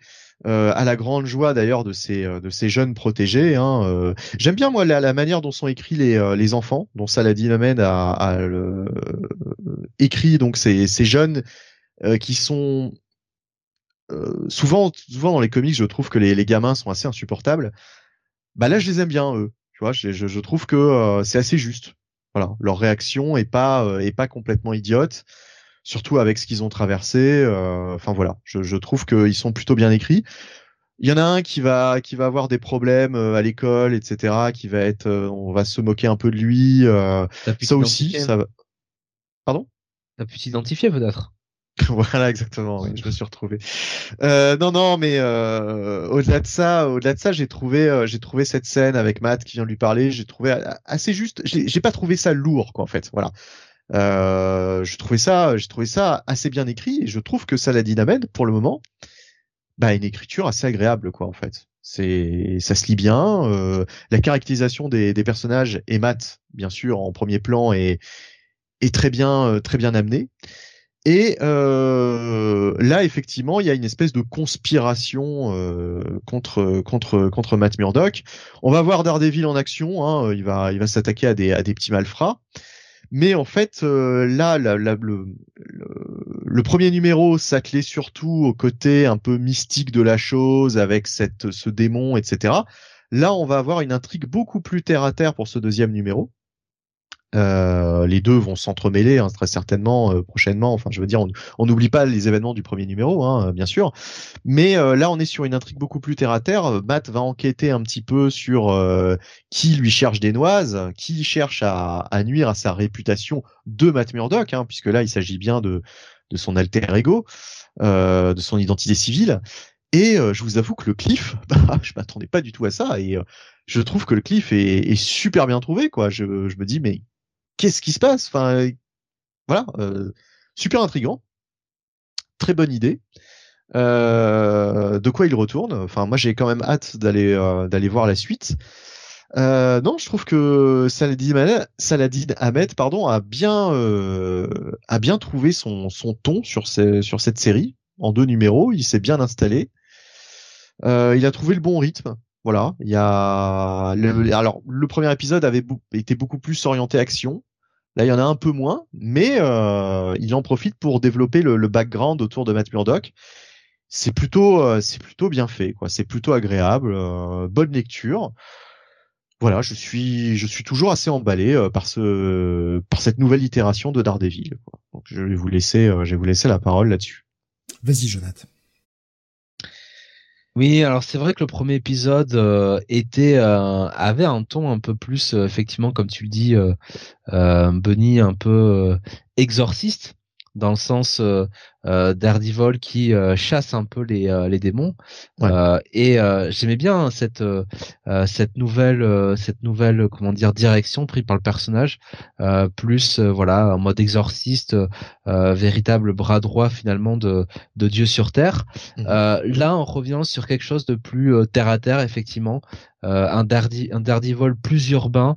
Saladin Ahmed a introduit quelques menaces qui pourraient gêner Matt Murdock d'un point de vue street level.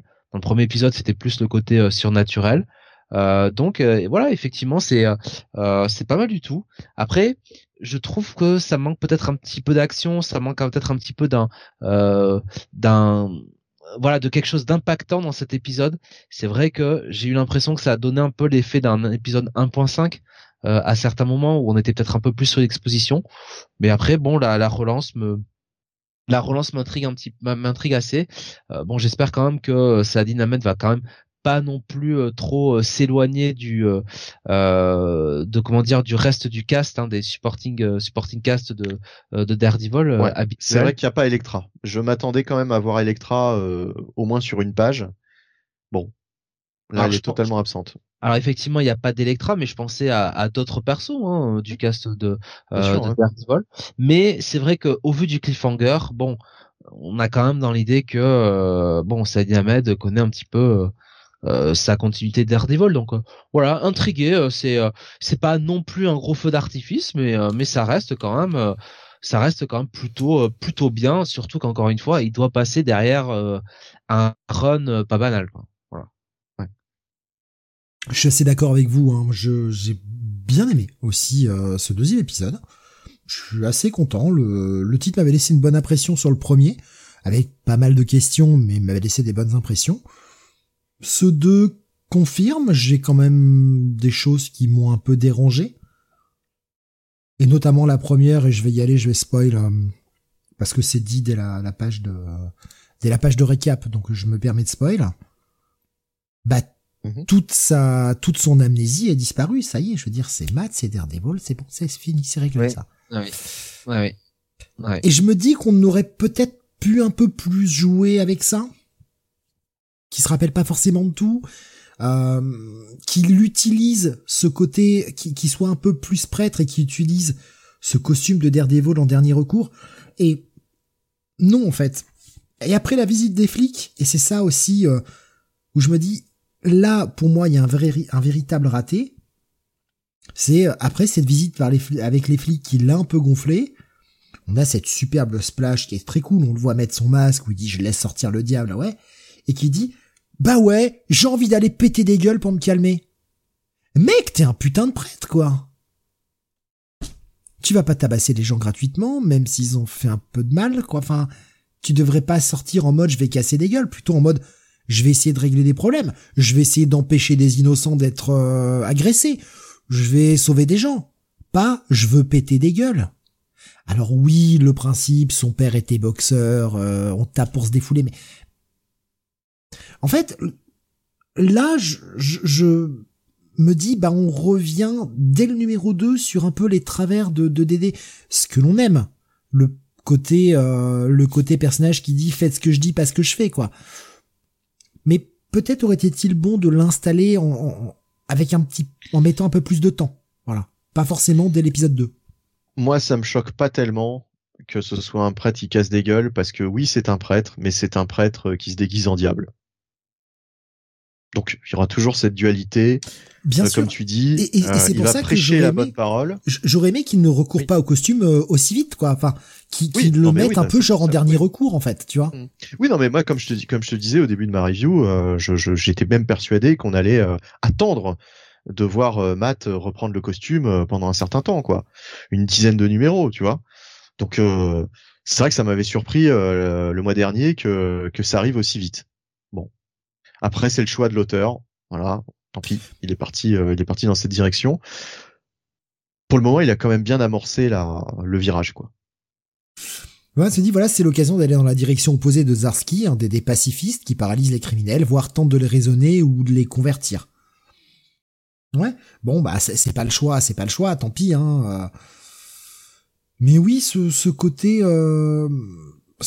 je vais vous défoncer. En fait, je me dis, bah, on aurait pu y aller de façon mettre un peu plus de temps là. Tu vois, là, ça m'aurait pas dérangé qu'il y ait un peu plus de temps. Je suis d'accord avec vous sur le fait que l'écriture de Saladin Ahmed est très fluide, ça se lit très bien. Et bah, pour rester sur une image christique, enfin en tout cas une image de la religion plutôt qu'une image christique, quoique. Bah la présence d'un Judas en fait. Oui, totalement. Et j'aime bien, alors je sais pas si c'est vraiment ce qu'il a voulu faire ou pas, j'en sais rien, c'est peut-être moi qui surinterprète ou qui y vois que ce que je veux y voir, mais j'ai quand même l'impression qu'il joue beaucoup avec ces symboles de la religion, ce que l'on attend sur Daredevil, surtout maintenant qu'il a ce statut de prêtre. Bah ouais, qui continue là-dessus. Il y avait Nico Chris qui posait la question, est-ce que ma théorie de la dernière fois s'avère exacte? Est-ce que ça confirme? Pas pour le moment, en tout cas, il n'y a rien de confirmé. C'est pas non plus infirmé, mais il n'y a rien de confirmé non plus. Donc, Nico Chris, si les armes font Bouddha, les bouddhistes vont pas être contents. Ça, est-ce que c'est la dynamite règle ses comptes avec toutes les autres religions? Bah d'ailleurs, je serais curieux de savoir peut-être que ça a été dit, peut-être que vous le savez, de quelle confession est-il je ne sais pas, j'avoue que pour ma part, en fait, je vais pas les chercher, j'ai presque pas envie de savoir. Parce que, finalement, si, bon, comme on l'imagine, il est musulman, bah avoir un mec qui écrit sur la ah oui, religion catholique... Tu veux pas la réponse, je vais quand même te la donner. Non, mais si les musulmans, un mec qui écrit justement en tant que musulman, qui écrit sur la religion catholique, j'ai la réponse, qui est pas là en train de chier dessus, bah c'est justement un véritable effort d'écriture et c'est très cool. Après, si ça se trouve, en fait, il est peut-être, faut pas se fier au nom, il est peut-être de confession catholique et voilà, bah, c'est pas un challenge tant que ça en fait. Je te dis, j'ai la réponse, donc tu veux pas le savoir. Perso, j'irai pas la chercher maintenant. Si je l'ai, hein, tant pis, je m'en fous en fait. D'accord, donc alors je te confirme, il est musulman. Il est musulman. Et donc ce qui est assez intéressant de voir effectivement son écriture d'un personnage catholique comme Matt, c'est assez surprenant et assez intéressant pour moi. Ouais, et c'est assez juste, il est pas là en train de mettre des tacles constamment. Voilà. Ouais. Bomas me disait l'intro de son numéro 1, c'est un bon indice, oui. Ouais, ça c'est intéressant de voir que tout de suite il met Matt en prêtre à s'occuper de petits enfants. Attention, je crains la petite blague de trop. Voilà. Le petit mec qui parlait de viol tout à l'heure. Ouais. Après avoir tué quelqu'un, hein. Le mec, voilà, je répondais quand même à quelqu'un qui disait il faut la tuer. Donc bon. Non mais il y a un effort, tu vois, et c'est d'autant plus pour ça que j'ai quand même du mal à croire. Que ah là là, mon Dieu, le démon c'est la représentation juive, les caricatures. Faut arrêter. Ouais. Non mais vraiment. Après, y a un truc qui est peut-être dommageable, mais ça c'est pas que le fait de Saïd Ahmed, hein, c'est quelque part aussi Chip Zdarsky qui l'avait fait sur son dernier numéro.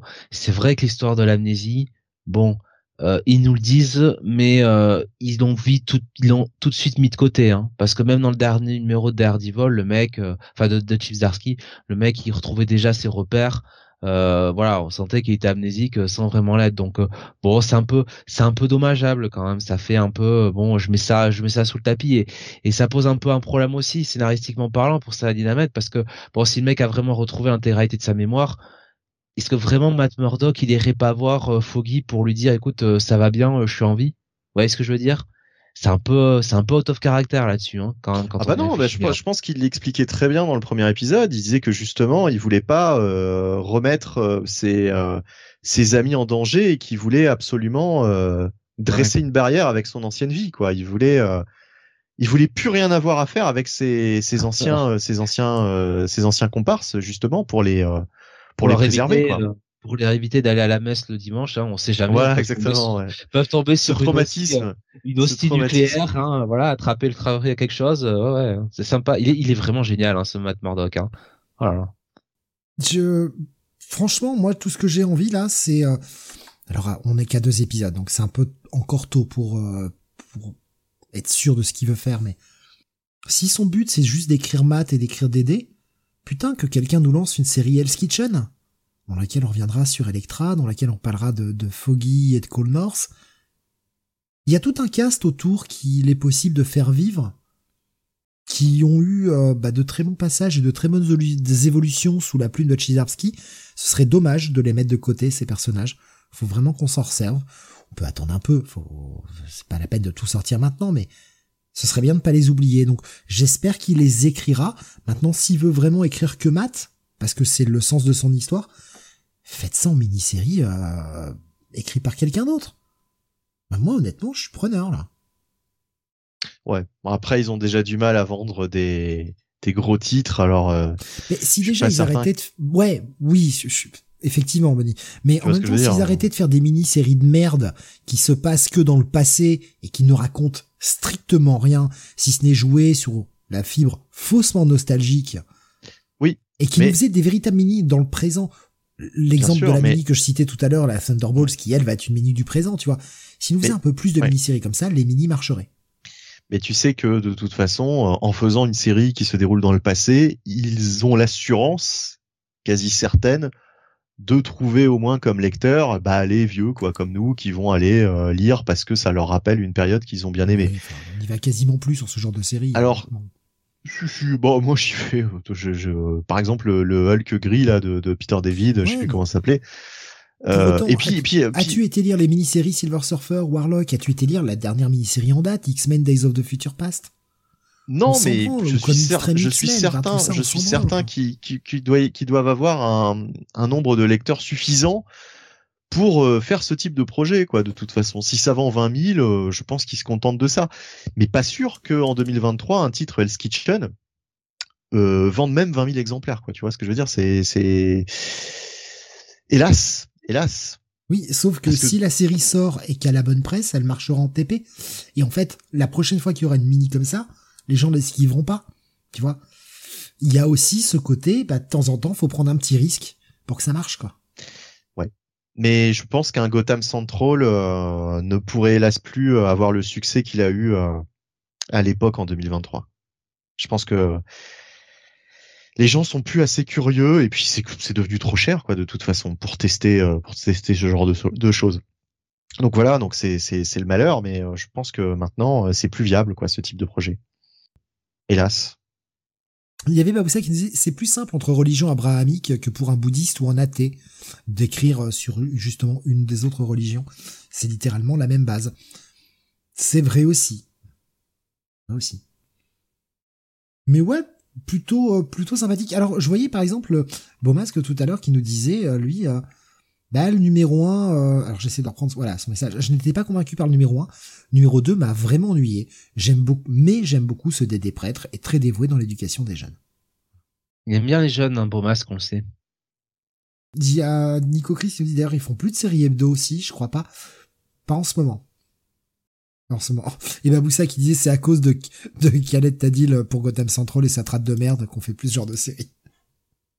Ah, c'était mauvais la traduction. Apparemment. Je l'ayant pas lu en VF, peut pas comparer.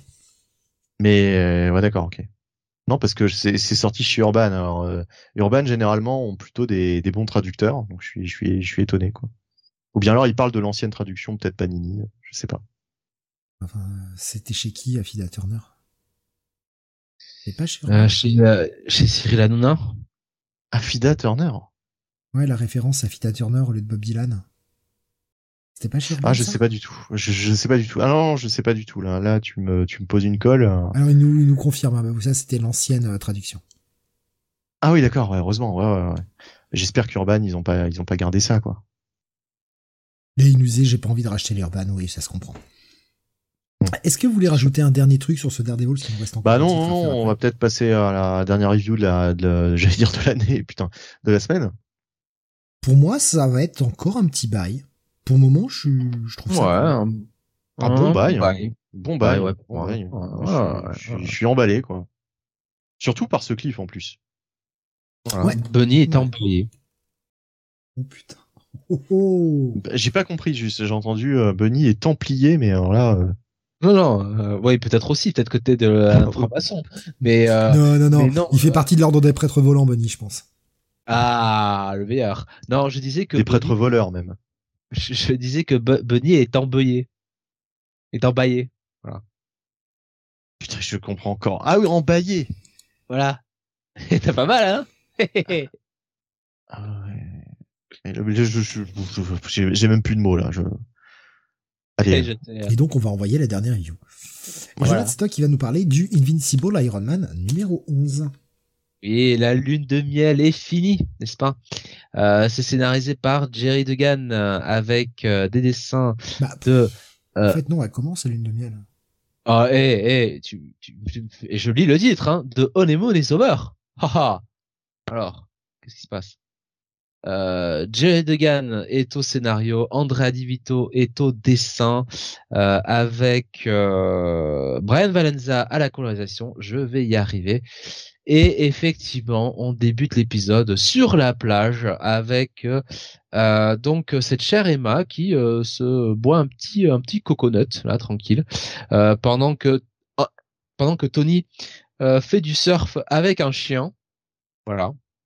Très sympa.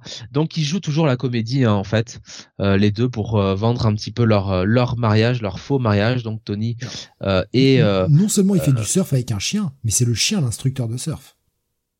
Ouais, et c'est la première fois qu'il fait du surf de sa vie, quoi. Putain. Ok.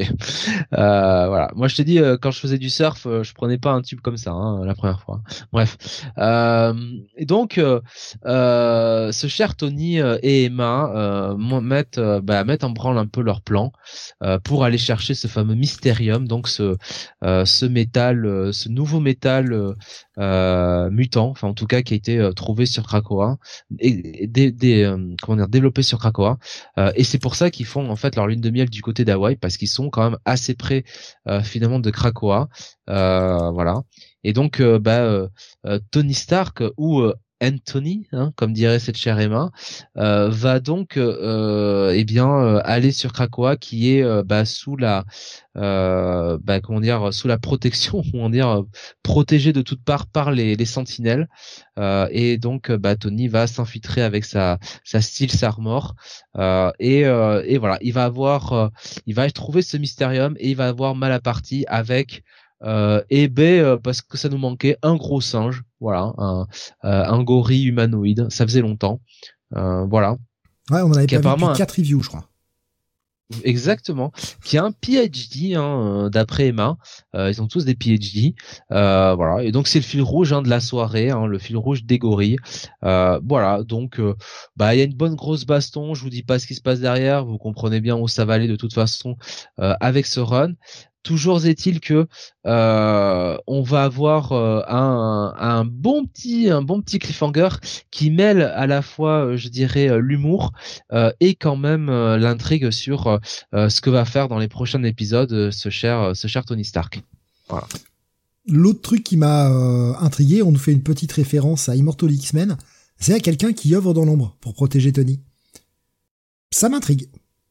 Je me demande qui c'est. Voilà, je sais pas. Là, vraiment, je ne sais pas. Je peux te donner la réponse, hein, si tu veux. Hein. Sébastien Shaw. Je veux bien, oui, sur Skype. Non. Ah, sur Skype. Je vais le dire sur Skype. Je peux le dire sur Skype. Mais en vrai, c'est pas du spoil, hein, parce que dans Immortal X-Men, on en a déjà parlé, donc.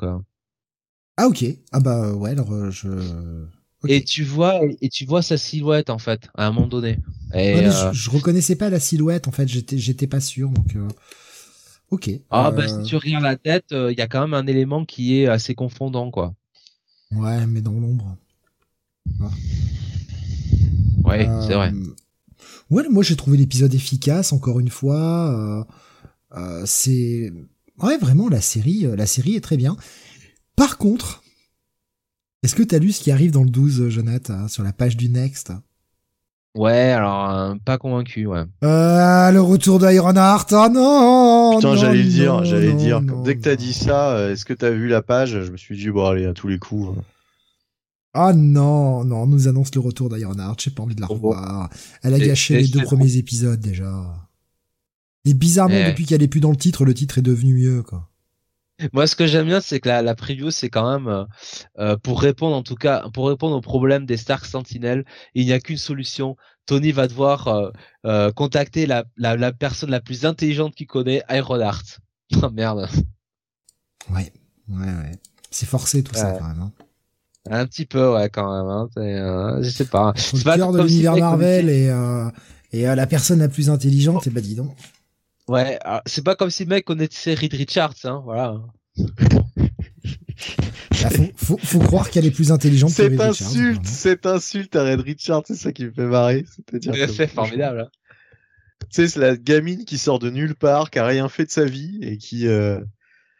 C'est plus Amadeus Cho, c'est plus Reed Richards, c'est elle. Déjà, vous avez bien fait comprendre dans les deux premiers épisodes qu'a priori elle savait construire des meilleures armures que Tony Stark, qui de toute façon était un gros clodo qui était plus non mais en plus concentré à décuver dans les non mais en plus ce qui est réaliste c'est que Tony Stark il a besoin de millions pour construire ses machines. Elle arrive à faire la même chose mais c'est la MacGyver de l'intelligence, c'est-à-dire qu'elle arrive à faire la même chose avec trois bouts de ficelle puisqu'elle n'a pas les ressources de Tony Stark en plus. Ouais. Donc c'est vraiment incroyable quoi. Elle arrive à faire des trucs high tech tu sais, avec des bouts de gomme quoi. Ce que je te dis, on a le cœur, on a l'âme et le cœur de l'univers Marvel. Le cœur c'est évidemment bien sûr Miss Marvel et l'âme c'est c'est Ironheart, c'est Riri Williams. C'est le cerveau là. C'est le brain de l'univers Marvel. Ouais, bientôt ça va être le brand, j'ai peur mais bon. Et continuons dans cette direction, on verra combien de temps ça va durer. Hein. C'est sûr. Bon, alors, a priori, dans les prochains épisodes, on va quand même rester sur le fil rouge de cette série, qui est quand même la relation entre et Emma. Et je dois dire franchement que, en vrai, mais mariez-les vraiment, quoi. Et je trouve qu'ils vont très bien les deux ensemble. Il y a quand même déjà la réponse, Jonathan, puisque on lit les mémoires de Tony Stark. Il y a déjà la réponse qui est donnée page 1. Oh là. Ça vaut pas Bunny et Marjolaine. Oui, non, c'est pas tout à fait la version auquel je pensais. Mais... Non, en tout cas, la série est vraiment toujours très cool. Moi, vraiment, elle a vraiment décollé, passé les deux premiers épisodes qui étaient assez mauvais. Elle a vraiment décollé et elle garde un bon niveau. Et encore une fois, sur le papier, marié Iron Man et l'univers des mutants, c'est pas le premier truc qui te vient à l'idée. Et là, vu les situations actuelles dans l'univers Marvel, ça fonctionne plutôt bien.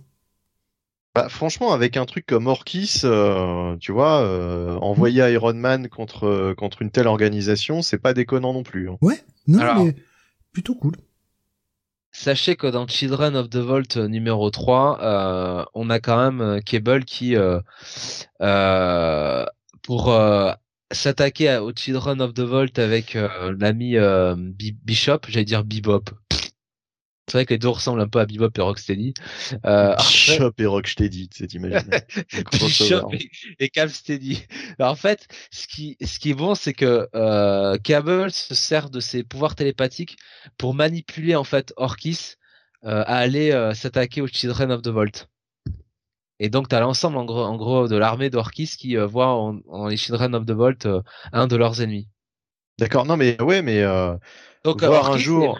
Orkis c'est vraiment à toutes les sauces quoi, c'est ça que je veux dire. Ouais, bah c'est un peu l'antagoniste principal de la franchise quoi.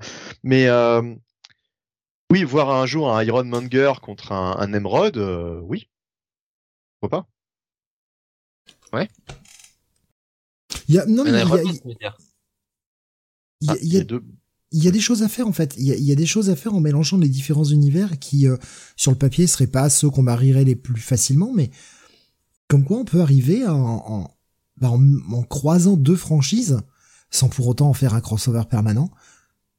Mais d'ailleurs ils sont cons parce que franchement il y a tellement de possibilités. Ils ont un univers partagé et ils ne l'exploitent jamais tel qu'ils le devraient. Il y a quelques années, et ça fait déjà longtemps, Steve, on avait eu un crossover, mais une histoire d'Iron Man avec le Docteur Octopus. Et j'ai l'impression que ça fait des années quoi. Ça fait des années qu'on avait eu ça. C'était peut-être dans le run de Fraction à force, je ne sais plus. Oui, mais c'est simplement mélanger, sans forcément mélanger les ennemis, tu vois. Simplement faire vraiment interagir des personnages, des personnages qui ne se rencontrent pas habituellement. Ça peut donner un véritable potentiel d'histoire. Et justement, des choses inédites. Ce qu'on cherche, quoi. Donc ouais, pour moi, ça va être encore un bon petit bail. Passer un bon moment avec ce titre. Idem. Moi, j'aime bien cette relation là entre les deux, entre Tony et Emma. Et une Emma qui, en plus, se coule de plus en plus dans la peau de Hazel. Ah ouais. Est-ce qu'on n'irait pas vers une petite crise d'identité d'Emma par la suite? Oh là là. Voilà. Double bail, du coup, pour ce dernier titre pour ce soir. On va en profiter pour rappeler nos coups de cœur respectifs pour ce 658e numéro, et on va se quitter là à 4 heures d'émission. Ça va être chiant à monter, ça. Pour ma part, le coup de cœur, c'était le Superman. Eh ben écoute, en y repensant bien, ça sera le Superman aussi pour moi. D'accord, moi, ce sera Big Game, comme je le disais. Du Millard. Ah oui, c'est bien. Voilà pour nos coups de cœur de cette semaine. Grosse émission, on a dit, 20 épisodes, 20 reviews. La semaine prochaine est encore assez chargée aussi. Mais ce qui était bien, c'est que la majorité des titres étaient disponibles, donc ça fait du bien aussi. J'ai l'impression que c'est revenu depuis 2-3 semaines. Même encore cette semaine, parce que l'indé n'était pas dispo le jeudi. Donc là, ouais, cette semaine, il y a eu vraiment... Tout n'était pas dispo, mais voilà, il y avait quand même un véritable choix. On n'est pas juste obligé de se contenter de ce qu'on trouve. Oui, il manque vraiment que quelques trucs. Tenement, par exemple. Ouais, Tenement, le Jay Garrick, dont on a parlé tout à l'heure, JDC. Enfin, quelques titres, mais ça reste mineur comparé aux saisons précédentes. Il n'avait qu'à sortir un Barry Allen numéro 1, ça très clairement, il aurait sorti en priorité. Ils sont chiants à mettre des sécurités. Et donc, Nico Chris, il dit, il revient toujours en novembre. Eh oui. Qui ça? Albator? Il revient en novembre. Et, vous aurez un plus gros indice demain. Voilà. D'accord. Demain. C'est un indice par rapport à quoi, alors, du coup? Tu verras. Non, mais par rapport à quoi, l'indice? Voilà, il revient en novembre. C'est tout. Voilà, c'est tout. Non, mais c'est par rapport à une émission, c'est par rapport à, à quoi? Un plus gros indice demain. Il revient en novembre. Voilà. C'est tout. Faut écouter les émissions, faut être fidèle. Faut avoir les gros indices demain. Voilà. Je ne dévoile rien de plus. Oui, mais quand on donne un indice, c'est par rapport à quelque chose. Vous allez. Il est agaçant. Ah, putain. Ouais. De toute façon, c'est mon indice. Point. C'est tout. C'est comme ça. Ouais. C'est pas autrement. Il revient en novembre. Vous en saurez plus demain. Point. Voilà, faudra revenir demain. C'est le taux de rétention, c'est comme ça. Demain, justement, le Retro City consacré à la deuxième mini-série de Sin City, qui s'appelle le Dame to Kill For, j'ai tué pour elle en VF. Et vous aurez la semaine prochaine, deux émissions, le Comics Weekly jeudi et vendredi, le Manga City. Voilà pour le programme.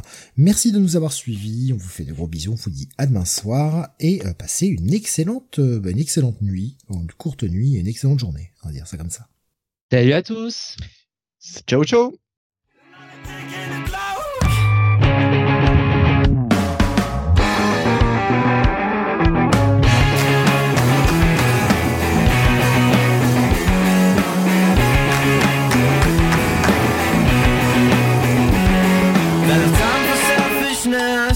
Meaning right now better be out of copper cages. So you put on a fancy dress and you're heading up to Brisbane Bridges.